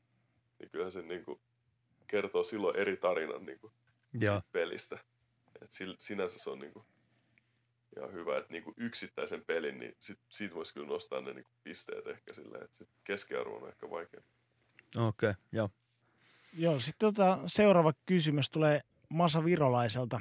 Missä vaiheessa uraa tai minkä yes. ikäisenä seuraavat taidot tai ominaisuudet ovat olleet parhaimmillaan? Donkkien ilmavuus on ensimmäinen. Öö, sanotaan, että ilmavuus oli ehkä 17-vuotiaana, koska mä olin silloin niin kevyt vielä. Mutta Et voimaa ei ole tullut lisää, mutta Mut, silloin, et silloin, oli, silloin ehkä paras ilmavuus niin kuin donkeissa, mutta ehkä parhaimmat donkit oli sitten niin kuin, ehkä niin kuin, kaksi neljästä johonkin, ehkä 20, tai sanotaan niin kuin, että 20, niin kuin, että 20 niin kuin 20-25 ehkä, koska sitten oli niin kuin, voimaa myös ja kehittyi niin kuin, kehittyi myös semmoinen niin tasajalan ponnistus kehittyi kanssa, kun mä luonnollisesti mä oon yhden jalan hyppäjä, niin sit niin kuin, mä sain kehitettyä niin voimaa kanssa semmoisen tasajalka ponnistukseen. Sillä tasajalalla on helpompi donkka peleissä, kun sä et tarvi niin paljon niin kuin sitä momentumia siihen. kuten me kaikki tiedämme. Niin, Kyllä. Olli nyökyttelee Joo, tuolla todella tuttu- innoissa. tuttu- Tuttua hommaa se, joo. Mutta se, sen, jälkeen, sen jälkeen on alkanut sitten niin kuin painovoima vaatia enemmän veronsa. Mutta se, seuraava on sitten, tota, niin, seuraava on sitten kulma kolmonen. Niin, että milloin kulma kolmonen on parhaimmillaan? Mä, mä en saa, musta tuntuu, että mä, musta tuntuu aina, että mä heitän hirveän huonosti kulmista kolmosia itse. Musta tuntuu, että mä heitän paljon paremmin tuolta tuota neljä vitosesta. Eh, pitäisi eh, käydä ehkä, se, ehkä just sen takia Masa on valinnut tämän kinkkiseksi kysymykseksi. Niin, se, se, voi, se voi olla. Mä, äh, mä sanoisin, että ehkä se on joko, joko tällä kaudella tai sitten se on tota, ehkä niinku aikaisemmin uraa, kun pelasi enemmän kolmosta. Ehkä silloin, kun silloin mä olin ehkä lähempänä kulmaa. Mutta nyt mä oon pelannut tästä kolmos, nelos hybridiä enemmän, niin nelospaikalla tulee harvemmin vietetty aikaa siellä kulmassa. Joo. Entäs vapaa heitto? Vapaaheitto oli varmaan parhaimmillaan, varmaan yliopistossa oli tarkimmillaan. Silloin mä kanssa treenasin sitä eniten, kun murtui jalka eikä pystynyt tekemään mitään muuta. Tota, puolustuksen jalkatyö. Tää, tää on hassu, tää on hassu kysymys. Mä, mä sanoisin, että... Uh, milloinkohan... Siis mulla mul tuli semmoinen vaihe uralla. Mulla tuli semmoinen vaihe uralla, että musta tuntui, että kaikki ajoi musta ohi. Ja musta tuntui, että mä olin niin menettänyt ihan kokonaan niin kuin mun jalkatyön. Ja sit niin kuin, tää, mä olin ehkä kolme, kolme, yksi, kolme, kaksi. Mut mä onnistuin, mä onnistuin saamaan sen takas. Mä en muista miten, mutta sit niin, mä sain sen takas niin kuin Frankfurtissa mun toisen vuonna. Et se, oli, se oli tosi jännä juttu, mutta mä jotenkin, jotenkin niin, mä pystyin niin kuin, korjaamaan mun jalkatyöt vielä niin vanhemmalla iällä. Pystyin niin, saamaan sen takas. Mutta mä sanoisin, että varmaan uh, varmaan parikymppisen. Silloin pystyi vielä difa pointteja silleen niin kuin ihan, niin kuin, että uskas difa niitä ja prässää koko Entäs sitten tota, heiton torjunta? Junnuis. Junnuis silloin, oli, silloin, silloin oli setteri. ja, ja, vastu, ja vastustajat oli pienempiä, heitti alempaa, niin oli helpompi. Kyllä, oli helppo. Oli silloin hurjia torjuntalukemia junnupeleistä. Oliko sulla junnuna sellainen ongelma puolustajana, että sä vaan kyttäsit blokkipaikkoja? Uh, joo, siis ei mulla ollut hirveän hyvä niin jalkatyö. Kyllä musta oli niin kuin, aika helppoa ja ohi. Että no, se kehittyi sitten, niin kuin van, mä pystyin niin kuin, kehittämään sitä ehkä vähän vanhempaa, mutta joo, kyllä mä aika paljon kyttäilin. Eli... Blokkeita, on sen aika makea blokata. et, et onko se sitten sillä tavalla, että jalkatyö kehittyy vasta siinä vaiheessa, kun ei pysty enää torjua kaikkia heittoja? Että joutuu niinku vähän tekemään tikkaustakin siinä ensin. niin, niin voi olla. Että mä ehkä, ehkä heikot puolet niitä kyttäisi niitä blokkeja, että sieltä, sieltä saa yleensä niitä parhaimpia. Pysty, jos pystyy tippumaan niinku apupuolustukseen. Että sieltä tuli niitä niinku lennokaimpia blokkeja, jos pystyy niinku yllättää jengiä.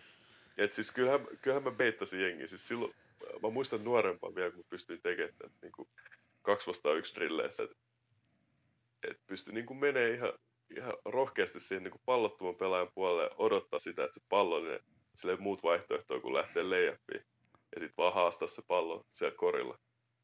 Niin se oli jotain, mitä ei pysty enää tekemään. että siinä tulee leijappi tai donkki naamaa. Entä sitten tästä, tästä tuli mieleen vielä jatkokysymys, että milloin sä oot ollut yleisesti yksi vasta yksi pelaajana parhaimmillaan?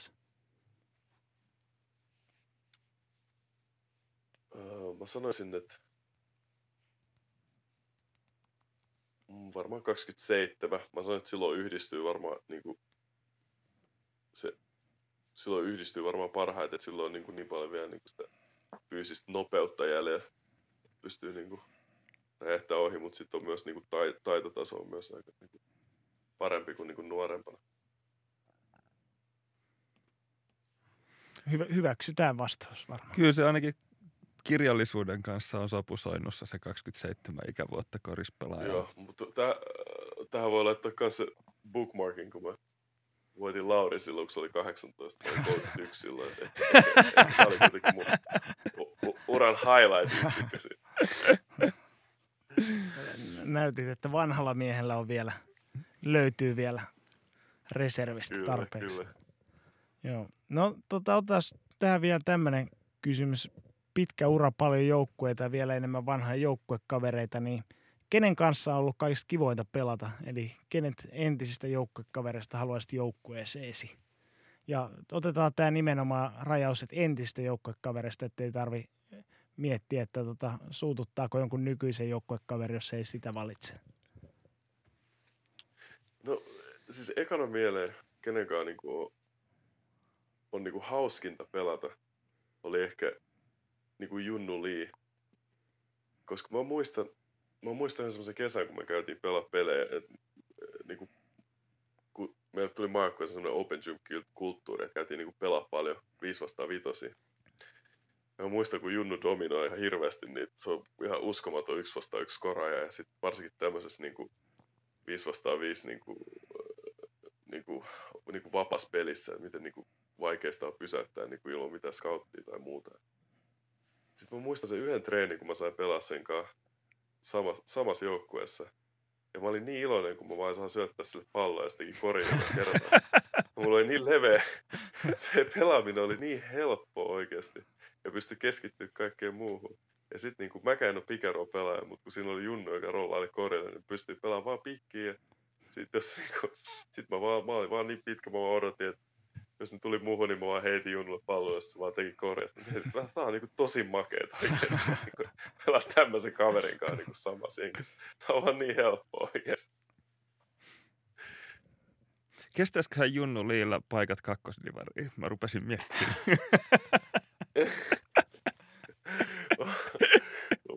Mä voin, yrittää, mä voin yrittää rekrytoida sinne, jos kiinnostaisi lähteä höntsä.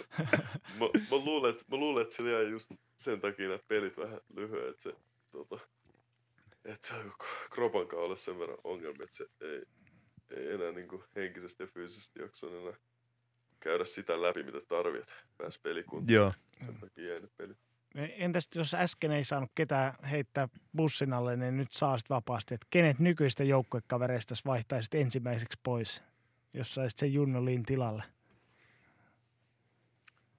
Ais mietitäänkö tätä jotain niin inhottavinta joukkuekaveria? No ehkä me, ehkä me ra- rajataan, rajataan tästäkin, että ei tarvitse nykyisiä joukkuekavereita sanoa. Että. Niin, se on ehkä vähän paha. No, mun siis mulla oli, siis, onhan näitä, siis, onhan näitä jotain niinku pelaajia, siis, äh, siis, mä en tiedä mitä mulla tulee tämmönen aukko, mutta siis kyllähän, kyllähän siinä on siis semmoinen pelaajatyyppi, joka niinku, semmoinen siis yksilöpelaaja. Yksilöpelaaja, joka on jossain, yksilöurheilija, joka on jossain vaiheessa valinnut joukkueurheilijan.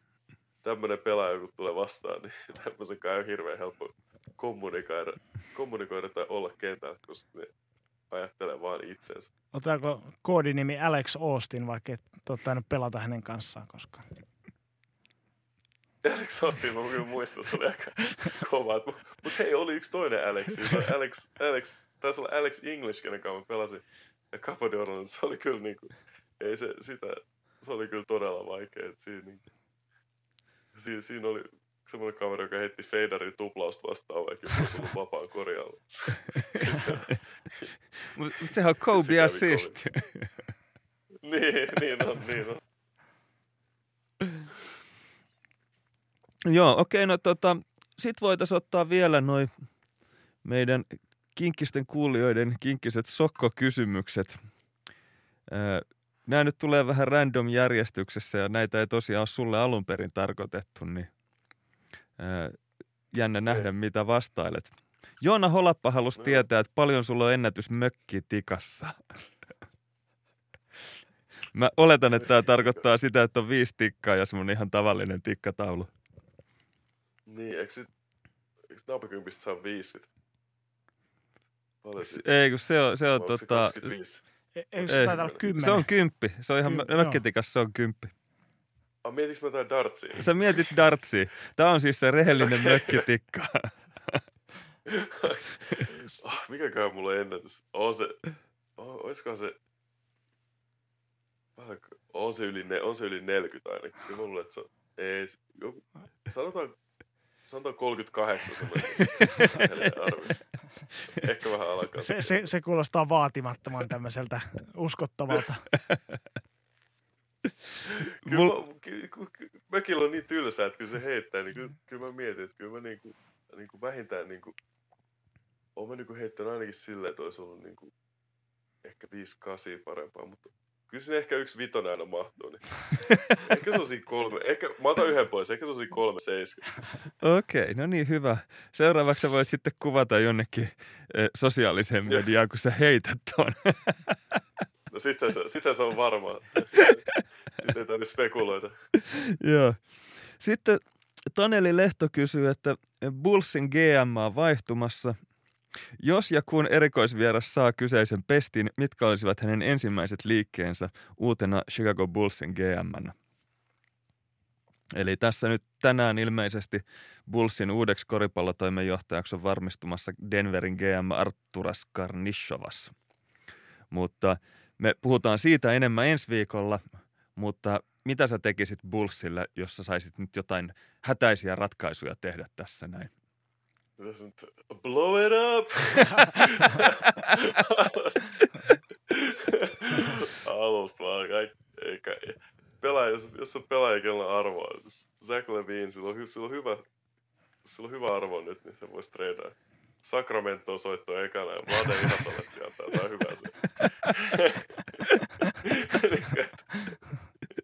ehkä lähtisi tämmöistä niinku, eh, niinku, ehkä koittaisi ottaa tämmöisiä niinku aliarvostettuja niinku eurooppalaisia pelaajia ja, tota, höystetty parel tota, atleetin siihen katsoa. Kumpaan kategoriaan sä lasket itse tässä? Mä itteni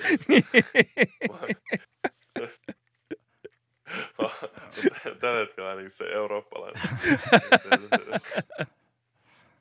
Joo, se, se, se olisi tämmöinen uusi kierre, että ei ole pelaaja valmentava, pelaaja GM. niin. Mä luulen, että silloin saisi syöttöä joukkuekavereilta. Joo, kyllä, ihan varmasti. No sitten Aatu kyselee, että jos eduskunnasta tehtäisiin koripallojoukkue, niin mikä olisi sen joukkueen aloitusviisikko? Kaunisto. se, se, se, on, se on tämmöinen klassinen lähestymistapa, että ison miehen ympärille lähdetään rakentamaan viisikkoa.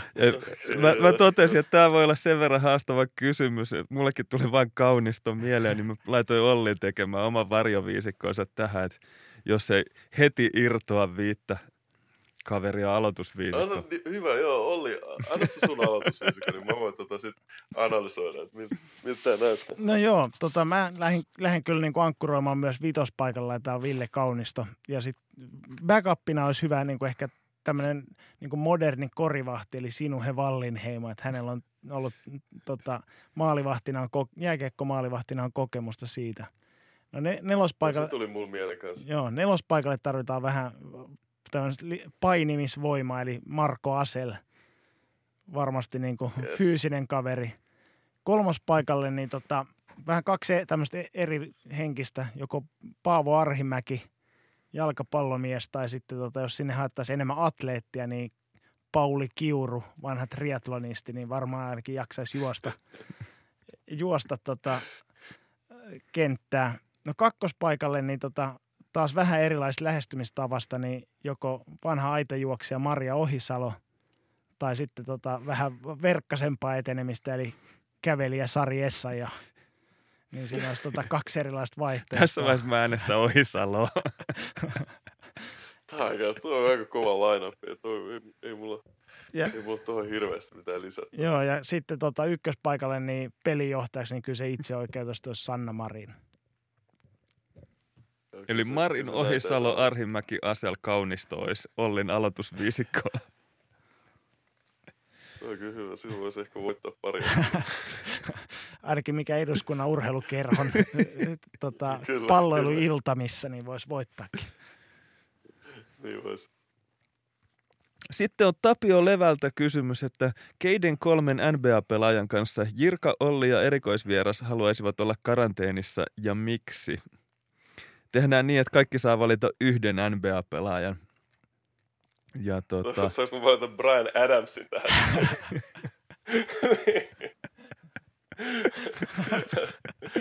Tapsa ainakin tykkää.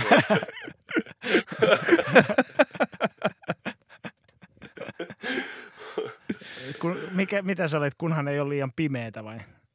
Silloin ei, voi, silloin, silloin ei voinut kuunnella Brian Adamsia, muistaakseni. Näin taisi mennä. Joo. Vai kolme NBA-pelaa? Valitaanko me jokainen yksi? Tehdään vaikka niin. Tarviiko olla niin kuin nykyinen? Ei ole pakko. Okei, okay, onko tämä vaan niinku karanteeni? Että miten ollaan. Joo, ei tarvitse pelata sen kanssa, jos ei halua, mutta... Niin, ja karanteenissa meidän täytyy varmaan miettiä myös, että minkälainen toi tota, paikka, jossa esimerkiksi tosi pieneen tilaan Boban Marjanovicin kanssa, niin on ehkä huono, mutta sitten jos on iso mansion, niin siellä se voi olla ihan... Et otetaan mansioni sillä tavalla, että niinku tilaa on, mutta että on niinku umpinainen kämppä, vähän niin kuin Big Brotherissa, että joutuu hengaa sen kanssa sitten. Niin sitten mä mietin just semmoista persoonaa, joka vielä paljon tilaa, niin pitää miettiä myös sitä. Mutta mulla on itse asiassa kolme on valmiina. Tästä. No niin, okei, okay, sä saat ottaa koko setin sitten. heti, jos Joo, anna tulla. Mun, mun, mun valinta on Tony Parker, Tim Duncan ja Manu Ginobili. Oho, aika kova. Aika kova. Mä, mä, luulen, mä luulen, että mä viihtyisin. Niillä on vähän popi viinikerhoa, siinä on paljon. niin kuin, ne, tiedetään, ne osaa, ne, ne osaa niin kuin hengata, osaa ottaa chillisti ei niinku, tiedätkö, ei tarvitse olla koko ajan semmoista showpäätä, showta päällä, mutta kuitenkin osaa pitää hauskaa. Et mä, mä luulen, että mä viihtyisin ainakin ihan hyvin tällaisen porukan kanssa. Toi kuulostaa itse asiassa niinku äärimmäisen hyvältä, ottaen huomioon, että kuinka lyhyellä varoitusajalla sä vielä tuon, niinku, mä oon tässä muutaman päivän miettinyt, että ei mulle tullut esimerkiksi niinku, ollenkaan Spursin suunnalta lähteä rakentaa tuolla, mutta on ihan erittäin hyvä ratkaisu. Kyllä. Tuohon ehkä Boris Diaw vielä, että jos saa niinku, tota, jos mäkin saa jonkun valita. Niin Vaihtarina se... siihen. Joo. Joo, se olisi, aika, se olisi aika kova, että kyllä, se, kyllä voisi vaihtaa. Et, ehkä me vaihdetaan Toni Borikseen.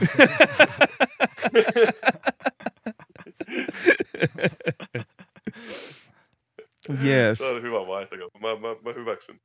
No niin. No niin, hyvä. Si- siinä on täydellinen karanteeni kolmikko. Hyvä, mennään sillä. Tota, otetaanko me vielä nopeasti kysymys siitä, että onko sulla jotain suunnitelmia koriksen jälkeen? Uh, ei ole ainakaan niinku konkreettisesti mitään. Et, et kyllä mä kaikenlaisiin eri projekteihin on niinku hypännyt tässä viime vuosina mukaan. Et viimeisimpänä toi FIBA Timeout 2.0 ohjelma, johon on valittu koripalloilijat ympäri Eurooppaa. Et sitä kautta niinku, sitä ka- koitan vähän kartoittaa, niinku, että mit, mitä niinku, mitkä asiat kiinnostaa ja mikä olisi mahdollista tässä kohta, kun ura loppuu. Joo. Kiinnostaako sua valmentaminen? Suoraan sanottuna ei. mä, mä en tiedä, johtuuko se näistä valmentajista, kun mulla on oman uran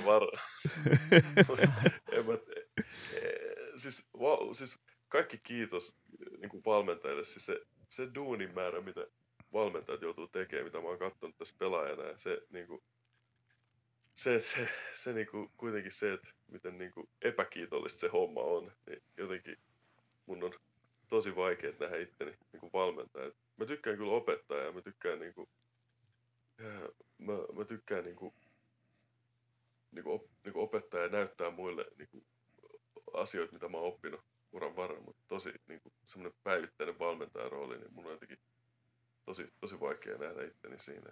Ehkä jotain, eh, ehkä jotain junnuja ja tämmöisiä, mutta sitten mä mietin kanssa, että jaksas mä olla lasten kanssa oikeasti. niin, että tämä kuulosti hyvältä idealta ennen koronavirusta ja kotona hengaamista.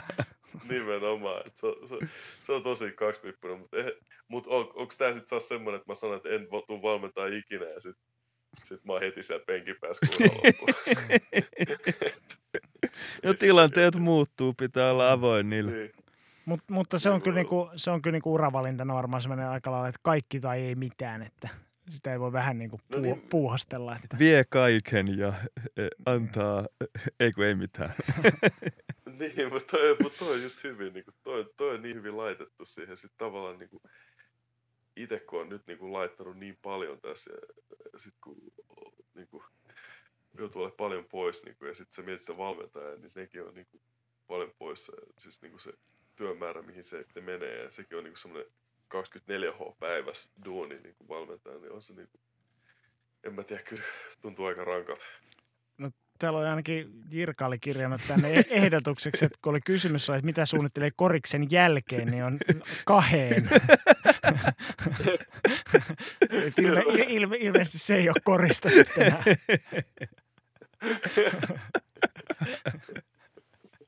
Ei, kyllä mulla oli ihan niinku tämmöisiä kunnonkin ideoita. Tota, sulla on Valparaisoston sosiologia ja kriminologian kandin paperit, eikö? Kyllä. Oletko miettinyt, että voisit perustaa etsivä toimiston? Olen sitäkin miettinyt. Se on, si, me vähän ehkä tutkittiin enemmän tämmöisiä niinku, niinku, niinku trendejä, kun tota itse oltiin niinku etsiväytyössä. Mutta se on niinku, äh, kyllä sanotaan, että en e- ehkä etsivä toimisto, mutta kyllä mua niinku, kaiken maailman tämmöistä niinku, niinku oikean maailman palapelit ja ongelman ratkomiset niinku, kiinnostaa aika paljon. Ja, ja se, semmoiset kyllä kiinnostaa aika paljon. Kun mä mietin tuossa, että se voisi olla tuossa niin etsivä toimisto-konseptissa, niin siihen tarvitsisi vaan semmoisen sopivan kumppanin. Ja sitten on niin vaihtoehtona olisi, niin kuin, että tota, sä aiemmin mainitsit kotista siitä, että se on semmoinen niin näyttää, että teillä on niin good cop, bad cop tyyppinen asetelma niin kuin tota, Gulsin pukukopissa, niin se voisi olla semmoinen hiljainen luumurska ja saisit semmoinen niin rääväsuinen etsivä. Tai sitten jos haluaa... Niinku, tai sitten toinen vaihtoehto olisi sit sillä tavalla, että saattaisit vaikka niinku rannikon siihen, että se olisi enemmän semmoinen Sherlock Holmes-tyyppinen. Ja sitten saisit vähän niinku se nyrkkisankari siinä. Niin mille tällaiset niinku, tota, salamapartio-tyyppiset ratkaisut kuunnastaisi? Nämä kuulostaa todella, niin molemmat kuulostaa tosi hyvin, varsinkin jos mä saan olla se rääväsuu, joka huutelee one-linereita niin, niin Ja sitten kot, kot, kotti laittaa pahiksi käkättimeen sitten. Kyllä, kyllä, tämähän toimii. Sehän on harjoitellut se Forssan nakkikiskan kyllä, kyllä, kyllä ne tulee sieltä esiin sit, jos tarvitaan. Toi on hyvä. Ei muuta kuin kotille soittoa. Kyllä heti kun laitetaan tämä podcasti kasaan, niin mä kuule soitan kotille. No niin. Voi se nukkuu, mutta ihan Joo, mutta me taidetaan alkaa olla lähestyä loppua tässä hiljalleen, niin tota... Yes, ei muuta kuin todella paljon kiitoksia etävieraalle. Kiva, että pääsit etäkäymään. Hei, kiitos tosi paljon. Tosi, tosi kiva formaatti tämmöiselle lörpöttelijälle. tuota, se, sit kun urheilijan tekee paljon semmoisia niin lyhyt haastatteluja, mihin väkisinkin tulee niin kuin normivastaukset ja opitut vastaukset, niin kiva päästä välillä tekemään tämmöistä erilaista formaattia ja pääsee välillä niin keskustelemaan asioista. Tarkoittaako lyhyet haastattelut niin kuin alle kaksi tuntisia vai? Kyllä. kaksi tuntia on se raja. Joo. Ei mitään, tota, meillä on sun yhteystiedot, pidetään ne tallessa ja keksitään joskus toistakin jotain. Ja, jos tämä karanteeni jatkuu pitkään, niin mulla voisi ottaa kahden viikon päästä. Katsotaan mihin ollaan. Otetaan uudet aiheet vaan. Oikein hyvä. Jes, kiitoksia.